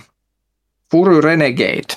I like it. Siis tällaiset kuulit komponentin nimet on semmoista, että, että siis kai tämä on niin nykyään laskettaisiin jonkinnäköiseksi keskitason peli PCksi. Toivon, mm, että tämä kestää minulla monta vuotta. Mä oon ihan, ihan, ihan iloinen tähän tilanteeseen nyt. Onko sulla kaikki hullut RGB-valot siinä? Öö, a- aika sanoisin siis... Ja siinä on kuin ikkuna ja kaikki. Siinä, siinä on mm. ikkuna ja siinä, tota, siinä on jotain valoja, mutta lähinnä se on se, se näyttis, se RTX, mikä siellä valaisee. Muuten se on miellyttävän Joo. Hillitty, koska mä, mä en välttämättä kaipaa sitä, että sieltä hohtaa niin kuin koko ajan mm-hmm. sateenkaaren kaikki värit tänne huoneeseen. No, mulla hohtaa neljä sateenkaarituuletinta tällä hetkellä, sekä toi näytön ohjaaja, sekä mun näppäimistö ja hiiri. Joo, siis mä, mä en välttämättä kaipaa sinänsä tota, tot, tot, tot, tot, tota. Mä, mä jotenkin se ainut, se ikkuna siinä oikeastaan on niin kuin vaan semmoinen, että musta on kiva nähdä, että kaikki näyttää sieltä sisältä, että siellä on kaikki hyvin. Ja... Mistään ei tule savua. siellä, siellä ei hirveästi öljyä. Jotain semmoista. Se on vaan semmoinen niin turvakysymys mulle ehkä. Joo, se kyllä. Hätsi. Ja tota, ei, ei siinä sen, sen, sen kummempia. Mä odotan nyt, että voisit pelata jotain. En mä oikein ole vielä päättänyt, mitä sit pitäisi pelata, jos mikä näyttää syvältä. Ehkä jotain uutta metropeliä tai jotain muuta. Mä en oikein tiedä, että mitä pelejä on semmoisia, mitkä nykyään vaatii massiivisesti tehoja. E, et siis, kyllähän tietysti lämmittää, kun Crusader Kingsin alkuinitialisaatio menee vähän nopeammin. Mm-hmm. Eh, mutta tuota, kun ei mun, ei mun pelimaku ole sellainen nykyään, että se välttämättä vaatisi semmoista niin kuin hirveätä. On se kiva, kiva tietysti jossain peleissä, että on hyvä frame rate, että yleensäkin ää, esimerkiksi tähtääminen sujuu hyvin. Tai se, että siinä Kelaa miten monta freimiä sä voit nyt saada, kun sä pelaat Quakea, alkuperäistä Quakea tässä. Kaikki freimit. Krys, ehkä, ehkä jopa pyörii joo. Ja tota, mm. Mä pistin Groundedissa kaikki maksimiin ja muuta ja se pyöri tosi nätisti. Ja silleen, mutta mut siis kun en, en mä oikein niin tiedä edes, että mikä olisi semmoinen peli, jota voisi lähteä niin metsästää tuolta, että onko mulla kokoelmassa jotain semmoista, mikä pistäisi koneen koville tai ei, ei ole siis niin mitään käsitystä, koska mä en vaan tiedä, että mitkä pelit nykyään edes on semmoisia. Mitkä niin kuin, onko teillä mitään semmoista käsitystä, että mikä, mikä voisi No kun mullakin on se, kun se ei ole mun pelimieltymystä on ne suurimmat high-end rautakurittajat, kun se on just sitä mm-hmm. pienet, japanil, pienet indie-pelit vähän japanilaista ja muuten se ei ole sitä suorita raudanpurista ja mitähän sitä no. sitten on. Mm. Mulla, mulla, on, mulla on vähän sama, sama ongelma, pelaa. positiivinen mm. ongelma siinä mielessä, että tota, äh, ehkä pitäisi jotain moninpeliräiskintää kokeilla tai jotain. En, en tiedä yhtään. Battlefieldi sinne rukkaamaan. No en mä halua. se, se, se, se, on se toinen vaihtoehto. Se remastered-versiokin. No, siis ei, ei no, siis mä yritän katsoa, että mitkä on semmoisia mun wishlist-pelejä tai tämmöisiä jotain, että mitä mä haluan, niin sitten siellä on jotain Victoria 3 tai jotain, niin se ei niinku varsinaisesti ehkä pistä näytöohjaimen tuulettimiin pyörimään täysille ehkä joku ihminen täällä kuulijoissa voisi avustaa, että mikä, mikä on peli, jossa voisin tunnelmoida grafiikalla jollain tavalla. Mm. Helmiin. Kommentteihin vaan. Kyllä. No, mulla on periaatteessa näyttökin, mikä kykenee 144 Hz toimintaan, niin saa se aika smoothiksi sitten, jos haluaa. Mulle yritettiin just myydä turvalukkoja. Mitä ihmettä? Ja tietenkin, siis nyt, kun, nyt, kun jul, ja, ja nyt kun julkisesti puhutaan, niin tietysti ostit monta useita suoraan, että varmasti on turvallista. Kyllä. Nyt minulla on tuossa äh, tota, ydinsuojattu ovi. Holvissa eläisi. Kyllä. Vieläkö, vieläkö no, saa niitä pieniä haribopusseja, kun sä tilaat sieltä? Tota, saatko sä pienen namipussin sieltä? Okei, katsotaan. Mä, mä voin muuten nyt kertoa, että ihmiset suosittelee mulle, kun mä googletin tässä, Oho. niin Metro Exodus, kanssista sekata Red Dead Redemption 2, mm. Assassin's Creed Valhalla, ja sitä mulla oli vielä O. Dying Light 2 oli niin tylsä peli, että mä en usko, että mä kykenen pelaamaan sitä mitenkään, vaikka se olisi minkä näköinen Far Cry 6. Oh my god, not, ei taas Far Cry. Siis mun viime vuosien niin tylsin pelikokemus, kun pelattiin kooppina se Far Cry post-apokalyptinen setti läpi. Siis kuinka jumalattoman, siis by the numbers, semmoinen aivan mitään sanomaton kokemus. Tätä se tehot tuo, sun pitää nyt alkaa pelaa Far Cryta, ei ole vaan muut vaihtoehtoa. Mm-hmm. No ilmeisesti ei, no Kyberpunk olisi tietysti, tota, sehän on pätsättykin nyt, mutta mä, Kyberpunkissa on se ongelma, että mä odotan nykyään, että ne pätsäisi sitä vielä vähän enemmän ja sitten vielä vähän enemmän ja ehkä vielä vähän enemmän, Va, koska, no. koska miksipä ei odottaa niin, kuin niin kauan, kunnes se on pätsätty sijasti, että ne toteaa, että nyt ei ikinä enää julkaista yhtään pätsiä, koska mikä kiire. Ehkä se on, siis mä sanoisin, että Metro Exodus on nyt niin kuin mm. ainut järkevä vaihtoehto. Eikö se Warframe ollut ainakin jossain vaiheessa suht vaativa? Joo, mutta ei se enää nykyään ei enää nykyään, se, pyöri, se pyöri tuolla vanhalla koneellakin okay. tosi hyvin. Ne on jotenkin saanut optimoitua sen aika kuosi, mikä on hyvä, koska se on niin nopea, nopea peli. Mä en tiedä, mä en ole ikinä pelannut tota Red Dead PClle että se oli konsolikokemus, en tiedä miltä se vaikuttaa. Mulla on tietysti GTA Online, niin se varmaan saisi hyvät framerateit, mutta se pyöri tosi hyvin kyllä vanhalla koneellakin. Guary on myös mainittu hyvän näköisen peliksi, sehän oli kyllä, ei sekään kuin, ei. Siis onko, onko, eletäänkö me jossain aikakaudella, jolloin jostain PC-tehosta ei ole mitään iloa kenellekään. Kaikki hyvät PC-pelit ei edes vaadi mitään tehoja. Se on, kun no, nämä, niin, turha ostos. Se on, kun nämä uuden sukupolven pelit käy vielä oikeasti uutta sukupolvea, niin PC-pelitkin kulkee jäljessä ja ollaan niin. semmoisessa välimuodossa. Mm. Niin, jos katsoo jotain Steamin bestsellereitä, niin siellä on just joku kova bunga Legacy, niin ei se nyt välttämättä, tai joku F1 Manager 2022, niin tuskin siis pistää raudan huutamaan liekeissä. Mutta tota, mä luulen, että mun lapsi yrittää tulla sisälle hetki, mä kuikkaan. Jatkakaa te jostain muusta aiheesta. Mä voin vaikka jatkaa tässä siitä, että mä pelasin eilen ihan vaan uteliaisuudesta, ihan striimasinkin semmoista tapausta kuin Sonic Triple Trouble 16-bit, mikä on Triple siitä jännä tapaus, että se on, tai siis fanipeli, mutta no se on funny uusio versio Sega Game Gearilta alkujaan tutusta Sonic the Hedgehog Triple Trouble-pelistä. Ja kun mä sanon uusio versio, niin se on oikeasti ihan totaalinen uusio versio, että sen pointtihan tässä on se, että se käytännössä ottaa sen alkuperäisen pelin ja sovittaa sen tuommoiseksi Mega Drivein 16-bittiseksi tapaukseksi, ja se miten se tekee sen on itse asiassa todella kattava. Mä en tiennyt siitä alkuperäistä Game Gear-pelistä yhtään mitään, kun mä aloin pelata. Mm. Mä vaan lähdin tuon, hyppäsin, koska mä kuulin, että hei, tämä fanipeli itse, itse asiassa on aika jees. Ja mä hyppäsin siihen ja totesin, että ok, tämä itse asiassa on aika helvetin jees. Siinä määrin, että se on, kun miettii, mitä Sonicista viime aikoina on tullut, niin se on oikeasti ehkä paras Sonic-julkaisu, mitä on nähty sitten Sonic Manian, koska siis se on oikeasti hyvin tehty, tuntuu Sonicilta, ja sit se ei myöskään ole mikään semmoinen laiska tapaus tai muuta, että siihen on ujutettu paljon lisäjuttuja, että esimerkiksi ne erikoiskentät, bonus stages, mihin sä pääset, ne on ihan uniikkeja sille pelille, tehty mun ymmärtääkseni alusta alkaen, ja ne on veikeitä, siihen on laitettu paljon erilaisia, paljon vaihtelua, että se ei ole pelkästään sitä perus Sonic menikiä, että okei, että vähän harautuvia kenttiä ja päädytään sinne maaliin lopussa, vaan että siellä on just mm. pakotilanteita, siinä on lumilautailua, kattavampaa lumilautailua kuin aikoinaan Sonic kolmosessa – mikä on aika paljon sanottu kuitenkin, koska silloin aikoina, kun Sonic 3 pelasi ekan kerran pääsin Ice Cap Zoneen, niin se lumilauta oli parasta ikinä, vaikka loppujen lopuksi sä tehnyt siinä mitään, mutta se on vaan niin helvetin siistiä. Ja toi on huikea jatkokehitys ja toi on kuitenkin lumilauta, missä oikeasti teet jotain. Ja just paljon kaikkea pientä mukavaa laitettu mukaan, se mitä se ei olisi tarvinnut laittaa, mutta se on vaan niin intohimolla koottu peli, että se on intohimolla ja saman niin Sonic-ymmärryksellä, että siinä tiedostetaan, mikä siinä Sonicissa oikeasti silloin 90-luvulla oli niin rautaa, niin se mm. on ihan oikeasti hullun hyvä 2D Sonic-peli. Siitäkin huolimatta, että se on siis fanipeli. Se fanipelimäisyys näkyy siinä, että siinä oli joku yksi kohta, missä mulla tuli huomasta, että okei, tämä fysiikka ei toiminut ihan niin identtisesti, niin kuin se olisi pitänyt, niin kuin se olisi tarkoituksessa. Tämä on kuitenkin tehty jollain Game Makerilla, mutta sen kun miettii, että se on Game mm. Asti lähetty uudelleen rakentaa, tota, niin se on ihan uskomatonta, miten uskolliseksi se on saatu siinä.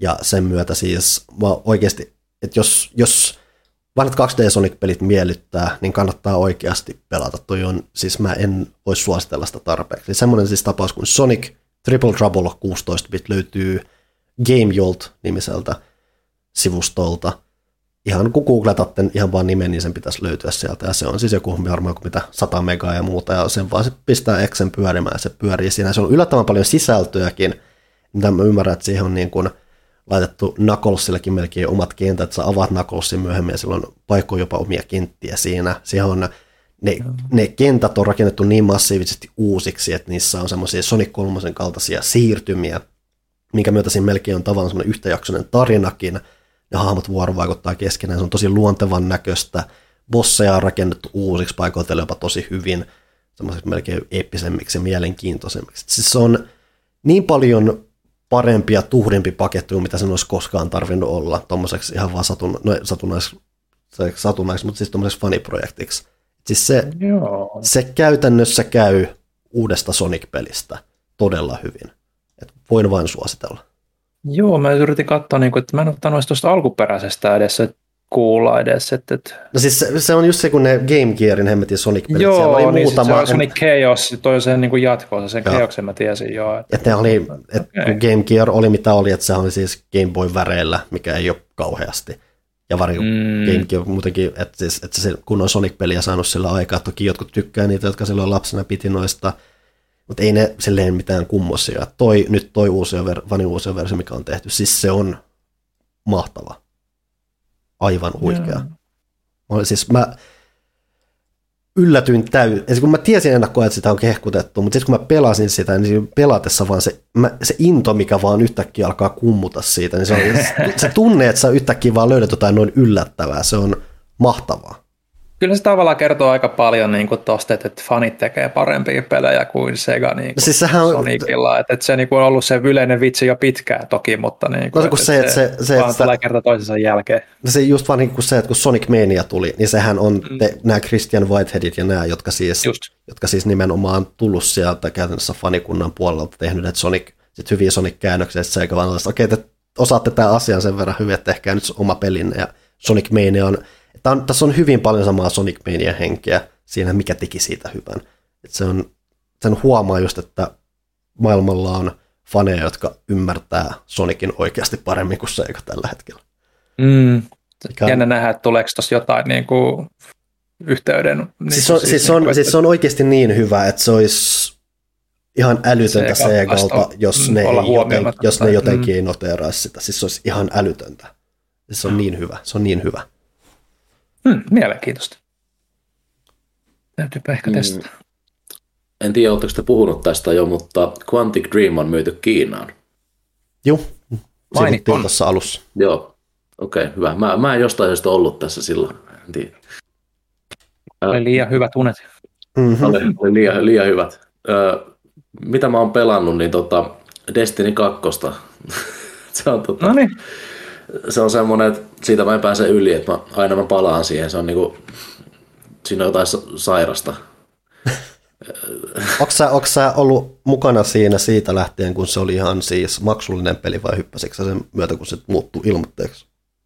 Öö, mulla oli se, tai mulla on siitä kaksi fyysistä versiota, eli kyllä. Joo. Mutta tota, mä en, mä en, mä en tota, siinä vaiheessa, kun se oli vielä maksullinen, niin mä en kuitenkaan pelannut sitä hirveän aktiivisesti, että mä pelasin sitä ykköstä aika pitkään. Mm. Ja tota, hyppäsin, hyppäsin oikeastaan tuohon Destiny 2 kelkkaa vasta sitten, kun ne oli tota, tai ilmoitti siitä, että ne on valtaamassa Forsakenin. Ja tota, joo, mä oon yhä tällä samalla, samalla linjalla. mä, mä yritän aina, yritän aina pakoa, mutta mä palaan tänne. Pelaatko jonkun kanssa vai onko se vaan semmoista tai omakohtaista grindailua? Nyt vaan tarvii tehdä käsille, joten, joten mä menen räiskimään. Joo, se on sitä, että mä pelaan yksin ja teen bountyja, yritän levelapata ja, ja tälleen. Et mä, yritän, mä, oon, mä oon yrittänyt monta vuotta saada mun kavereet mukaan siihen, mutta ne ei, ne ei suostu lähteä. Jännä juttu. Ne on kattonut sivussa, mitä... Mm. Mm. tota, itse asiassa alkuvuodesta niin mä sain pari kaveria lataamaan sen, mutta sitten ne, tota, ne, lähti, tai ne lopetti jo siinä vaiheessa, kun ne tota, oli velannut se alkuintron. Mm-hmm. mä, se on ehkä vähän semmoinen, siihen on niin vaikea päästä sisään enää. Siis, no kun se on just kun se, että kun, ne, kun tänä päivänä mä en ole ihan varma, että mitä se on, että onko siinä edes nimenomaan kun aikoinaanhan se julkaistiin, siinä oli se tarinakampanja ja kaikki, mitä sä vedit läpi, ja sitten sulla oli, se oli niin kuin selkeä peli, jolla oli periaatteessa alku ja loppu, mm. siellä on se endgame-kontentti ja kaikki. Nyt kun se on palvelu, niin mä en ole edes varma, onko sitä kampanjaa siellä enää olemassa. Ei niin ole. se nimenomaan, sitä, jos sitäkään mm. ei ole sen, sä vaan heitetään sun ja sä tekee asioita, niin se on tosi irrallinen kokemus uudelle pelaajalle. Joo, siis se oli jo siinä vaiheessa, kun se niinku muuttui siksi se, se ilmaspeliksi, mm. niin siinä vaiheessa oli jo silleen, että, että no, että joo, mulla löytyy Destiny 2 äh, hyllyistä levyltä, mutta nyt kun se sieltä aukesi kaikki kerrallaan ja se oli jo ja vähän niin kuin unohtunutkin sinne hyllyyn, niin no voisi kokeilla, niin se, että mä en tajua mitään, mitä mun pitää niin kuin tehdä, ja sitten se jotenkin jäi sitten saman tien. Että nyt kun ei ole Huttunenkaan ollut meillä ylläpitämässä tätä, niin nyt Niklaksen pitää ne tota päivittää, että mi- mikä Destinissä niin kuin on Joo, kyllä. juttu nyt tällä hetkellä. Että, että nyt se Lightfallikin julkista, tai niin kuin on tulossa. Ja se tulee Joo, se-. Joo, se julkistettiin ja se näyttää ihan huippuhyvältä. Ja kerrankin jotain tota, uutta Destinyin, että et ei aina sitä samaa synkistelyä tai kuussa juoksemista. Et, tämä on toki varmaan jostain kuussa juoksemista, mutta, mutta tota, siinä on semmoinen kaupunkielementti, joka näyttää mun mielestä aika raikkaalta jopa. Ja se näytti vähän eloisammalta, ainakin sen puolesta, mm. mitä mä pikaisesti näin. En Kyllä. nyt ole mikään hirveä Destiny-asiantuntija, mutta Joo, se, se näyttää ihan hyvältä. Tota, hintoja ne on taas nostanut, mutta semmoista se on, että nyt se maksaa se koko, koko sisältövuosi niin 100 euroa. Et se oli muistaakseni Witch Queenin kanssa 80. Et, mutta semmoista se on tämä inflaatio. ja muutenkin se, että se on se Bunchin Oma, leipätyö. Se on, se. niin, Et se, se on kyllä niin. myös mulla paikoin ihan yllättävää, miten massiivinen peli Destiny 2 lopulta on. Että sehän on itse Se asiassa, että siis mulla on jotenkin aina on tullut mieleen, että kun se on kuitenkin alun perin ollut ihan ns. perinteisenä pelinä myytyä, mm. mutta et eihän se siitä mihinkään kasva. Mutta se, että se elää käytännössä omaa elämäänsä tällä hetkellä ihan täysin. Mm, Mikä on siis saavutus itsessään ja onneksi olkoon siitä Bunchille ehdottomasti. Silloin vaan just se, että joo.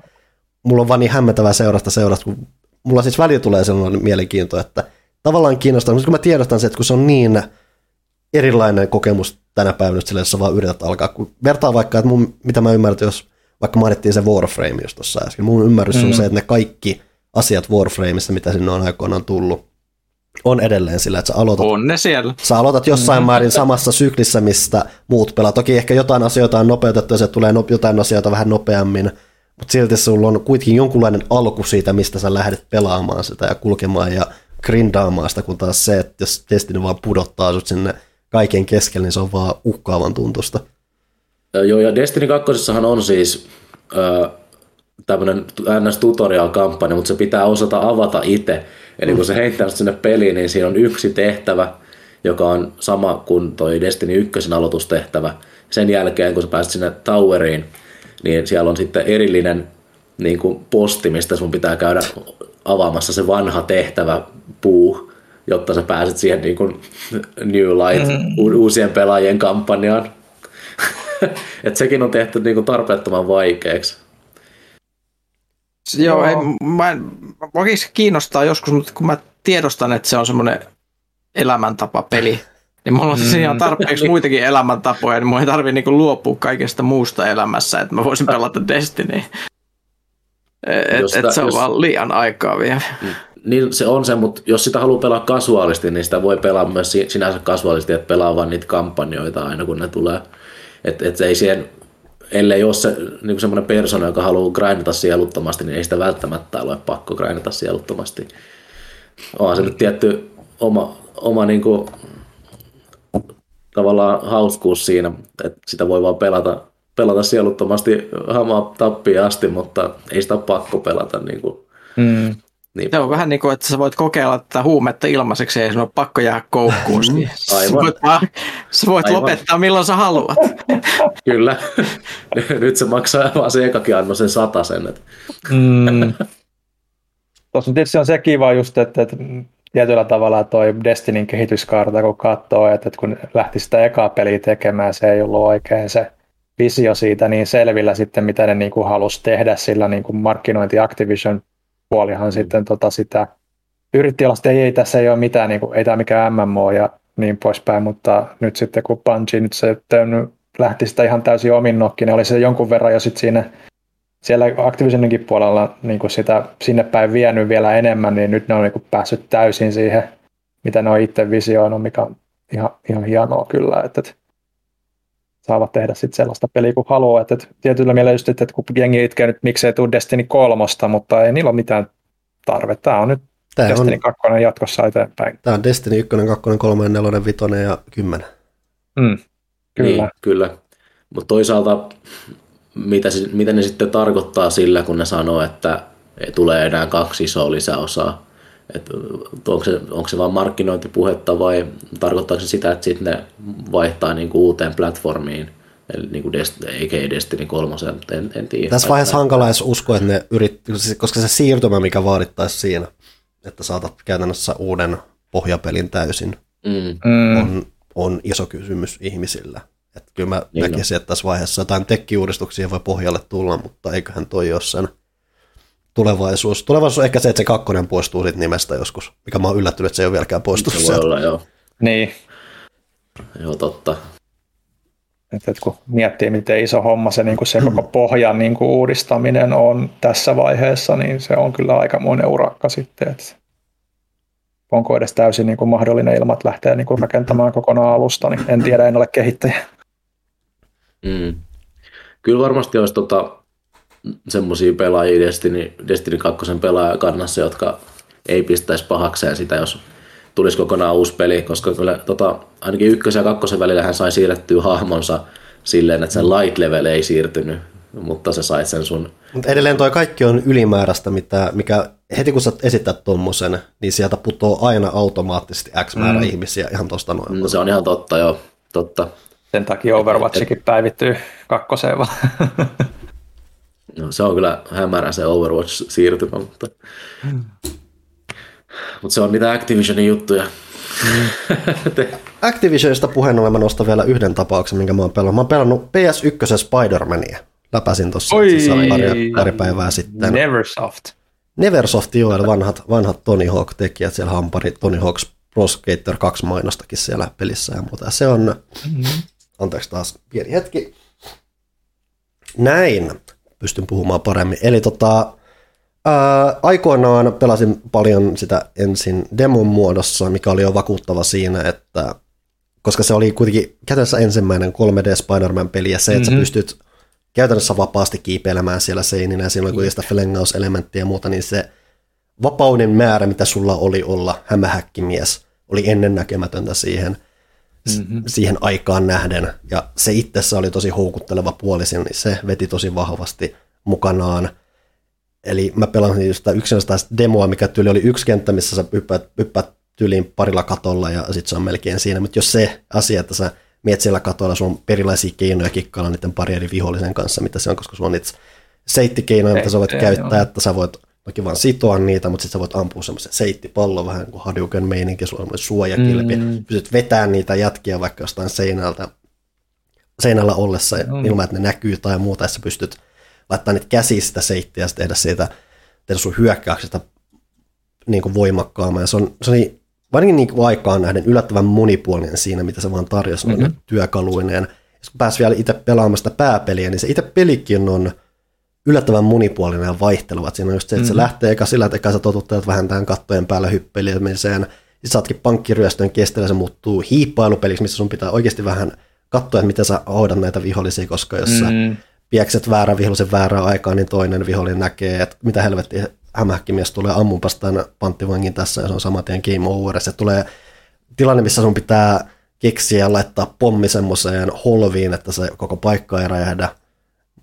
Jep. Just tuommoista pientä, sitten just tulee paljon ajojahteja, että melkein just se mielenkiintoisin osa siinä on se, että sä menet siellä kaupungilla ja Mm, löydät sen, par- ilmaa. löydät sen parha- parhaan, parhaan reitin flengailla sillä, että se flengaus tosiaan ei ollut mitään tämän päivän Spider-Manin henkeä tai edes PS2 Spider-Man 2 meininkiä, vaan että sä hyppäät ilmaan ja se ampuu sen seittiä johonkin kuuhun ja painaa menemään siinä, mutta eihän se häirinnyt mm. Siinä, koska se oli kuitenkin se on just sopiva automatisoitu, mutta just myös silleen, että sä, kun siinä tulee niitä takaa jo tilanteita ja muuten, niin kentät on itse asiassa sen verran mielenkiintoisesti mietitty, että sä, jos sä katsot sen sun reittius huonosti, niin sä et pääse suoraan katolta katolle, vaan sä jäät niin siihen seinään, sun pitää kiipeillä, sillä se on välillä oikeasti iso juttu, että varsinkin jos joku helikopteri jahtaa sua tai sun pitää jahtaa jotain venomia, niin se sun momentumi menee mönkään siinä, jos sä et ala etsiä vähän semmoisia luovempia keinoja hyödyntää sitä, sitä seittisinkoilua. Ja se toki vaatii vähän ehkä sen pelin kanssa taistelemista, koska ne kontrollit oli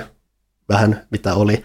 Tavallaan sit saa silti paljon irti, että se yllättävän vaihteleva ja sen myötä pääsääntöisesti taas oli tosi positiivinen fiilis pelata sitä. Toki pidemmän päälle ne kontrollien jähmeydet ja muut alkaa vähän, vähän rasittamaan, että mulla varsinkin isoksi ongelmaksi muodostaa mysteeriobossi, missä piti tehdä ampua seittiä vähän turhankin tarkasti ja se, sen pelissä on Joo. melkein ihan ok semmoinen, semmoinen osuman tai tämmöinen lokon järjestelmä, missä se ampuu jotakuinkin oikeaan paikkaan, missä halusi. Paitsi siinä mysteeriobossissa muun muassa, missä se bossi heiluu niin paljon, että se, se missaat tosi paljon. Ja se, että sun pit, saat, sen, saat tehtyä sen oikean tietyn liikkeen, se on semmoisen pienen näppäin yhdistelmän kanssa takana, mikä johtaa siihen, että A, joko sä vaan feilaat sen näppäinpainoksen, koska ne kontrollit ei ole niin hyviä. Tai sit sä oot just silleen väärässä kulmassa, jolloin sen sijaan, että se ampuu eteenpäin sitä seittiä, niin se ampuukin ihan toiseen suuntaan se, jolloin se targetointi ei toimi. Se on kaikkea tuommoista pientä väkerrystä, mikä menee vähän ongelmalliseksi, vähän häiritsee, mutta se kokonaisuus, noin, se ympäröivä kokonaisuus niin kuin ideapuoleltaan ja se, mitä se laittaa sut tekemään, niin se on edelleen just varsinkin tolleen vanhana hämisfanina ja just tolleen mm. nostalgian kautta. Niin, ylipäätään siis tolle, muuten kun miettii siis 2000-luvun alun lisenssipelejä, että niistä roskaa ne millään oli miten semmoista nopeasti ulos tuupattua, aika aika visiotonta settiä ne on, niin toi ei ole semmoista, siinä on selkeä, aika vahvakin visio siinä, mitä on haluttu mm-hmm. tehdä, ja se välittyy siitä tosi vahvasti, että se ei ole pelillisesti maailman paras juttu, ja se häiritsee välillä, mutta muuten se oli, se oli hauska palata siihen mukaan ja vähän just katsoa, mm-hmm. mitä asioita muistaa. Mä jopa löysin yhden asian, mitä mä en koskaan löytänyt, koska kun sä jahtaat sitä Venomia siellä viemäreissä, mikä muuten sen ehkä pelin huonoin, huonoin osa. Taitaa olla joo, nyt kun muistelee. Joo. Niin siellä on, se on, päätyy semmoiseen labyrinttiin. Niin mä en, tiedä, mä en muista ainakaan löytänyt, mutta siellä on mahdollista löytää siis tämä Dr. Connorsin tämä lisko,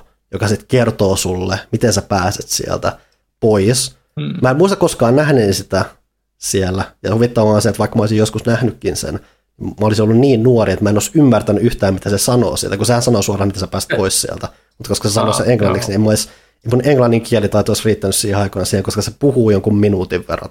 Jo, että me tekataan sitä näiden läpi ja sitten tuosta oikeasta odota tuommoista ja katso tuommoista ja siinä on just silleen, että kun ylipäätään sun piti vielä tulkita sille, että okei, mikä tämän pelin käsitys jostain Waterwaysta tässä yhteydessä on ja muuta, että, se, en olisi kirjata mm, muutenkaan, mm. että se oli tavallaan uusi kokemus siellä muutenkin. Että se oli hauska nähdä. Ja jälleen sitten Visiosta kertoo myös se, että hauskoja pieni juttu, että sä avaat uusia pukuja, mikä edelleen jo sieltä, siitä ajasta lähtien on tosi oleellinen osa kuitenkin mm. Spider-Man. Joo, joo, joo, ja siellä oli aika paljon niitä sarjakuvia tuollaisia, mitä niitä ihan... Joo, sariskansia löytyy, ja sitten siinä on kuitenkin Stan Lee mukana niin kuin jokaisen chapterin välissä vähän se taustottamassa ja muuta, että siellä on niin kuin just panosta, siellä on just ää, esimerkiksi tämä Dr. Octopusin ääninäyttelijä, esimerkiksi taisi olla sama kuin mikä oli tässä Ysäri Spider-Man-sarjassa ja muuta, että siellä on panostettu selkeästi asioihin, mistä Joo. on tiedetty, että kannattaakin panostaa. Siitä taisi olla aika paljonkin sitä just se Ysäri-sarjan niin kuin, tota, se, sehän oli sidoksissa, ainakin se Kiarttihan oli niin kuin nimenomaan siihen sidoksissa. Kiartti oli siinä, mutta sehän ei varsinaisesti, että monet niistä desainneistahan oli sitten enemmän, esimerkiksi Scorpionihan näyttää hyvin, hyvin erilaiselta siihen sarjaan Joo, mutta sen mä muistan, niin kuin, että kun mä itsekin olin siihen aikaan niin kuin iso Hämis-fani ja elin niin kuin sen TV-sarja ja sitten suomalaisten sarjakuvien niin kuin ahdissa, niin siinä oli just semmoinen – oikea tatsi ja fiilis, että siellä tuli just niitä semmoisia niin kuin siihen aikaan oleellisia juttuja, kuten Carnage, Carnage mm. symbiootti vähän niin kuin liittyy moneen muihin asioihin kuin, kuin Fintus Kasadin ja, ja tällaista näin, niin se oli mielenkiintoinen ja just tuntui semmoiselta, että tämä on niin kuin tehty just niin kuin siinä mielessä, että se on niin kuin tuntuu sarjakuvaystäville tutulta siinä mielessä, kun nykyään kun tehdään jotain Spider-Mania, niin se on aina vähän niin kuin oma juttusa, niin se tuntui silloin, että mm. se oli niin kuin sitä, osa sitä kokonaisuutta ja se oli vielä hyvin tehty siihen kokonaisuuteen, niin silloin sitä niin kuin arvosti tosi paljon. Joo, että se oli mielenkiintoinen tapaus, että sitä jatko-osaa, mikä ne teki vielä PS1, mä oon pelannut joku kaksi minuuttia, mutta mulla ei niin suurempaa kokemusta siitä. No, ei, ei Enter Electro tullut ikinä testattu, että silloin, että joo. Se oli mun pelatut setit, oliko siinä muidenkin? Mulla on vielä yksi Öö, supersankareista puheen ollen, niin Batman Arkham City. Mä Aha, Nyt meni, nyt meni ääni. Oh, hups. Olen siis aikoinaan tota, pelannut sitä joskus tota, Pleikkari kolmosella, ja se oli joskus aikoinaan PS Plus-pelinä. Ja tota, naputtelin sitä joskus, mitä mä olin, varmaan joku 11-12-vuotias, ei- eikä siitä oikein sit loppujen lopuksi tullut yhtään mitään, et tainnut päästä sitä pakkasherraa pidemmälle.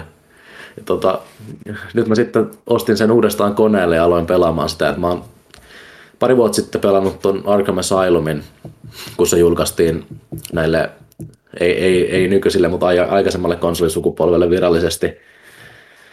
Ja sitten tota Arkham City silloinkin vähän koskettelin, mutta se sitten unohtui. Niin nyt mä ostin sen uudestaan.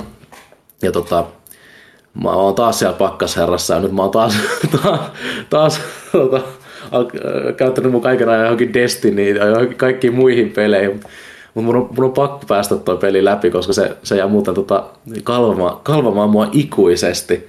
Et, et Arkham City on, meillä on complicated history. Mut iso kysymys tässä vaiheessa on se, että pidäksä siitä? Öö, se on ihan fine. Mä, mä tykkään siitä taistelusta. Mä ehkä toivoisin, että se olisi vähän, vähän enemmän niin kuin Arkham Asylum siinä kenttäsuunnittelussa, että se olisi vähän tiukempi. Se on se, mikä jako paljon just, että, että Joo. just mä ja Ville ollaan varsinkin paljon puhuttu siitä, että se melkein se Metroid-maisempi tiivis meininki on se Mm. sarjan huippu melkeinpä. Että se kaupunki on jännä ja tosi yksityiskohtainen, mutta se sitten menee vähän se terä siinä, että se ei ole niin tiivisti suunniteltu. Niin, kyllä. Joo, se oli niin hyvin suunniteltu se, niin kuin se tunnelmalliseksi se niin kuin alue ja se eteni niin kuin hyvin, että sitten kun siihen tuli sitä avoimuutta, niin sitten vähän niin kuin tietty detailikkuus huk- hukkuu omaan makuun, vaikka hyvä, hyvin tekivätkin tietysti.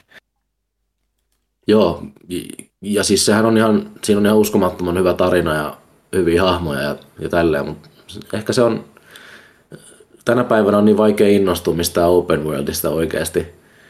Ja ehkä se on ollut mulla se ongelma aina, kun mä oon aina pelannut Assassin's Creedia ja jotain Far Cryta ja sitten Batman on kuitenkin tavallaan semmoinen Ubisoft Open World, että, että sielläkin on tosi paljon kaikkea ylimääräistä puuhaa. Ubisoft, Ei. nyky, nykypäivä Ubisoftiin nähden tosiaan, sen, senkin ja melkein Ubisoftiin, niin se on kuitenkin se tiiviys, että niihin nähdenhän se on tiivis edelleen. Onhan se, onhan se jopa, jopa ihan positiivisella tavalla.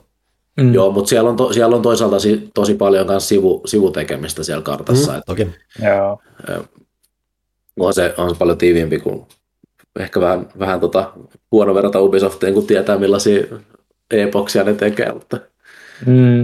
eh, ehkä, toi, ehkä tosta, voi olla, että mä pääsen ton läpi. Katsotaan. Mulla on tota se Gotham Knights ennakkotilattuna, että et siihen mennessä se on mun deadline nyt tuossa Arkham Cityssä. Okay, kyllä se Ar- Arkham Knightikin kyllä varmaan niin siinä välissä pitäisi sitten kyllä. No voi helvetti. Se taitaa vähän niin kuin siihen, niin kuin, vaikka sitten onkin irrallinen, niin se, Se, sehän on, se on irrallinen universumi. siinä on vähän ehkä sitä tietyllä tavalla se loppuratkaisu voisi ehkä olla jotenkin liitoksissa siihen. I don't know. Mm. En tiedä. Mä oon lukenut spoilereita Arkham Knightista joskus vuosia sitten, niin mulla on kuin about kuin selvää, mitä, se, No, tai mitä siinä tapahtuu. no, niin, no sitä ei tähtä. Ja Kai, all, all is good. Heitämmekö tähän väliin vielä jotain katsottuja fiiliksiä? Lyhyesti. Lyhyesti. Lyhyesti voisi ehkä jotain. Mulla on hirveä lista. Mä voin heittää mun... Ei, ei, ei, ei, ei. Sitten se on lause per juttu, koska ei taas viisi tunnista käsiä. Niin kuin, ei. Mä heitän Ei. oman, oman lyhyen settini tähän, että se mikä vähän innoitti tuon Spider-Manin parin on se, että mä itse asiassa hokasin, että Disney Plusastahan näkee 90-luvun Spider-Man animaatiota. Mm, Ja mulla oli sitten yksi ylimääräinen lauantai-ilta siinä, ja mä totesin, että okei, nyt voisi kurkata, koska ihan uteliaisuudesta, miten hyvin se kestää nykypäivää. Se on kuitenkin mulle aika merkityksellinen sarja siinä. Itse Mm. nyt kun mä katsoin tota, niin se on paljon merkityksellisempi itse asiassa kuin mitä mä oon miettinyt. Se oli kuitenkin ää, mulle ei ensimmäinen kosketus hämähäkkimieheen, mutta ensimmäinen semmoinen isompi, mikä on auttanut kuitenkin tutustumaan siihen Marveleihin ylipäätänsä, mm. koska se on yllättävän kattavakin siinä, miten paljon se itse asiassa käsittelee Marvelia ja Spider-Manin historiaa. Mm. Et se oli tärkeä sarja. Nyt kun mä aloin katsomaan, tota, niin se on, kävi selväksi, että se on selvästi ollut ensimmäinen tuommoinen sarja oikeasti, missä tämä seura, missä on selkeä oikeasti, tai selkeämpi jatkumo, ja missä se, missä tuntuu oikeasti, että niissä, että niissä jaks, ja, jaksoissa tapahtuvissa asioissa on oikeasti vähän jotain painoarvoakin ja muuta, mm. mitä siinä tapahtuu, koska, koska esimerkiksi monille se, mitä, siis mä, mä oon nyt kaksi ekaa kautta kattonut, ja ne on ne, minkä suhteen mä oon selvästi ollut tutuinen. Mä aloitin vähän kolmoskautta ja se alkaa olla vähän semmoista, että mä oon ehkä nähnyt palasia tästä, mutta mulla ei ole niin mm. vahvaa muistikuvaa tästä. Kaksi ekaa kautta on selvästi tutuimmat. Jo niinkin se just on se meininki, että ekas käydessä, kaudessa käsitellään just tätä symbioottipukua ja Venomia ja sitten kakkoskaudessa on vielä tämä sitten tämä Man Spider-juttu, mikä varsinkin, jos aikoinaan katsoit sitä sarjaa, varsinkin junnuna, ilman mm. isompaa kuin mitään tuommoista, niin kuin vaan, niin kuin vaan tuttuutta niin kuin, vaan niin kuin mediatuotteiden kanssa, tarinoiden kanssa. Et siis oikeasti se järkytys, se twistien määrä, tai ei se ole siis järkytys, mutta se twistien ja tapahtumien määrä, mitä siinä varsinkin siinä Man Spider epis, niin jatkumossa tapahtuu. Ja se on mm. oikeasti aika, siis se painautuu mieleen, koska se ei ole se asioita, mitä varsinkaan niin skidinä odottaa, että vaan alkaa tapahtua, jos et ole millään tavalla tietoinen siitä, mitä siinä tapahtuu. Et se on oikeasti tosi vaikuttava siinä, mitä se tekee. Ja Vaikutteelle vaikuttavuus on jopa se, mikä tuossa sarjassa ainakin ekas kahdessa kaudessa on ollut mukana. Varsinkin ekas kaudessa, koska siis ekas kaudessa on se, että siinä, siinä selkeästi on laitettu fygy menemään varsinkin siihen ekan kauteen. Varsinkin eka mm. jakso. Että eka, ja, ekas kaudessa on tilanteita, missä siis se sarja on oikeasti tosi hyvän näköinen, siis vielä tänäkin päivänä. Mm. Et siinä on varsinkin niin kuin ekas jakso, siinä on vähän niin kuin, että se paikoitellen, siinä on vähän jopa elokuvamaisia vipoja tai muuta siitä, että miten – miten yksityiskohtainen on, miten mielenkiintoisia niin kuin jotkut tietyt shotit on ja muuta, että siinä on selvästi paljon pistetty panostusta siihen. Ja se, se rakoilee varsinkin, siis kak, siinä, on, siinä, siinä näkyy selvästi, että se tuotanto on välillä hyppynyt ja pomppinut. Esimerkiksi kakkokauden kak, kaksi ekaa jaksoa, ne näyttää hirveältä ja ne tapahtumat, mitä siinä on, tuntuu tosi eriäviltä ja epäloogiselta kaikkeen muuhun nähdä, mutta siis ne varsinkin se ykköskausi, että siis se ei, et kun miettii tämän ajan muita niin kuin animaatiosarjoja, niin se ei ole niin tyylitellyn näköinen kuin joku Batman Animated mm. Series. Mutta se on muuten vaan siis tosi hyvän ja yksityiskohtainen näköinen.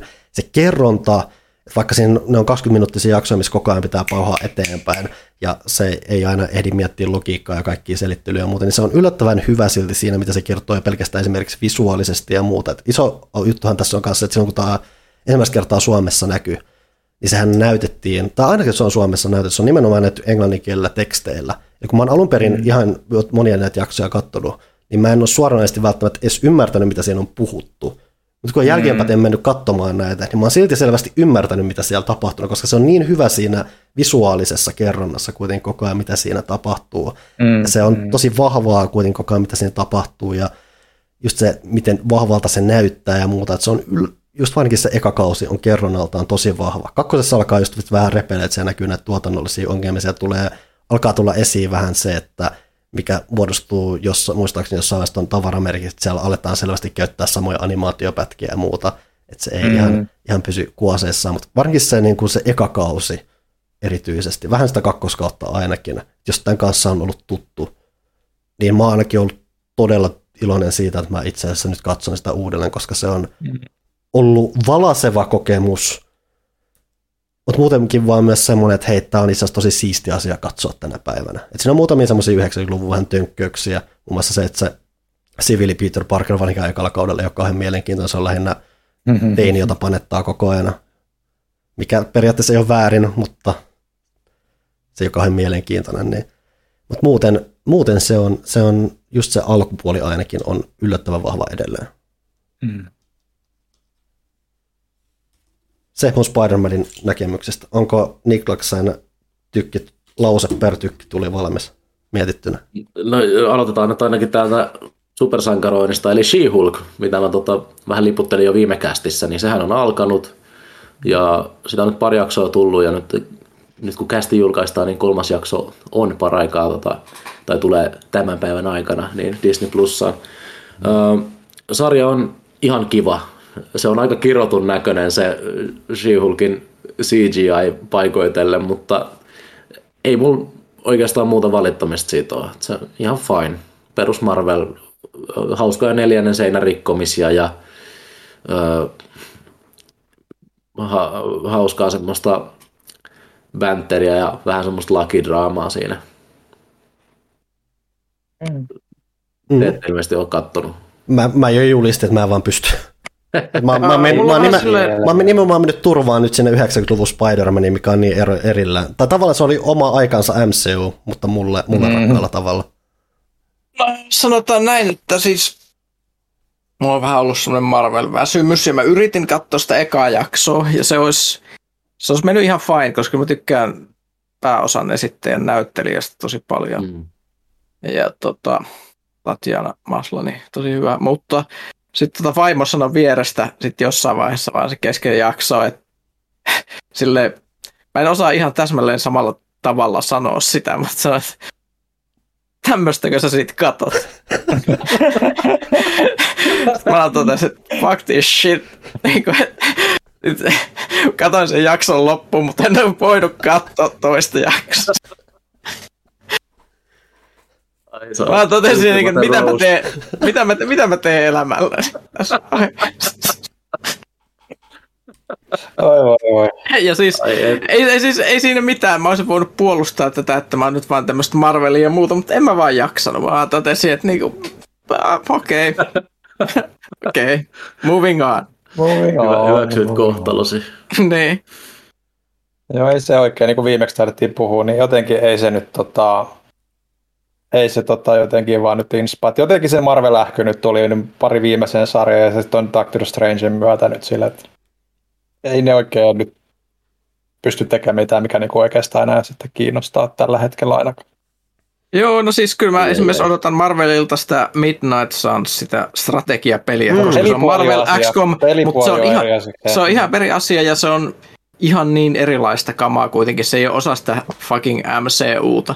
Siis se, se on se vielä silloin, kun oli nämä joku Infinity Warit ja nää, niin tuntui, että kylläpä sitä MCU on siisti juttu, mutta se tuntuu, että sitä oikeasti saa joku massiivisen ähkyn nyt, että ei vaan pysty. Et se, sehän, mikä, sehän, mikä tuossa Ysäri Spider-Manissakin on viehättävää, kun se on lopulta niin erilainen just se kerronta ja kaikki ne hahmot ja muuta, että se on jopa virkistävää just sen vuoksi katsoa sitä, että se on niin semmoinen erotus siitä, että siksi mä oon myös viihtynyt sen parissa. Mm. Lisää. Joo, sitten mä oon käynyt katsoa tota ennakkoon ton suomalaisen uuden sci-fi-tapauksen Veden vartijan. Ja, ja tota, se oli aika paska. Mä en, mä en tykännyt siitä. Mutta ilmeisesti kollegoita löytyy, jotka pitävät tästä, joten power to them, mutta mä en vaan päässyt tähän mukaan. Tämä oli siis kertoo dystopisesta tulevaisuudesta, jossa Suomessa on tämmöinen brutaali poliisihallinto, joka hallitsee kaikkia vettä. Ja tota, mä ajattelin, että olisi paljon toiminnallisempia, että tässä tapahtuisi jotain, mutta tässä ollaan niin kuin, tämä kestää tunti 40 minuuttia ja tunti 20 minuuttia ne vaan on siellä kylässä ja voivottelee jotain. Ja mä tiedän, että alkoi kuulostaa mielenkiintoisemmalta. Se, se kuulostaa todella hyvältä, mutta ei vitsi se, mä en pystynyt peittelemään mun haukotuksia siellä Jos, jos viimeinen asia, mitä mä haluan, on suomalainen toimintaelokuva. Okei, no hmm. Ettekö te ole nähnyt tota, tota, tota, radioaktiivista miestä? Sitten ei, Se on suomalainen toimintaelokuva. No muun muassa repliikki radioaktiivinen mies on aina yksin. Koska kaikki kuolee sen lähellä. Öö, mikä se elokuvan nimi, niin nimi on? Radioaktiivinen mies elokuva. Siis nyt mä, mä en, Ukkonen, Ukkonen kaksi, vuonna tehty 2001. mä oon varmaan nähnyt joku traileria siitä joskus. Kattokaa se, tota, pituus on vain 19 minuuttia. Uu, Ja tota, ohjaajahan on siis Jalmari Helander, tunnetaan muun muassa Rare Exports. niin. joo siis tää on Joo, jo tää, tää porukka joo. Tunnetaan Rare Exportista ja onko tää sitten, eikö se tehnyt tämän kuuluisan Big leipämainoksenkin? Joo, ja mu- mu- muuta, mutta siis se, siinä on suomalaista toimintaa, jos haluaa mennä katsomaan. se oli tota, silloin kun mä asuin Tampereella, niin tämä oli vahva osa meidän niin sanottujen huonojen elokuvien iltaa, missä me katsottiin tota, ää, siis kaikenlaisia hölmöjä toimintaleffoja. Että mä en niin kuin siinä kastissa ollut ollenkaan siis huonoimmasta päästä. Tässä oli sellainen outo, outo charmi. Ja siinä oli myös semmoinen hämmentävä feikkitraileri Kekkos-elokuvasta sit lopussa, mikä olisi niin Kekkonen toimintaelokuvana. Sitten on tovi, kun mä oon viimeisen nähnyt, mutta ne Rare Export, ne lyhyt leffat mun muistaakseni oli aikoinaan ainakin ihan viihdyttäviä. Kyllä, mutta tuota... Eli ei siis pilkata suomalaista toimintaa. Joo. Mä, mä en tiedä, palataan tangentilta pois. Pim. Seuraava. Joo, vedenvartijat on unohdettu. Sitten Pet Sematary 1 ja 2, eli Uinoinun lemmikkini leffat. Numero uno and numero dos. Ne on tehnyt kaksi ykkönen- niitä. Tai nyt on uutena vai? Joo, nämä on nyt vanhoja leffoja. Ah, okei. Okay. Ah, No Joo. nehän oli ihan hyviä. Ainakin se ykkönen, en mä kakosta Niin, muista. niin, niin kyllä. Eli tota, kakkonen julkaistiin siis just NS remasteroituna juhlajulkaisu Blu-rayna ja olisi voinut jättää julkaisemattakin, sanotaanko näin. Että tota, ykkönenhän on tosi, tosi tota semmoinen synkkä ja ö, tavallaan karmiva katsaus siihen, miten ihmismieli hajoaa. Ja tota, siinä on ihan hirveät juttuja ja sitten Zelda on ihan kauhea ja, ja, ja tota, se, oli, se on tosi vaikuttava leffa, vaikka siinä on semmoinen camp-henkisyys. Mutta sitten toi kakkonen, niin siinä ne on ottanut kokonaan siihen semmoisen full on camp modin ja se, se on niin kuin ö, slasher käytännössä. Ja tota, se ei ole enää yhtään pelottava, vaan se on niin kieliposkessa meininki, että se jotenkin menettää sen nimen, nimensä ja sen alkuperäisen tarinan sielun siinä, siinä samalla. Et, et, et aika perus NS-kauhu jatko-osa Ysäriltä, mutta ei mitenkään ihmeellinen. Onko tässä selitys se, kun eikö, Pet Sematary ole siis Stephen Kingin Mm-hmm. On al- alkuperäinen, joo. Niin, että onko se kakkonen sitten joku näiden oma juttu? Kyllä on. Okei, no sen, sen, takia mä, sen takia mä ihmettelin, mikä kakkonen, mutta joo. Joo, siinä on siis sama ohjaaja kuin siinä ykkösessä, mm. mutta mä en, jo ellei mä tietäisi sitä, niin mä en uskoisi, koska se on niin erilainen se toinen osa. Joo, älkää kattoko kakkosta, kattokaa se ykkönen, se on superhyvä. Mä, mä kerron mielenkiintoisen elokuvatarinan tässä vaan tangentilla, ihan, ihan siis po- Mm. huonoista elokuvista puheen ollen, niin tota, oli sulla Twitteristä tämän, tämän, tämän storin, ja tämä kuulosti, kuulosti täysin, täysin uskottavalta, tämä tuli niin sanotusti ö, tuolta koiran suusta ulos, tai mikä tämä nyt sanonta onkaan, mutta tota, ö, eli Sandmanista, mistä on nyt se TV-sarja, niin siitä on tota, yritetty tehdä elokuva joskus öö, tota, kauan kauan sitten. Ja siitä, siitä on lähetetty tota Neil Gaimanille käsikirjoitus, jonka on tehnyt tyyppi, joka kirjoitti Wild Wild Westin. Ilmeisesti Okei. juttu on se, että kaikissa sen elokuvissa, mitä sen koskaan tehnyt, niin sillä on oltava jättimäinen robottihämähäkki. Niin mm. se on ilmeisesti myöskin siinäkin ollut Sandman Castle, jossa on jotenkin ollut jättimäinen robottihämähäkki. Ja ei, ei- ei mitään tekemistä niin kuin varsinaisesti niin kuin Sandmanin kanssa niin kuin juonellisesti, ei siis yhtään mi- mitään yhteistä. Ja se Gaiman oli lukenut sitä, että tämä on paskin käsikirjoitus, minkä mä oon lukenut elämäni aikana. Silloin oli soittanut agentti, joka oli kysynyt, että, että, että no mitä sä tykkäsit tästä? Miten, mikä siinä oli hyvää? Ei mikään. Ajaa, ajaa. No me, me, me nyt kuitenkin tehdään tämä sitten. Sitten se, se oli, se oli vuot- vuotanut sen tota Ain't It Coolille sen kässarin, missä ne oli pilkanut sen niin puhki, että sitten se elokuvaprojekti oli peruutettu. Nice. Nice. Mutta jättimäinen robottihämähäkki. Mä arvostan, että jos, jos ihmisellä on semmoinen jonkinlainen as, tämmöinen niinku hulluus, obsessio saada jokaisen elokuvaan, kun se kirjoittaa jättimäinen robottihämähäkki. Muista se käy vähän tylsäksi pidemmän päällä, mutta joo, olihan siinä Wild Wild Westissähän se oli, ja se vähän oli heille, että what the heck. Kyllä. Tota, ei, ei tämä tarina vaan tuli, tuli tässä mieleen. mm-hmm. Ei se väärin ole. Oliko vielä muuta? On mulla vielä yksi, eli tota DreamWorksin uusin The Bad Guys, tai suomeksi Hurja jengi, niin tämmönen perus furry rikoselokuva. Perus Kuulostaa rikoselokuva. kauhealta. Kau- Kuulostaa kamalalta. En mä nyt siitä tiedä. Mallia Zoo- Zootropolis, eli puhuvia eläimiä. Ja tota, yllättävän hyvä leffa, että harvemmin, harvemmin DreamWorks sinne elokuvapuoli pettää. Et niillä on aika, aika solid track record, mun mielestä ainakin. Ja toi on tota, aika semmoinen harmiton, opettavainen, ja kertoo siis tämmöisestä rikollisjengistä, joka yrittää tehdä kaikkia aikoja keikkaa, mutta ne jää kiinni. Ja vastineeksi siitä, että ne ei joudu linnaan, niin ne joutuu parantamaan tapansa. Ja siinä on sitten kaikkia hauskoja juonen käänteitä ja hassuja vitsejä. Se on, se on tota, oikein, oikein tota mainio tommonen kevyt puolentoista tunnin animaatiopläjäys. Suosittelen, se on nyt tulossa just, just tota Blu-raylle tässä lähiviikkoina. Hei, me ollaan jauhettu melkein kaksi ja puoli tuntia. Otetaan se tekniä ja sitten sit, sit äkkiä hirveä kysymyspatterit to, hirveällä vauhdilla. Tätä, tätä. Läp.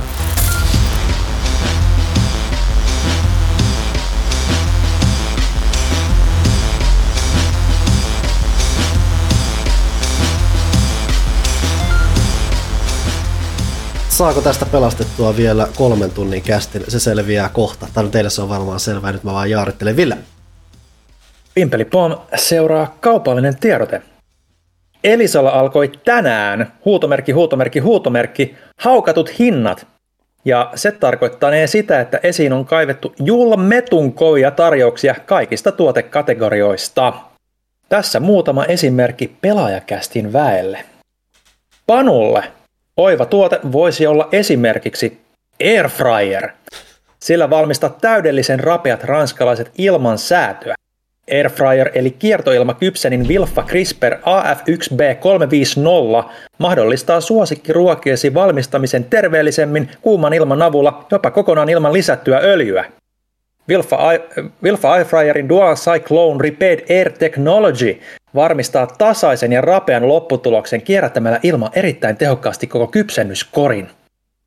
Normaalisti 149 euroa, nyt haukattujen hintojen kunniaksi vain 99 euroa. Pyykkönen, perheen isänä arvostaa aikaa.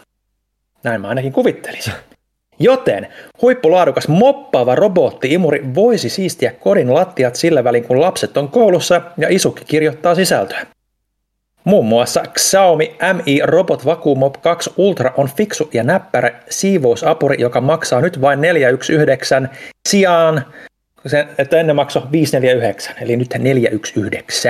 Damn. Niklakselle no niin. uudet peli- tai musiikkikuulokkeet voisivat olla varmastikin tarpeen. Kuumassa Kyllä. nosteessa oleva Nothing Branding langattomat nappikuulokkeet Nothinger 1 tuovat silauksen katuuskottavuutta – Peli-iltoihin Rigin 700-sarjan pelikuulokkeet lähtee nyt budjettihintaan 29 euroa. Aika jees. Eli muistakaa, että Elisalla voit maksaa myös erissä ilman korkoja kuluja ja osoitteeseen elisa.fi tsekkaamaan näitä haukattuja hintoja myös muidenkin tuotteiden osalta. Pimpeli pom. Kyllä. Kaupallinen tiedote päättyy tältä erää tähän. Onko joku kaivannut kysymykset valmiiksi? Ei, mä keskityin vaihdoksi. din, din, din, din, din, din. Mulla on pelaapi.fi täällä auki, täällä pupuleili laittaa varmaan, onko tämä nyt K-pop aiheesta settiä. Eli Niklakselle kysymys. Blackpink julkaisi uuden biisin Pink Venom. Tykkäsitkö ja katsotko myös musiikkivideon? Itse odotan innolla uutta albumia ja tilannut melkein kaikki mahdolliset versiot. Öö, sanotaan nyt näin, että ensinnäkin anteeksi. ja, ja toiseksi mun ensikosketus K-poppiin oli Blackpink. Ja tota, olisiko se ollut vuonna 2017, kun tota, mun pikkusisko siis näytti mulle tota jotain K-pop-videota ja se oli sille, tää on, tää on todella hyvä. Sitten mä olisin, että ei perkele, tää on kyllä todella hyvä. ja sitten mä katsoin näitä, tätä Blackpinkin sisältöä ja, ja tykkään siis heidän musiikista, musiikista tosi taitavaa, taitavaa porukkaa ja nyt, ne on, nyt pari vuotta niitä ei tullut mitään. Ja tota, se on ollut aika kummallista, että ne on ollut todella pitkään missing in action. Ne on kyllä niin kuin tehnyt kaikki mainoskampanjoita Instagramiin ja vastaavaa, mutta niiden musisointia ei ole, ei ole kuultu hetkeen. Mutta siihen on tullut nyt muutos, sillä he ovat ilmoittaneet, että heiltä tulee albumi. Ja ihan tässä niin, näillä näppäimillä. Ja tota, tämä Pink Venom on nyt niiden eka pre-release single. Ja mun täytyy sanoa, että mä en oikein välitä siitä. Se on ihan fine biisi, mutta jotkut biisit on semmosia, että kun sä kuulet sen ekaa kertaa, niin sä oot heti siinä messissä ja sä oot silleen, että let's go, let's, let's fucking go. Mutta se oli, mut se oli semmoinen, että mä kuuntelin semmoinen silleen, että jaa, se, on, se on hyvin Blackpink-biisi. Sä, sä kuulet heti, että se on Blackpinkin biisi. Mutta se ei niin kuin, siinä ei, siitä puuttuu se joku, mikä niillä on aikaisemmin ollut. Ja se on, se, se on tosi hämmentäviä niin kuin musiikillisia elementtejä myös, että se, se, se kuulostaa omituiselta tavallaan. Mutta mun on myönnettävä, että kyllä mä nyt pikkuhiljaa mä alkanut lämpenemään sille, ja vaikka se ei mun mielestä vieläkään mikään niin kuin huippukappale, niin mä, mä oon nyt alkanut heilua täällä himassa tässä, kun koneella istunut ja kuunnellut sitä, niin siitä tietää, että se on ihan menevää settiä. Et mä en, mä en tota Blackpinkin albumeita mulla ei ole ollenkaan, että mä ö, ostan vaan itsin, itsin albumit. Ja tota, ö, hieno, hieno settihän se on tota, albumin puoleltakin, että niillä on paljon rahaa ja se näkyy niissä, niissä tuotteissa ja toivottavasti saat tota, haluamasi fotokardit ja pääset nauttimaan sitä CD-stäkin pian. Mulla ainakin aika moni biisi on, että jos on joku mitä odottaa ja muuta joltain tunnetut bändiltä, niin mun melkein kaikki biisit on silleen, että ekalla kerralla ei nappaa, niin pitää kuunnella enemmän ja kuluttaa ennen kuin mikään mm. oikein nappaa, aika har, harvoin tulee sellaista, että Näinhän se vähän on. intoutuu saman tien. Sitten Anatoli 68, minkä lajin urheiluselostaja olisitte, jos joku laji olisi pakko valita? Mäkihyppy. Se tuli heti sydämestä. Alla siintää Eldorado, tuo monien unelmien kultamaa. Mun tylsä ja realistisin vastaus olisi varmaan jalkapallo, koska mä oon pelannutkin sitä ja Sama. mä ehkä, ehkä osaan, osaisin jotenkin selittää siitä. Muuten se on varmaan kuin kurlingi, koska miksei. Mä voisin olla Destiny eSports-selostaja. Sitten joku, en mä tiedä osaisiko formulaa, mutta se on ainoa, mistä, mistä ehkä vähän pystyisi For- jotain for- sanomaan. formulakin, formulakin varmaan voisi onnistua Lätkässä ei, vai? lätkässä ei pysyisi perässä suu, kun ei se pysy tässä normaalikeskustelussakaan aina niin kuin ja ajatuksen juoksu, niin tota, formuloissa voisi ehkä olla sellainen sopivan letkeä tahti, kun ha- harjoituksissakin puhutaan niin kuin ihan mitä ummet ja lammet, vaan usein Mm. mm. istutaan hiljaa, joten se voisi sopia mulle. Kouluratsastus, vai mitä nämä on? No niin. Ää, J. Urski, Pyykkönen top 5 kyberpunkkirja, tuleeko viittä heti mieleen? Ai luoja. Äh, ähm, mm, Sulla on listoja kaikilta edellisiltä kerroilta. Niin. Äh, kun en, mä, en mä muista niitä enää. No siis totta kai Neuromancer on, on siellä. Tota, se, on, se on edelleen hyvä, hyvä kirja. Se on kirjoitettu tosi jännästi. Ja siis ajatukset siellä on tosi kiinnostavia, mutta se on semmoinen aika moderni, moderni kirja esimerkiksi se, että kun sitä rupeaa lukemaan, öö, niin se, se tyyli on se, mikä tekee vaikutuksen, niin kuin tämä kuuluisa avaus, avausrepliikki niin sanotusti, tai ensimmäinen. Nyt tuli jotain suomeksi silloin aikanaan useita, mitkä lasketaan niin kuin ihan kirjaimellisesti kyberpunkiksi, joku When Gravity Fails tuli, mikä oli aika jännä. Öö, Rossin Accelerando. Mä en, mä en ole ihan suuri fani. Ehkä mä pistäisin, ehkä, ehkä Mona Lisa Overdrive oli aika kova. Se on sitä samaa Neuromancer jatkumoa. Ja sitten sit se on se yksi, mitä ei lasketa kai kyberpunkiksi, sitä Fairyland, joka on kai biopunkkia, mutta mun mielestä se on ihan, ihan tota, itse asiassa lähes kaikki parhaat oikeasti kyberpunkit on William Gibsonia, tai sitten ne on jotain post-kyberpunkkia tai jotain luoja tietää, tai tosi monet arvostelut noin kyberpunk-kirjat, nehän on jotain, tota, ne on siis novelleja, ei välttämättä romaaneja. Mm. Onpas nyt vaikeeta. Ehkä siitä tuli jo hyvät, hyvät. Se, se, on, se on ihan hyvä. Tämä, tämä taas venyt niin kuin viisituntiseksi Mm. tämä kästi, jos mä lähden niin kuin miettimään näitä, näitä tuskia. Tuota, mennään. No niin, Chersky jatkaa. Last of Us Part 1, kuinka moni odottaa perjantaita? Ilmeisesti Niklas ainakin. Huuda sieltä jotain. Onko se mutella? No niin, se on mutella. Öö, tota, sori mä olen sufea tossa just. Öö, en, en odota. Kakkonen oli hyvä peli, mutta ei, ei mua nyt niin kiinnosta. Okei, on pelattu mie- jo. okei, mielipide olikin muuttunut sitten viime kerrasta. Ah, mitä mä oon sanonut? Joskus hän sanoit, että sä oot ihan innoissa siitä ja odotat mielenkiintoista. E, e, se näyttää hyvältä, mutta mulla ei ole aikaa. No niin.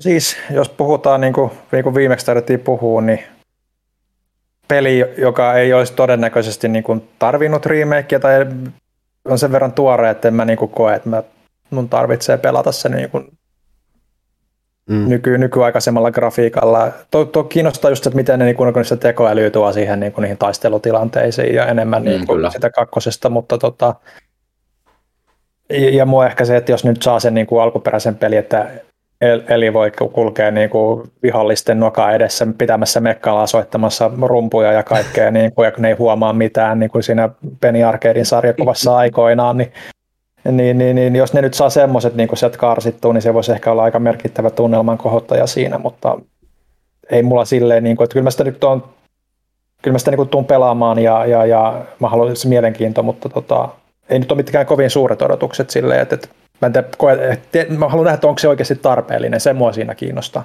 Mä uskon, että se, se tulee olemaan ihan hyvä, ja Joo. mulla on niinku täys luotto Naughty Dogin sen suhteen, mutta lähinnä vaan se, että, että kun se on kuitenkin tuttu projekti, niin just, just sekin, että mä joudun aika paljon miettimään mun ajankäyttöä, kun Destiny vie mun koko elämän, niin, tota, niin tota, mun on ehkä vaikea justifya itselleni sen, sen pelaamista, ellei se nyt oikeasti sitten räjäytä pankkia ja ole joku kaikkien aikojen teos. Onhan se tietysti alkuperäinen peli tietysti on, mutta aika, aika arvostettu ja niin poispäin meilläkin. Et, et, et. Mutta jos sen on jo kertaalleen kokenut, niin se ehkä just se, että miten se niinku uudistaa sitä tai oikeuttaako se. esimerkiksi jos miettii niinku aikoinaan, kun ilmestyi Metal Gear Solid Twin Snakes, joka tuli seuraavalle sukupolvelle eri laitteella, niin siinä oli kuitenkin uudistuksia kakkosesta. Se on niin käytännössä eri on, peli. Se on käytännössä eri peli niin kuin moninkin paikoin, niin katson nyt, että miten eri peli tämä nyt sitten oikeasti on, niin se mua kiinnostaa tosiaan, ja kyllä Last of Us on hyvä peli, ei siinä mitään, että, että ehdottomasti, jos sitä ei mm. varsinkaan sitä ei ole pelannut aiemmin, niin kyllä se niin kuin on niin kuin ihan älyttömän kova, niin kuin, vaikka se nyt ehkä kaikkia omia bokseja silloin aikoinaan niin kuin ruksittanutkaan.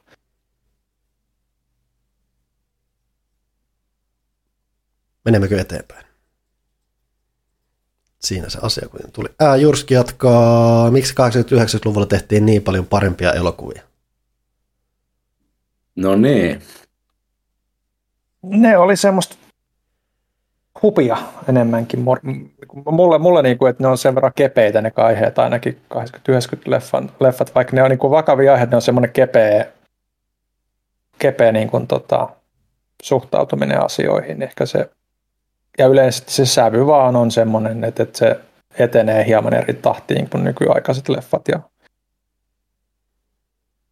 Mulla silloin tuntuu, että, silloin, silloin tuntuu myös, että niin kuin näyttelijät, niin kuin, no kaikki silloin kun itse ollut nuori, niin se vaan niin kuin jättää syvemmän vaikutuksen kuin nykyiset, se vaan on Silloin James Cameron ei tehnyt 15 Avatar-elokuvaa niin.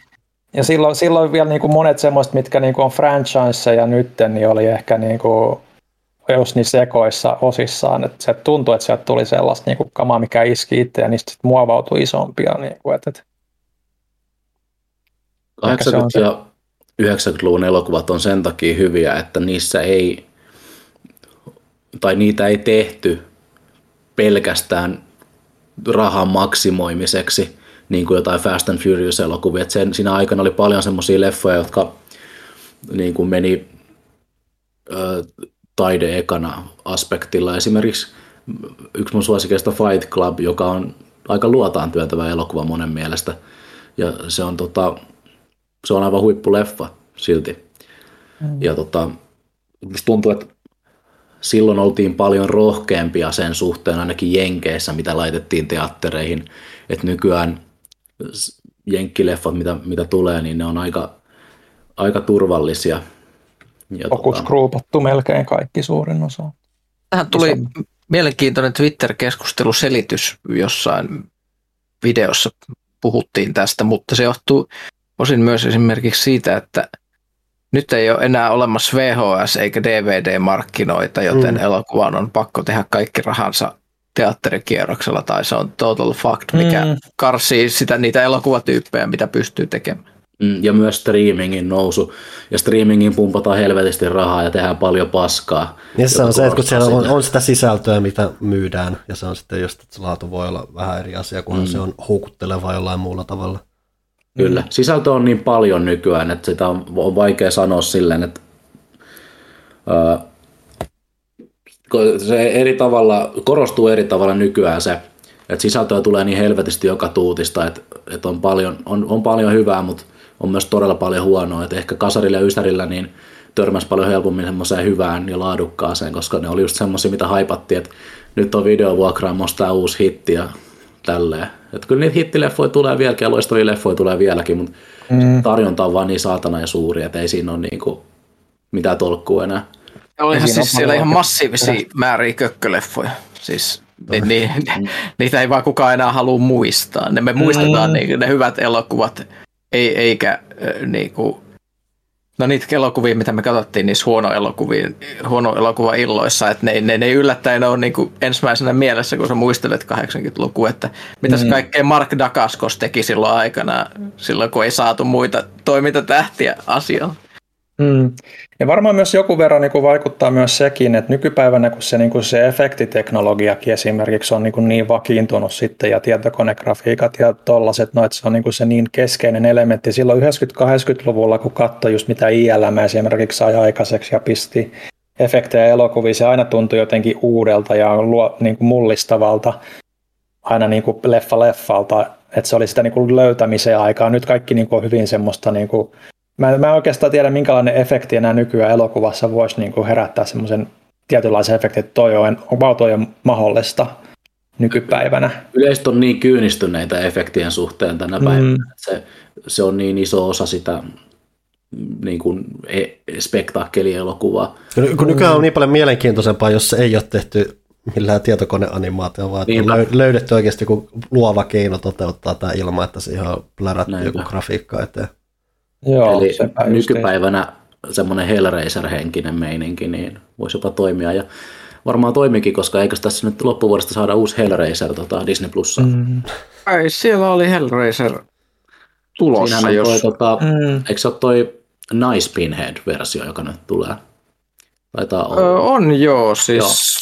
Toi, kuka se, se oli joku mielenkiintoinen näyttelijävalinta. Mä Joo, niin mä olen muistan. J- Jamie Clayton, joo, mikä oli Joo. muun muassa Sense 8 niin tota, Pinheadinä. Ja Varmasti. Pinheadin originaaliäänihän on siis kuvattu siinä miniromaanissa, että se kuulostaa pikkutytöltä, kun se puhuu.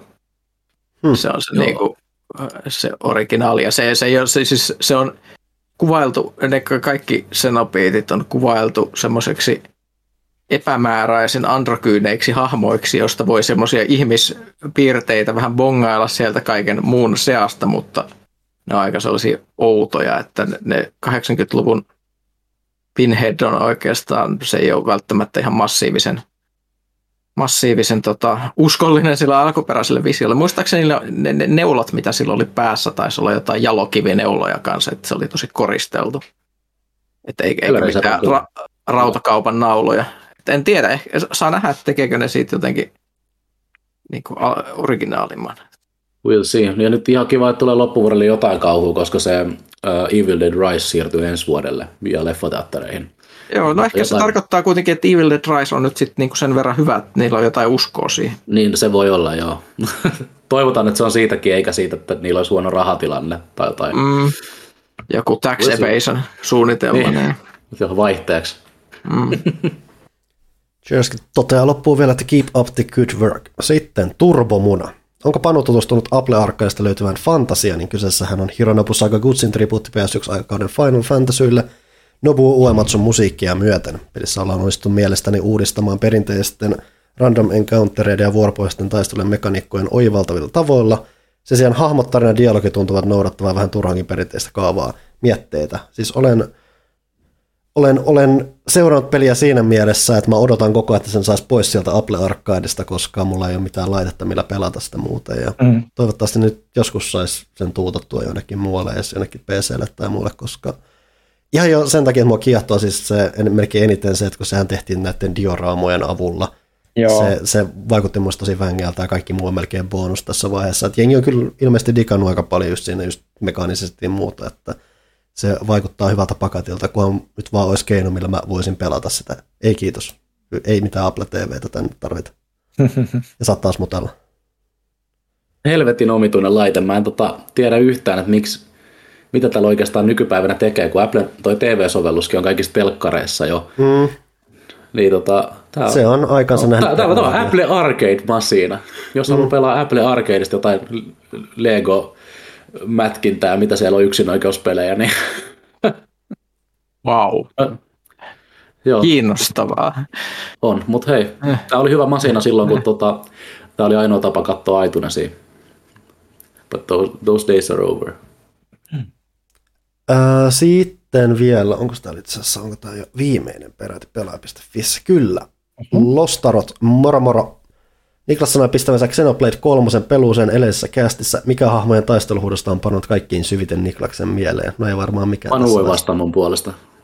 Mä voin itse asiassa sanoa, että se on varmaan sama mikä monilla, että se on tämä Sena-hahmo, jolla on semmoinen mukava hilpeys päällä, että jo pelkästään näitä Team Attack-hyökkäyksiä tekee ihan vaan sen takia, että sä et saa kuulla sen niin wihii äänen tai muuta, että se on oikein piristävää. On täällä mullakin kysymys tähän liittyen. Entä onko Riku Panun mielestä paras Nopon? Noponit on siis Xenobladessa tämmöisiä pyöreitä söpöjä hahmoja, vähän niin kuin melkein sarjan Mooglet tai muuta, mihin mä sanon, että Riku on jännä tapaus siinä, kun näille nopoille helposti miettisi, että niillä on semmoinen tosi korkea, semmoinen just semmoinen vähän söpöilevä ääni, niin Riku on poikkeus siinä, että se on itse asiassa semmoinen yllättävän matala ja ääni, mikä kun sä kuulet sen ekan kerran, sä mietit silleen, mitä ihmettä ei sovi tähän yhtään, mitä tämä on ihan, tai ihan, ihan, ihan kaikki on pilalla, mitä nämä on oikein ajatellut. Mutta pidemmän päälle Riku on just melkein semmoinen melkein fiksuin nopoin, mitä siellä on, se, se, se uskaltaa sanoa vastaan. Itse asiassa Riku on oikeastaan aika jees. Että kyllä, Riku on aika hyvä nopon. Sitten Joo, samaa mieltä. Juurikin näin. Ää, sitten Lostaros. Päätin hieman vaihtaa tilauksessa olevia suoratoista palveluita ja Pyykkösen jatkuvien kehujen vuoksi otin tilauksen Grunge-rollin ja aloin katsoa Attack on Titania. No niin. Sen enemmittä juonen yksityiskohteen menemistä olen nyt kakkoskauden loppupuolella ja voi veljet, kun on ollut huikea jännittävää menoa. Oliko tätä sarjaa vielä jäljellä, mutta mahtaneeko Pyykkösellä tai muilla olla muitakin animesuosituksia tämän sarjan jälkeen? Ei, koska se on lähes ainut anime, mitä, mitä mä katson. Ja se on niin huikea sarja, että mä katson sitä uudestaankin ja muuta. Ja siis sehän siis parhaat jutut, mitä siinä tapahtuu, niin tulee kolmo, kolmoskauden puolivälissä alkaa niin kuin se huikea nousu. Et siitä eteenpäin se on niin kuin se valmiiksi hyvä muuttuu next level hyväksi. Eli jos vasta kakoskauden lopussa, niin vielä paljon, paljon nousua nähtävissä. Best is yet to come. Kyllä. Mulla on se outo suhde animeen ja vähän muutakin tuommoiseen pelin ulkopuoliseen viihteeseen, että mitä maanläheisempää se on, niin sitä enemmän mä dikkaan, koska pelit on ollut mulle jo niistä, että okei, nyt täällä on lennokkaan kamera, niin, kama, niin nyt mä tarvitsen jotain maanläheistä, niin viimeisen anime, minkä mä oon muun muassa katsonut, on taitoluistelusarja Juri on Ice, missä siis taitoluistellaan, ja sehän oli itse asiassa oikein jees nyt, kun mä mainitsen tässä, että kiva semmoinen, että tavallaan urheiluanime, koska se taitoluistelu on niin, niin yksilösuorituksiin keskeinen, keskittyvä, niin siinä on ihan mielenkiintoista semmoista just tätä paineen käsittelyä ja sitten plus tietty se, että mikä on iso osa sitä sarjaa, just tämä miesten luonnollinen läheisyys keskenään ja muuta, että miten siitä ei tarvitse tehdä outoa tai muuta, vaan että se voi oikeasti olla ihan sydäntä lämmittävää ja kaunista. Et siinä mielessä semmoinen paikka on jopa ihan hyvän mielen sarja. En mä tiedä, tavallaan se on suositus, mutta en mä tiedä, se ei välttämättä istu tähän Attack on Titan väliin niin hyvin. Mm-hmm. Digimon Survive innoittanut mä itse asiassa huomasin kanssa, että, semmo, että alkuperäistä Digimon animesta on tehty 2020 joku uusi versio, ja mä katsoin kaksi ekaa jaksoa siitä. Se alkaa niin eri mm. lailla kuin mitä se alkuperäinen sarja, mä en vielä ole osannut muodostaa mitään mielipidettä siitä, mutta ehkä sillä mä sitä mm. lisää, sekin löytyy Crunchyrollista. Ylipäänsä mm. alkuperäistä Digimoneista on sarjastahan, sitä on jatkettu vähän eri keinoilla ja muulla, ja sehän on, Digimonissa on se jännä, että kun sitä niin helposti assosioi Pokemonin kanssa, mutta kun siinä on se, mitä mä vähän puhun Digimon Surviven arvostelussakin nyt tulevassa lehdessä, että kun siinä on se tietynlainen hahmoläheisyys, mikä on tosi oleellinen osa sitä koko juttua, niin sieltä saadaan ihan mielenkiintoisia hahmoläheisiä tarinoita kerrottua. Ja sitä kautta se, se ei ole vaan semmoinen, että hei, joku lasten tarina, lasten ohjelma hirviöistä, vaan että siellä on yleensä vähän jotain syvyyskerroksiakin mukana. Näin. Mm. Siinä taisi olla pelaaja.fin puolen kysymykset. Ok, no jos katson tätä Discordin puolelta, ää, mulle ei toi somepuoli nyt toimi tällä hetkellä, kun mulla on lukossa kaikki softat. Aikarajoitukset on, aikarajoitukset on hieno keksintö. Kerro itse asiassa Ville, koska tämä on mun mielestä se kiehtova asia. Ai mikä? Tämä sun aikarajoitus. No mä huomasin, että, mä huomasin, että Instagram esimerkiksi on muuttunut niin syöväksi, että joo, kyllä sitä tulee selattua niinku niitä riilejä, vaikka, vaikka ei kiinnosta yhtään. Mä haluan vaan nähdä kavereiden niinku valokuvia ja mm. niin poispäin. Ja huomasin, että sinne meni ihan niinku tuhoton määrä aikaa.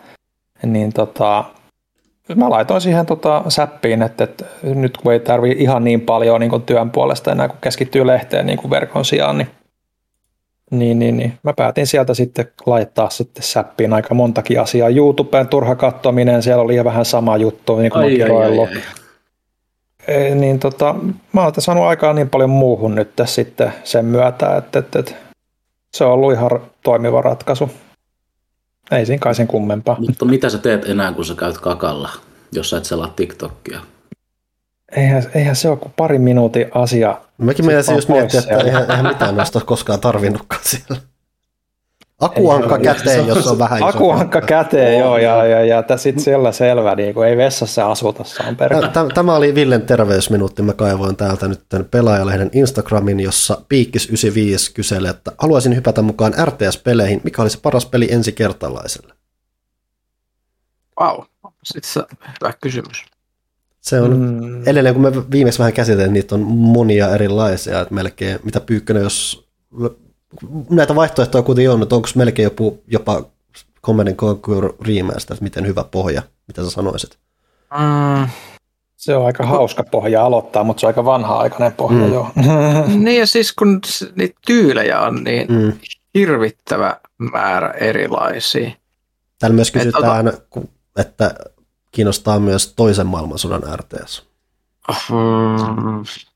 Se taitaa olla se Company of Heroes. Company of, oikeasti Company of Heroes tota, ykkönen tai kakkonen olisi varmaan niin kuin hyvin, koska ne, ne, ne on ehkä, ehkä jopa vielä ykkönen siinä mielessä, että se on, on se vähän vanhempi, mutta tota, se on semmoinen sopivan, siis se on hyvä peli, sopivan simppeli, siinä on se toinen maailmansodan meininki miksi ei, ei varmaan siis maksa paljon.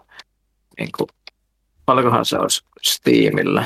Ja jos mä itse asiassa olen miettinyt, että jos kokeilu kiinnostaa, niin eikö joku StarCraft 2 perusversiokin ole tänä päivänä niin kuin ilmatteeksi pelattavissa tai jotain? Voi olla, mutta ei, ei pidä lähteä siihen, koska se on just niin kuin ihan hanurista. Lähinnä se on se, että kun, jos haluaa kokeilla erilaisia asioita, niin kannattaa, se, mm. vai, se vaihtoehto on olemassa.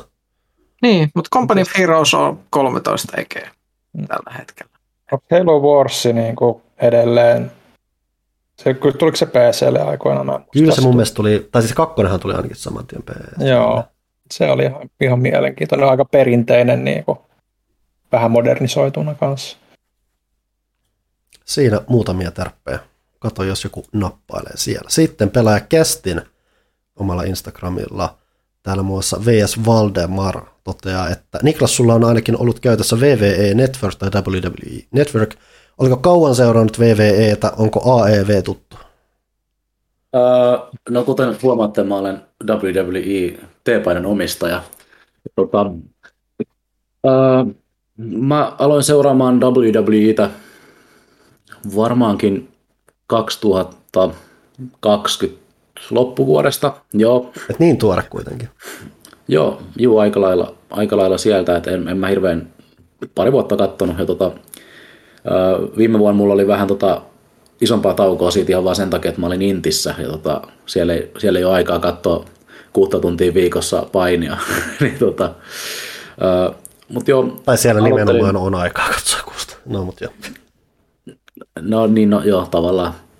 Mut, tota, uh, on kohtuu tuore katsoja, mutta tota, tulee katsottua säännöllisesti ja epäsäännöllisesti, että uh, isot eventit aina, mutta noi tota, viikoittaiset jaksot, niin niitähän voi ihan hyvin skippailla välillä. Ne, ne, tota, ne on yleensä aika semmoista paikallaan tallustelua. Ja sitten jos jotain ta- isoa tapahtuu, niin se on kuitenkin niiden Twitterissä heti. Et. Joo. E, diggaan, diggaan showpainista. Mä en ole tuohon All Elite Wrestlingiin hirveästi, hirveästi pureutunut. Et mä tykkään siitä, kun WWEllä on niin, kuin niin isot tuotantoarvot, mm. Että se on tota, todella näyttävä, kun sitten taas AEV ei ole niin, niin isolla rahalla tehty. Ja musta tuntuu, että AEV on vähän vakavampaa kanssa, että et, et, tota, WWEissä on se, että ne, ne tietää, että se on niin typerää se niiden kaikki jargon siellä niiden matsien välissä. Et mä, ty- mä diggaan siitä tosi paljon, että et ne ei tota, niitä ei kiinnosta oikeasti niin kuin, edes tehdä siitä mitenkään uskottavaa. Sehän on, että en niin hirveästi wrestlingin seuraa, mutta erinäistä syistä tulee aina opittu erinäisiä asioita, mutta eikö AEV melkein ole periaatteessa vähän just ollut reaktio vähän tuolle VVN suuruudelle ja mm. asioille, miten sille asioille, miten, tai siis siihen, miten ne tekee asioita ja muuta. Että Joo, kyllä. Vähän semmoinen pieni kapina porukka siellä. Mennyt kapina, mutta sehän on vähän vetänyt jengiä sieltä niin kuin ihan VVN puolelta. puolelta. Ja Joo, ihan syystäkin, koska muun muassa se, miten VVE käsittelee painioitaan, on, en sano edes kyseenalainen, se on persästä. Ellei se on super, superstara, niin ei se ole tota, varmaan hirveän, hirveän kaunista se. Tota. Ei se edes välttämättä ole superstara ole niin hyvä homma. No en mä tiedä, musta tuntuu, että jotain Roman Reignsia, niin musta tuntuu, että silloin asiat ihan, ihan tota hyvin. Et, ää, mut, mut, joo, toi on hyvä, hyvä pointti, että tota, taanoinhan toi Sasha Banks niin tota, lähti kävelemään WWEistä ja sitä ei ole sen kommin nähty. Et tota, mä en tiedä, oliko se, oliko se käsikirjoitettu juttu vai oliko se oikeasti niin mielenosoitus sitä, sitä kohtaan, että, että se ei saanut pitää sitä Tag Team Championshipia. Et se, se voi olla, tota, että siitä, siitä SmackDownissa oli sit siitä ihan tota, virallinen semmoinen kohta, missä sanottiin, että ne on suspended indefinitely, Sasha Banks ja Naomi. Että se voi olla semmoinen niin kuin merkki siitä ehkä ulospäin, että, että siellä ei ole kaikki ihan ok. Eikö se toi Vince McMahon, eikö se ole käytännössä siirtymässä sivuun sieltä, koska sillä uh, joo, on totta kai oma, omat, omat kohunsa, koska miksei. Joo, se, se tota, lähti just kuukauden sisään pois. Ja nyt siellä on Triple H on niin kuin tämä WWE Creativein ohjaaja nyt. No se onkin siellä ollut pitkään. Tai puhutaan vielä jostain Broken Skull Sessionsista, mutta onkohan se ehkä niitä AEV-juttuja? Se on WWE Networkin tota, okay. semmoinen talk, talk show-ohjelma. En, en ole katsonut. Okei, okay, sanoin, että on ihan parasta sattunut seuraa, mutta ei sitten. Ää, edeltävän kästin nimi oli jäätävää kakkaa. Mitä täytyy tapahtua, jotta se vaihtuu lehden motoksi myös? oli lehden backhanded compliment. Jaa, täytyy, täytyy miettiä. Kyllä siinä jotain. Mitä tarpeeksi hyvää tavalla. niin. Uh, Crusader Kings 3 vie nyt suurta palaa tämän hetken elämästäni.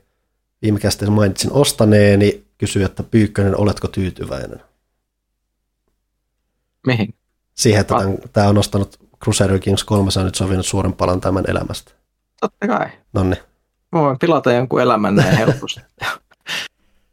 Tuukka Oskari Myllymäki, oletteko käyneet suomalaisissa erikoisissa tapahtumissa tai kisoissa, josta nyt ajateltuna saisi hauskan kevyen ilmaisvideon kehiteltyä? What? Mä luulen, että hän hakee jotain ideaa pelille. What? Mutta en, en ole käynyt. mitäs tämä jatkuu? Mikä voisi teidän pelitoimintaan ammattinäkökulmaan voisi lyödä läpi? Tämä on nyt, mä hyppään eteenpäin. Erittäin vaikea, liian vaikea. Ää, sama mies jatkaa. Löytyykö Steamista Little Nightmare-tasosta seikkailua, jossa toiminta ei ole pääosassa? Grafiikassa ja tuotannossa voi toki joustaa. Viikonloppuun keltaisi vahvan tunnelman ovaama kliksuttelu. Öö, ehkä, mutta ei tule mieleen näin ihan niin kylmiltä. Pitäisi tutkia. On Tämä... varmasti joku. Oskari liikaa. tosiaan vielä, että kiitos siitä, että haluatte yhteisöllistää kuuntelijoita antamalla meidän kysyä kysymyksiä. Se on hieno muuvit, että tärkeää työtä pelikulttuurin eteen. Kysymys, mitkä suomalaisen pelialan hetket näkisitte jokainen omanaan kasvattan... Näkisitte jokainen omanaan kasvattaneen askeleen verran maamme pelikulttuuria? Clash of Mm. Clans. No siis nää, nää, eikö nämä klassiset ole, ei ne ole niin kuin välttämättä hetkiä, mutta Demoskene, N-Gates, ne on, ne on niin kuin ne mitkä. Ja siis, ei, ei, ei, ja, ja siis yleensäkin niin kuin Nokia Mm. on Mm. aika pit, pitkään. Ja Nokialla on. sitten tietysti nämä niin kuin pitkäaikaisten studioiden perustamiset, niin kuin Hauset ja Remedyt ja mu- muut tällaiset. Nämä, nämä on ollut omia, omia juttuja. Suomen pelimuseo on tietysti hienoa, että täällä arvostetaan Mm. pelaamista niin paljon, että siitä on, sillä on tehty museo.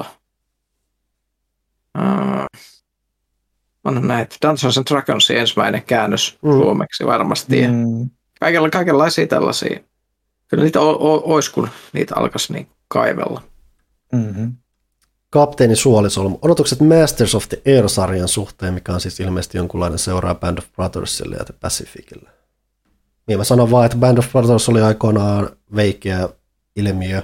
Pacificia en jaksanut katsoa. Öö, mä oon katsonut molemmat ja tykkäsin, mutta itse asiassa kuulen ensimmäistä kertaa tästä koko sarjasta. Mm-hmm. Eli Sama. mikä se oli? Masters of... Masters of Air. käsi. Masters of Air. Ilman, ilman herrat. Ilman herrat. Okay. Upcoming American War Drama Miniseries 8 Air Force of the United States ja During World War II. Mutta onko Tom Hanks tuottamassa? No niin, tämä oli just kysymys. Uh, produced by Control F Tom Hanks. Katsotaan, lö- löytyykö täällä? Millään muulla ei Hanks. ole merkitystä. Hetkinen, se hetken aikaa oli siellä. Katsotaan, mihin se hävisi? Producers Tom Hanks, Steven Spielberg, Gary Joji Fukunaga, eli kyllä on. Pidetään mielessä Niin, siis. No niin. Hyvä. Timo Lamsa. Pyykkönen mainitsi viime kästissä lukeneensa Three Body Problem-kirjasarjan. Mitä mieltä olet tulevasta Netflix-sarjasta? Itse odotan sitä innolla, mutta pelkään myös, koska D&D-käsikirjoittajina. Just sitä. Ei pelkään. Onko D&D nyt nämä Game of Thrones-häiskät? Oh. Uh, uh, uh. I am very. Legendat. Ja Plus mä en jotenkin kykene näkemään, että tämä sarja kykenisi muuntumaan televisiosarjaksi millä- millään järkevällä tavalla. Siis, siis tulee jotain ihan kauheita. Siis se ki- ki- nehän kiinalaiset teki sen oman elokuvansa tota, tota siitä, mikä sen nimi on. Öö, siis tämän saman kirjailijan toisesta kirjasta, tämä, se missä maapallo muutetaan avaruusalukseksi asentamalla siihen valtavat moottorit. Ja Miksi muiksikaan mun lapsi ei avaa ove kovikello soi I'll be back. Mm-hmm. Tiedä. Ehkä mennään eteenpäin vaan. Ehkäpä. Joonas Nyyssönen. Morjesta kästä poppoa ja ei kun kysymysten pariin Janne ja Panun mietteitä tulevasta vahvasti Bloodborneista vaikutteita ottaneesta Lies of P-pelistä. Mm. Eli se on se Pinocchio Bloodborne juttu, mikä periaatteessa näyttää ihan veikeä. Noissa, on, noissa aina vähän pelottaa se, että kun vähän joku pienempi tiimi tai muu, joka tekee tämmöistä Souls-tyyppistä meininkiä, että onko siellä se toiminta ja kenttäsuunnittelu niin hyvää kuin, ei edes puolet niin hyvää kuin mitä Fromilla, että jää nähtäväksi, mutta seurataan mm. mielenkiinnolla. Puhutaan Janne tosiaan tuosta Lies of Peacestä, eli onko se herättänyt tunteita? Ah, se hienoa, jos tulee Bloodborne tyylisesti kuuliin. Se oli sanomassa siitä äskeisestä vielä, että Hmm. kiinalaiset teki sen versionsa siitä ja tota, se oli niin damas versio, että siis ei mitään rajaa. Siis se oli vähän niin kuin Kiinan Michael Bay olisi ollut asialla. Et, et, et, et. Odotan kauhulla, mitä amerikkalaiset sitten tekee vertailussa. Joo. Jees, eli Joonas Nyssynen vasta jatkaa vielä Lies of P-asiasta. Itse olen todella innoissani ja peli näyttää olevan erittäin viimeistelty ja kaikin tavoin loistava julkaisu. Toivotaan, se on hankala videosta lähteä liikaa lukemaan. Se, se näyttää hyvältä ja se on, se on eteläkorealainen peli. Se toisaalta tarkoittaa sitä, että se saattaa olla aika sielutonta settiä, koska Etelä-Koreasta tulee aika semmoisia hulluja grindausmeihemeitä, mutta jos saa hakee semmoista Bloodborne-inspiraatiota, niin voi olla, että se on vähän inhimillisempi. No tässä on, kun se ei ole kuitenkaan MMO, niin ehkä, ehkä, mm. Ehkä, ehkä on turvallista odottaa jotain muutakin. Uh, Bloodborneista puheen ollen, onko mahdollista saada viimein PS5-päivitys kyseiseen mestariteokseen? Sitähän tässä koko ajan kovasti toivottaisiin, mutta se on mm. ehkä vähän jännässä. Epätodennäköiseltä. No kun se on ehkä vähän jännässä paikassa siinä, että kun se on Sony omistama juttu ja Fromia varmaan tällä hetkellä kiinnostaa tehdä mieluummin jotain muuta ja sitten kysymys saattaa että joku Blue Pointin vääntämään sitä, mutta siinäkin mm. on sitten omat hazardinsa ja muuta ja just kuulen mieluummin, ehkä tehdäänkö mieluummin jotain uutta tässä vaiheessa. Mikä siis on harmi sinällään, koska Bloodborne olisi kiva saada aina vain useamman ja useamman ihmisen saataville ja ehkä jopa vieläkin suivammin pelaavana, mutta samalta onhan se siellä PS4 nyt edelleen ja mm. on aika yleinen konsoli kuitenkin ollut maailmalla. 30 fps. Uh, vielä tulevaan päivitykseen, mikä on ajankohdallisesti tulevan PlayStation Showcase kanssa? Sori, toistat se. Musta, kun, tää on välillä, kun näitä lukee, niin mä mietin, että hetken, onko iskee mun maailman suurin lukihäiriö, luis mä jotain väärin, voisi nämä väärin. Am I having a stroke? ehkä, ehkä se nyt, niin en mä tiedä, odottaako se jotain julkistusta jostain PlayStation-jutusta tai muusta. Tällä hetkellä en välttämättä, että jos ne olisitte halunnut tehdä sen jonkun PS5 remasterin edes tai mun, ne olisi tuonut se aika nopeasti Demon's Soulsin jälkeen, siinä olisi ollut se varmaan mm. optimiväli, nyt se alkaa ehkä vähän, alkaa, on, on, on laiva seilannut sen suhteen. Loppuun vielä totea, todetaan, että mukavaa alkavaa viilenevää syksyä sinne teille. No, kiitos. Onneksi, onneksi viilenee, koska t- mä pystyn vihdoin olemaan mun kotona niin kun, ilman, että mä hikoilen. Tämä on ihanaa. Siinä oli Instagram-puolen jutut. Onko meillä muuta? Discordissa on vielä, joo, oli vielä jonkun verran. Ää, täällä on paha Phantom kirjoittaa, että Jermolis, nyt kun maailma alkaa taas olla pian auki, läheisyyteen liittyvä kysymys. Mihin pelin haluaisitte saada jaetun ruudun moninpelikampanjan, eli nuori, nuorisolaisittain split screen co-opin, co-opin, co-oppi, co-co, co-opin, co-opin. Joo. Lähes mihin tahansa peliin. Mihin ihan kelpaa, I'll take it. Bloodborne niin. kooppina. Tai no, split screen Elden Ring kooppina. split screen. Niin. Des- Destiny Elden Ring. 2. Se on Destiny vastaus. 2 split screen. Skyrim. Mm. Se voisi olla Skyrim Split Screen Edition. Todd Howard, are you listening? Se voisi myydä uudestaan. Kyllä. Koska nythän on siis Skyrimiin tullut modi, jolla sitä voi pelata tota, monin pelinä, joten miksi ei? Se on todistettu toimivaksi. Mm. Eteenpäin. Joku, joku, joku sniikkailupeli olisi hauska koopittaa, mutta Mm. mikä se tois? Sekin pitää toteuttaa vasta. Assassin's Ah, ihan, ihan rehellisesti sanottuna, että jos mun pitäisi vastata myös vielä, niin Hitman. Hitman, Mm, o- u- u- u- joo. u- uuden Hitman-sarjan pelit olisi ihan äärettömän tyydyttävää tehdä sellaisia hyvin ajoitettuja murhauksia jonkun kaverin kanssa, että toinen suorittaa hämäyksen ja toinen tekee jonkun käsittämättömän manöverin. Ja Mm-hmm. Se- Se, olisi- sopi. Joo, kova. se oli aivan loistava vastaus. Tuen sitä täysin. Sitten paha Phantom jatkaa. Toisekseen Johanna intoili joskus, että uudessa toimistossanne olisi podcast-studio. Etäily on toki uusi normaali ja antaa varmasti joustoa kästin tekoon, mutta tullaanko jossain vaiheessa kuulemaan näkemään taas face-to-face pelaajakästiä? Pelaaja Nights, maybe. Mä voin, mä voin sanoa jo sen verran siitä podcast-studiosta, että mä oon ollut siellä neljä vuotta ja tota, se ei ole yhtään niin hieno, kun siitä on ehkä nostettu ennakko-odotuksia. Se on vaan huone. niin, se on huone, jossa on verhot ja siellä on itse asiassa nykyään myös työntekijöitä, joten se, se, tota, No se, tota, ilo meni siinä. niin, se, se ei ole yhtään niin, niin eeppinen, siellä ei ole mitään kalustoa, joten Niin.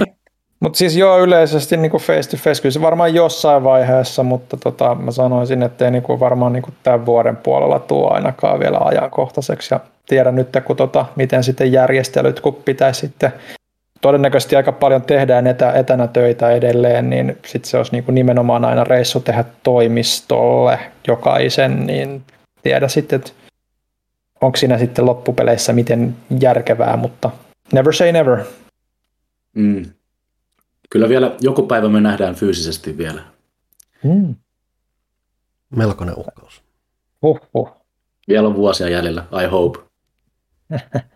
Sitten Insane One. Äh, Mietteet House of the Dragon-sarjasta. Kaksi jaksoa julkaistu, kahdeksan jäljellä, toinen tuotantokausi varmistettu. En ole katsonut, koska Game of Thrones jätti niin nihkeät fiilikset. Mulla ei ollut aikaa. Mä, mä haluan katsoa, mä oon kuullut siitä paljon hyvää, mutta mulla tuli noin Lord of the Rings-sarjan screenerit, niin mun pitää katsoa ne nyt kyllä ennen. Et siinä on vähän kiireempi. Mä... Se on vähän siinä ja siinä. Se on semmoinen fool me once, Mm-hmm. Mm-hmm. shame on you. Fool me twice. Niin se, se, että se ajatus siitä, että ne tekis sen taas, niin on, on niin kylmäävä. Kylmäävä, vaikka mä oonkin kuullut kans hyvää siitä. Ehkä se voi olla ihan hyvä sarja, mutta siis en mä tiedä. Eikö siellä ole taustalla ihan eri jantterit? On, on, mutta mut, niin, mut, ei. Siinä on ylipäänsä vain just se, kun, että kun se maailma on vähän jo pilattu sillä ja just se, että Ivan mieltä yrittää. Joka kerta se myös muistuttaa siitä, että George R. R. Martin ei koskaan tule viimeistelemään sitä kirjasarjaa, kun kuulee sen nimen. Niin. Eikö se Niin tehnyt joo. vielä ton tota House of the Dragonin, se, sen kirjan niin kuin siinä Game of Thrones-kirjojen välissä? Tai Kyllähän se tekee niin kuin kaikkea muuta paitsi sitä, Niin. sitä varsinaista kirjasarjaa, että se kyllä puuhaa vaikka, vaikka mitä muuta. Elden Ringejä siinä välissä ja mä, mä, mu, muuta, mutta ei, ei. Ja siis mä, mä, mä, mä tiedän, mä olen siis ihan väsynyt koko siihen ö, maailmaan, koska ö, kyllä että maailmassa löytyy muitakin grimdark fantasiasarjoja Mhm. kuin Game of Thrones, niin useimmat niistä on kirjoitettu valmiiksi. Joten mulla ei enää minkäänlaista semmoista hirveätä fiksaatiota siihen.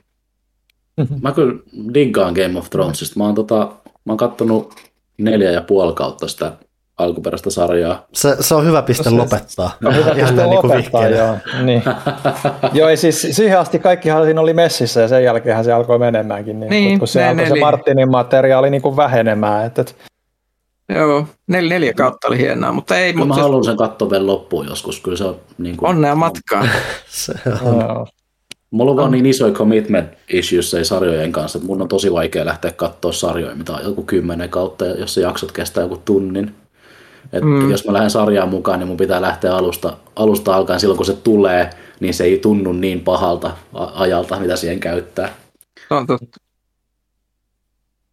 Sitten Lionhead kysyy, että kuka sammuttaa valot? Viimeinen lähtiö yleensä Mm. Mm, mielellään. Kyllä. Joskus en jopa sammuta itse valoja ollenkaan, koska nuorinta lapsista pelottaa välillä pimeässä niin, jätän olohuoneeseen yöksi valot. Mm. Totta, totta. Mhm. Mm-hmm. Ja itse sammutan itse valoni, koska olen yksin täällä Mm. kotona. Niin.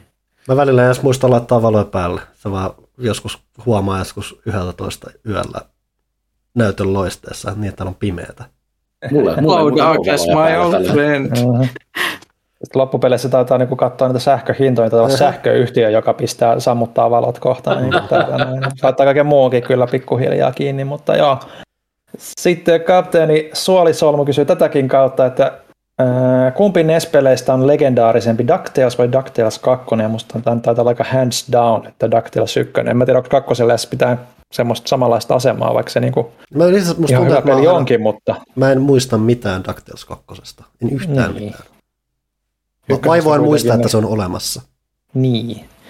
Ykkösessä on niin paljon niitä tiettyjä elementtejä, kuu, kuukenttä ja kuukentän musiikit ja kaikki vastaavat, ja se, että se niin kuin oli varmaan se, mitä jengi pelasi todennäköisesti enimmäkseen. Mm. Vähän sama kuin Chip and Daleissa, kaikki muistaa ykkösessä, mutta harva muistaa, että sillä oli edes kakkosta. Se kakkonen tuli vielä niin niin myöhään, että sehän taisi olla taas NES-aikaa tyyli, kun se tuli vielä ulos. Niin Joo, se meni oli ekstra, ihan ekstra ohi. Musta tuntuu, että mä opin vielä yli, yli, ylipäätänsä yllättävän myöhään, että silloin on tullut jatkoosa.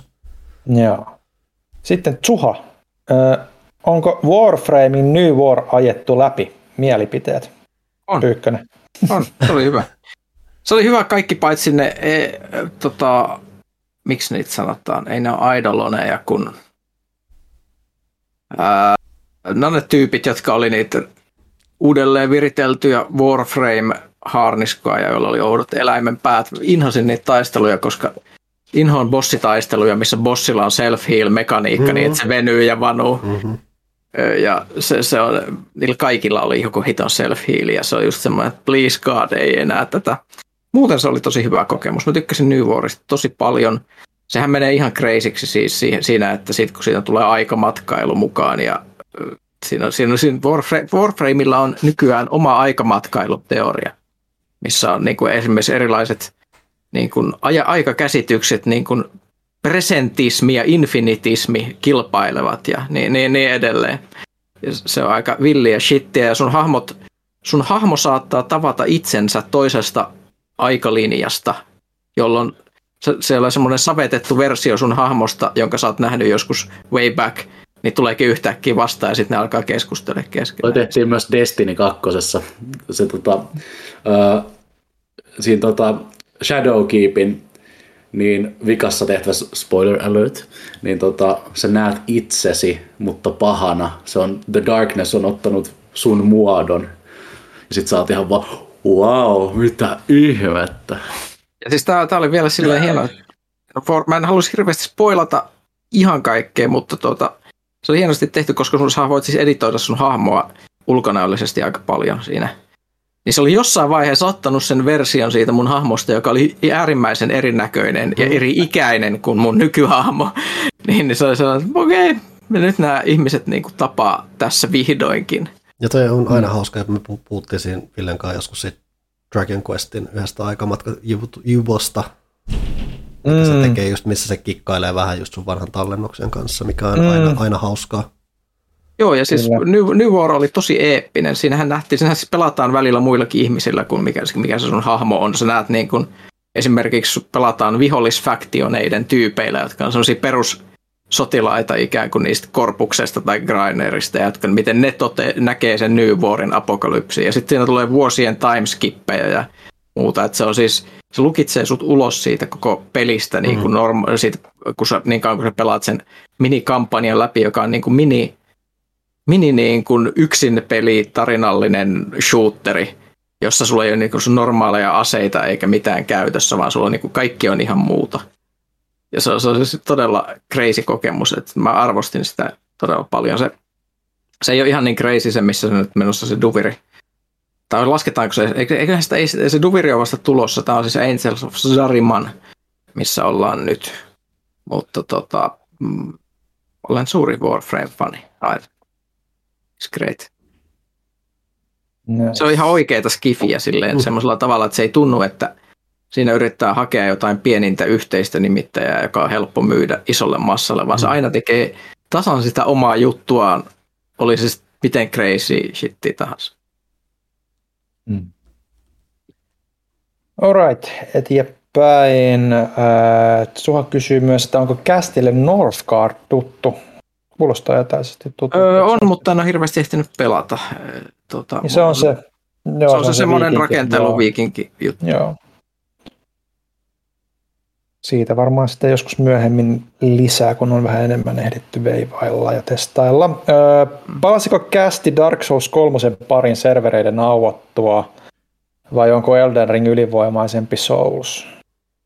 Mä tiedän, onko on kenelläkään hirveästi tarvetta palata kolmosen pariin. Ei, se on vähän niin kuin nähty ja lisäksi ei tässä ole mitään aikaa lähteä mitään vanhoja pelejä taas pelaamaan. Liikaa Mm. taas uutta. Öö, paljonko Poppoa modailee pelejä? No minä en juuri modaile, kun en pelaa PCllä ihan älyttömiä määriä. Mä modailen Simsia, kuten taisi olla puhe viimeksi. Mm. Mulla on siinä kaikki huume ja Wicked Wims modit ja kaikkea, mutta se tapahtuu kaikkea sairasta. Siellä on Extreme Violence ja kaikki herkut. En tiennyt, että Extreme Violence modi on olemassa. Nyt tämä niin antaa Simsille ihan uuden. Se, Mun pitää- se mä ehkä katsoa sitä. crazy. Okei, mä tutkin asiaa. Tai siis juuri Simsia mä oon modannut Skyrimia, Tellarista, äh, Crusader Kings. Siis yleensäkin sellaisia pelejä, joilla on hyvä mod-supportti, niin semmosia on tosi ilo. Mutta siinä on just se, että sit kun sä oot kerran modannut esimerkiksi Skyrimin, niin sun on mahdotonta enää palata sit pelaamaan sitä modaamatonta versiota, koska se tuntuu, että se on joku Commodore 64-versio sen jälkeen jostain se on Commodore 64-versio Amiga-pelistä, sit kun sä lähdet sitä Unmodded pelaamaan. Et eihän se, voiko tämä edes näyttää näin huonolta ja miten tässä on näin vähän optioita ja muuta. Et se on vähän semmoinen Pandoran lipas, että sun pitää tarkkaan miettiä, että et kun sä asennat alat asentaa modeja johonkin peliin, jota sä pelaat paljon, että haluat seutua siihen tilanteeseen, että esimerkiksi jos sä asennat Skyrimin uudestaan joskus, ja sulla menee seuraavat kaksi päivää siihen, kun sä asennat niitä modeja ja sitä load orderia säädät kuntoon. Se on riski. Mulla on jotain pikkujuttuja, että just jotain, että viimeisin mitä on ladannut on tyyli just joku Final Fantasy 9, tää, tää, tää tämmönen, mikä tuosta uusimmasta PC-käännöksestä, niin tekee siitä vähän nätimmän tai silleen koherentimman mm. näköinen kuin mitä se alkuperäinen on. Ja sitten just jotain aikoinaan Dark Souls 1 oli tämä ruudun päivitys juttuja, tämmöistä lähinnä tämmöisiä pieniä hienosääntöjuttuja, ei nyt silleen Polttaa leivän leipiä, mun pitää lähteä katsoa niin on hyviä nämä välähdykset vanhemmuuteen, mitä tässä kästissä saa ihan vaan pyytämättä satunnaisesti. Mm-hmm. Kyllä. Tähän väliin mä voin vielä todeta, että mä nyt tajusin, mä rauhas, rauhallisesti luin sen Tuukka Oskari Myllymäen kysymyksen, mitä mä en tajunnut, niin siinä siis kysyttiin, että mistä tämmöisestä oudosta suomalaisesta tapahtumasta voisi saada hyvän videopelin ty- tapahtumatyyliin, vaikka eukonkanto tai suopotkupallo tai tämmöinen. Kyyskä Kännykän heitto, Nokian heitto. Eikö se ole joku? joku tommonen. Eikö se eukonkanto olisi aika hauska? Nyt kun mainitsit. Näinpä. Sitten tämä Tsuha jatkaa vielä, että Soul River vastaan Blood Omen. Kyllä mä varmaan Soul Riverin puoleen enemmän. Niin kuin Blood Omen ei mulle niin, niin kuin ollut, että Soul Riverit oli sillä PS1-aikakaudella kyllä. Niin kuin. Vaikka se PS2-aikakautta mä en muista. No siis ykkönen tuli ykköselle ja kakkonen Joo. Kakkoselle. Ykkönen, ykköstä pelasin ja se oli, se oli kyllä aivan mahtava peli silloin aikoinaan. Et Soul River taas periaatteessa on vähän semmoinen seikkailupulma juttu, kun mm. taas Blood Omen on vähän toiminnallisempi ehkä. Sanoisin näin kanssa oman, oman niin kuin muistikuvien perusteella. Ja toki Blood Omenistakin on periaatteessa kaksi hyvin erilaista peliä, mitä siitä on tehty. Mm. Mutta Suha kiittää ja toivottaa hyvää syyskuuta kaikille. Sitten Eki Kuinka pahasti elokuvamaut törväävät nyt, kun Niklas on tullut sekoittamaan pakkaa? Pystyvätkö muut katsomaan Eternalsin loppuun ja mikä on Nikaksen mielipide Golden Aista? Se on hyvä vaan, että on eriäviä mielipiteitä viihteestä.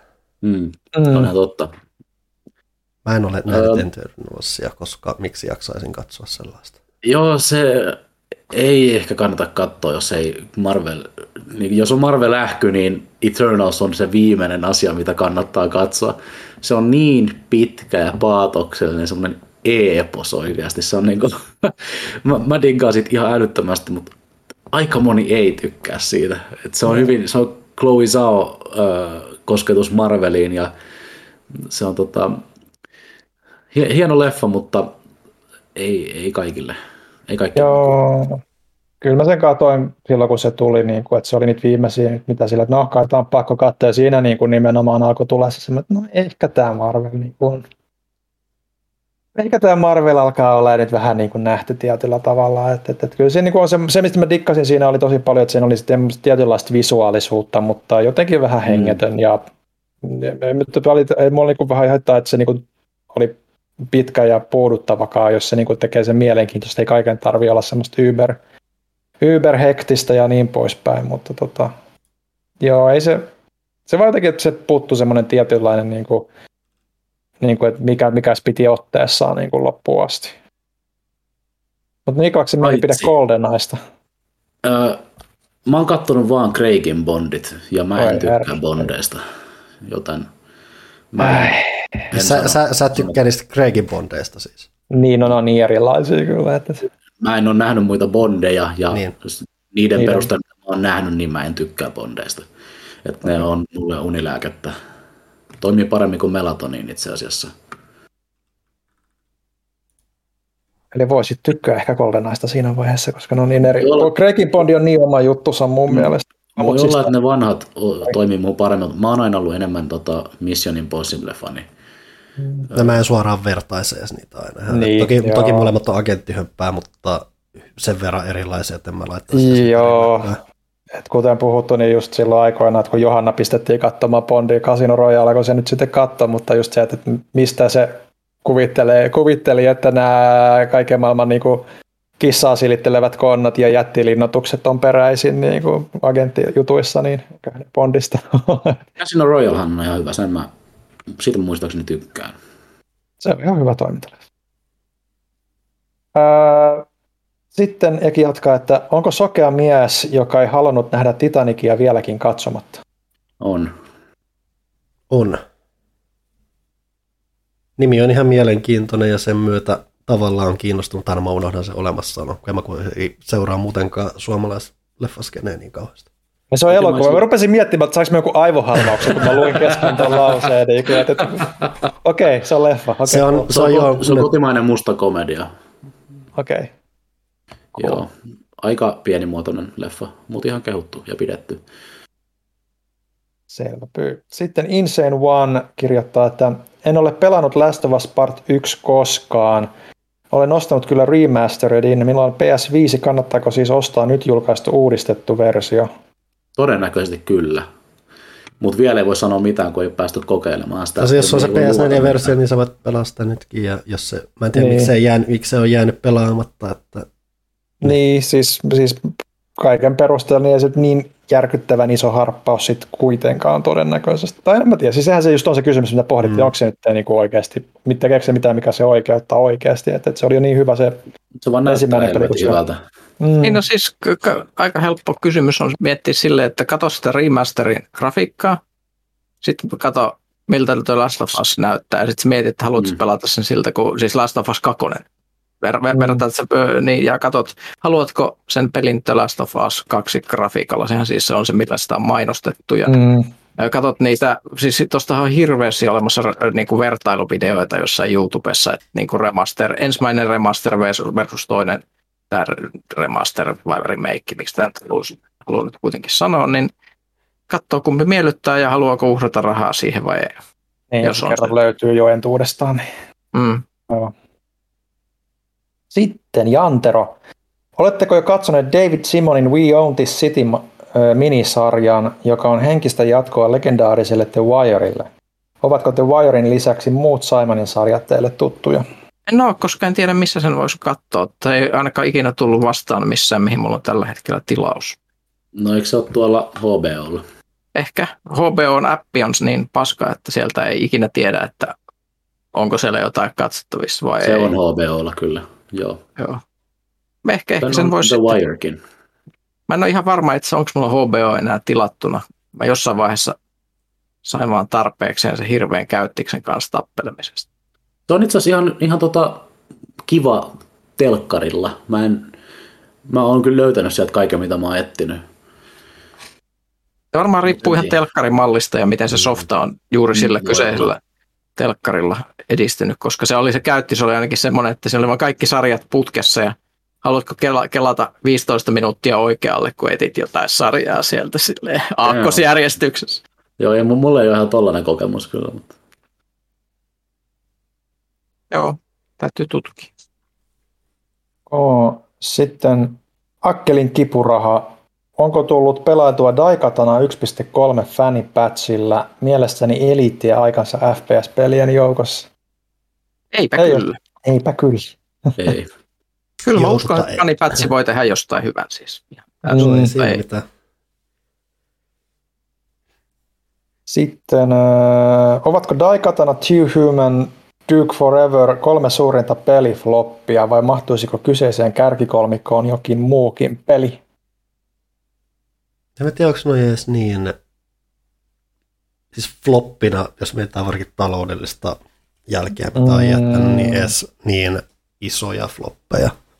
Lähinnä tuossa on se, että ollaan odotettu isoa tai hehkutettu tai muuta ja sitten hommat ei mennyt putkeen lähinnä.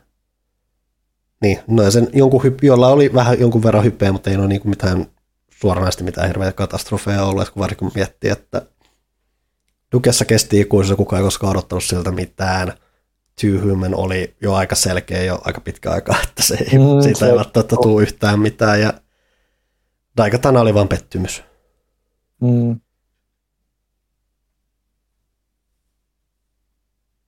Joo, okei. Okay. No onhan noita siis riippuu aina vähän just millä mittarilla se niin kuin on ollut floppi sitten, että odotuksiin vai myynteihin nähden vai miten. Niin varmasti joku keksii sinne. Et jos puhutaan jostain flopeista tai muusta tai jostain oikeasti, millä on isoja merkitystä, niin mietitään vaikka just jotain niin kuin Final Fantasy tai Spirits Within leffaa, mikä oli niin surkea tapaus, että se oli käytännössä pudottamassa, upottamassa kuoren kokonaan, joten Enix tuli ja söi sen.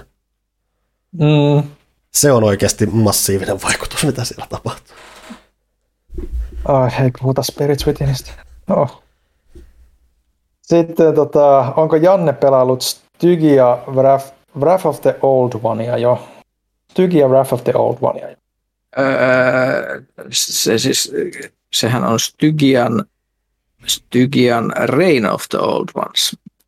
Tuota, haluaisin tuoda katseenne, katseenne tuota, hetkinen, No, Okei. Okay. kattokaa tätä shittiä. Okei, mä painan tästä napista ja mä en tiedä, mitä tämä tulee esimerkiksi tekemään tämän hienon nauhoituksen kannalta, mutta okei. Okay. Pelaan juuri nyt tällä hetkellä, kun me puhutaan, niin Stygian Reign of the Old Ones. Multitasking. Niin, ja siis mä, mä luin ton kysymyksen tuossa aamulla, mä instasin tämän pelin ja mä aloitin pelaamaan sitä. No, niin. Nice. Mitä, mitäs tähän voi sanoa enää? Tämä on siis semmoista fanipalvelua nyt niin kuin pelaajakästissä, jota ei, ei, ei, ole, ei ole koskaan, Ei koskaan Mä- mä- aikaisemmin, joo. Kyllä ihan kivan näköinen. Mä voin näyttää tuosta äkkiä. Siinä on mun hahmo statit. Mä panostin Mind, Will ja Present statteihin ja Occult Science ja Speech, Speechcraftiin. Materialistinen aristokraatti on pelihahmo. Mutta tota, öö, Eli tämä näyttää ei- jotain ei kosmisen niinku- kauhun roolipelihässäkältä ainakaan, täl, ainakin tälle äkkiseltään silmältä. Joo, sitä se on, se on Lovecraft-meininkiä, ja, mutta tota, nyt mä savetan ton pelin tuohon ja sitten mä lopetan. Noin. Niin tota, nyt on kuitenkin todistetusti pelattu Stygian Reign of the Old Ones. Nice. Öö, ja kyllä, mä, kyllä mä sitä tässä aion pelata, kunhan tulee vielä vähän parempi hetki. Nyt on liika kiire, ei pysty. Mutta alku, alku oli ihan lupaava. Mä tykk, tykkäsin. Ty, ja tuo oli huomattavasti vähemmän buginen kuin silloin, kun mä viimeksi koitin sitä. Silloin, kun se just oli sen, tullut se julkaisu. Mulla siinä vaiheessa toi kaatuili ihan hulluna ja nyt ne on nämä hävinnyt ihan koko. Hyvä. Alright. Siinä oli kysymykset Discordissakin, joten onkohan tämä kästi nyt tältä erää tässä paketissa? Voiko olla näin lyhyt?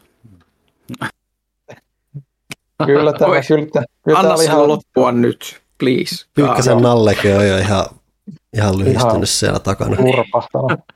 Voi jättää sen tähän mun henkiseksi korvaajaksi, niin kun mä poistun tästä, nyt mä en vaan pysty, ei pysty. Ei pysty.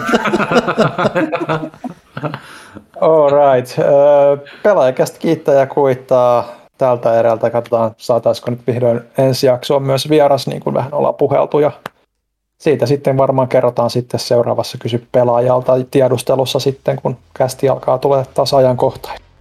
On juurikin näin. Nähdään ensi kerralla. Yes. Moi moi! Ruokaa.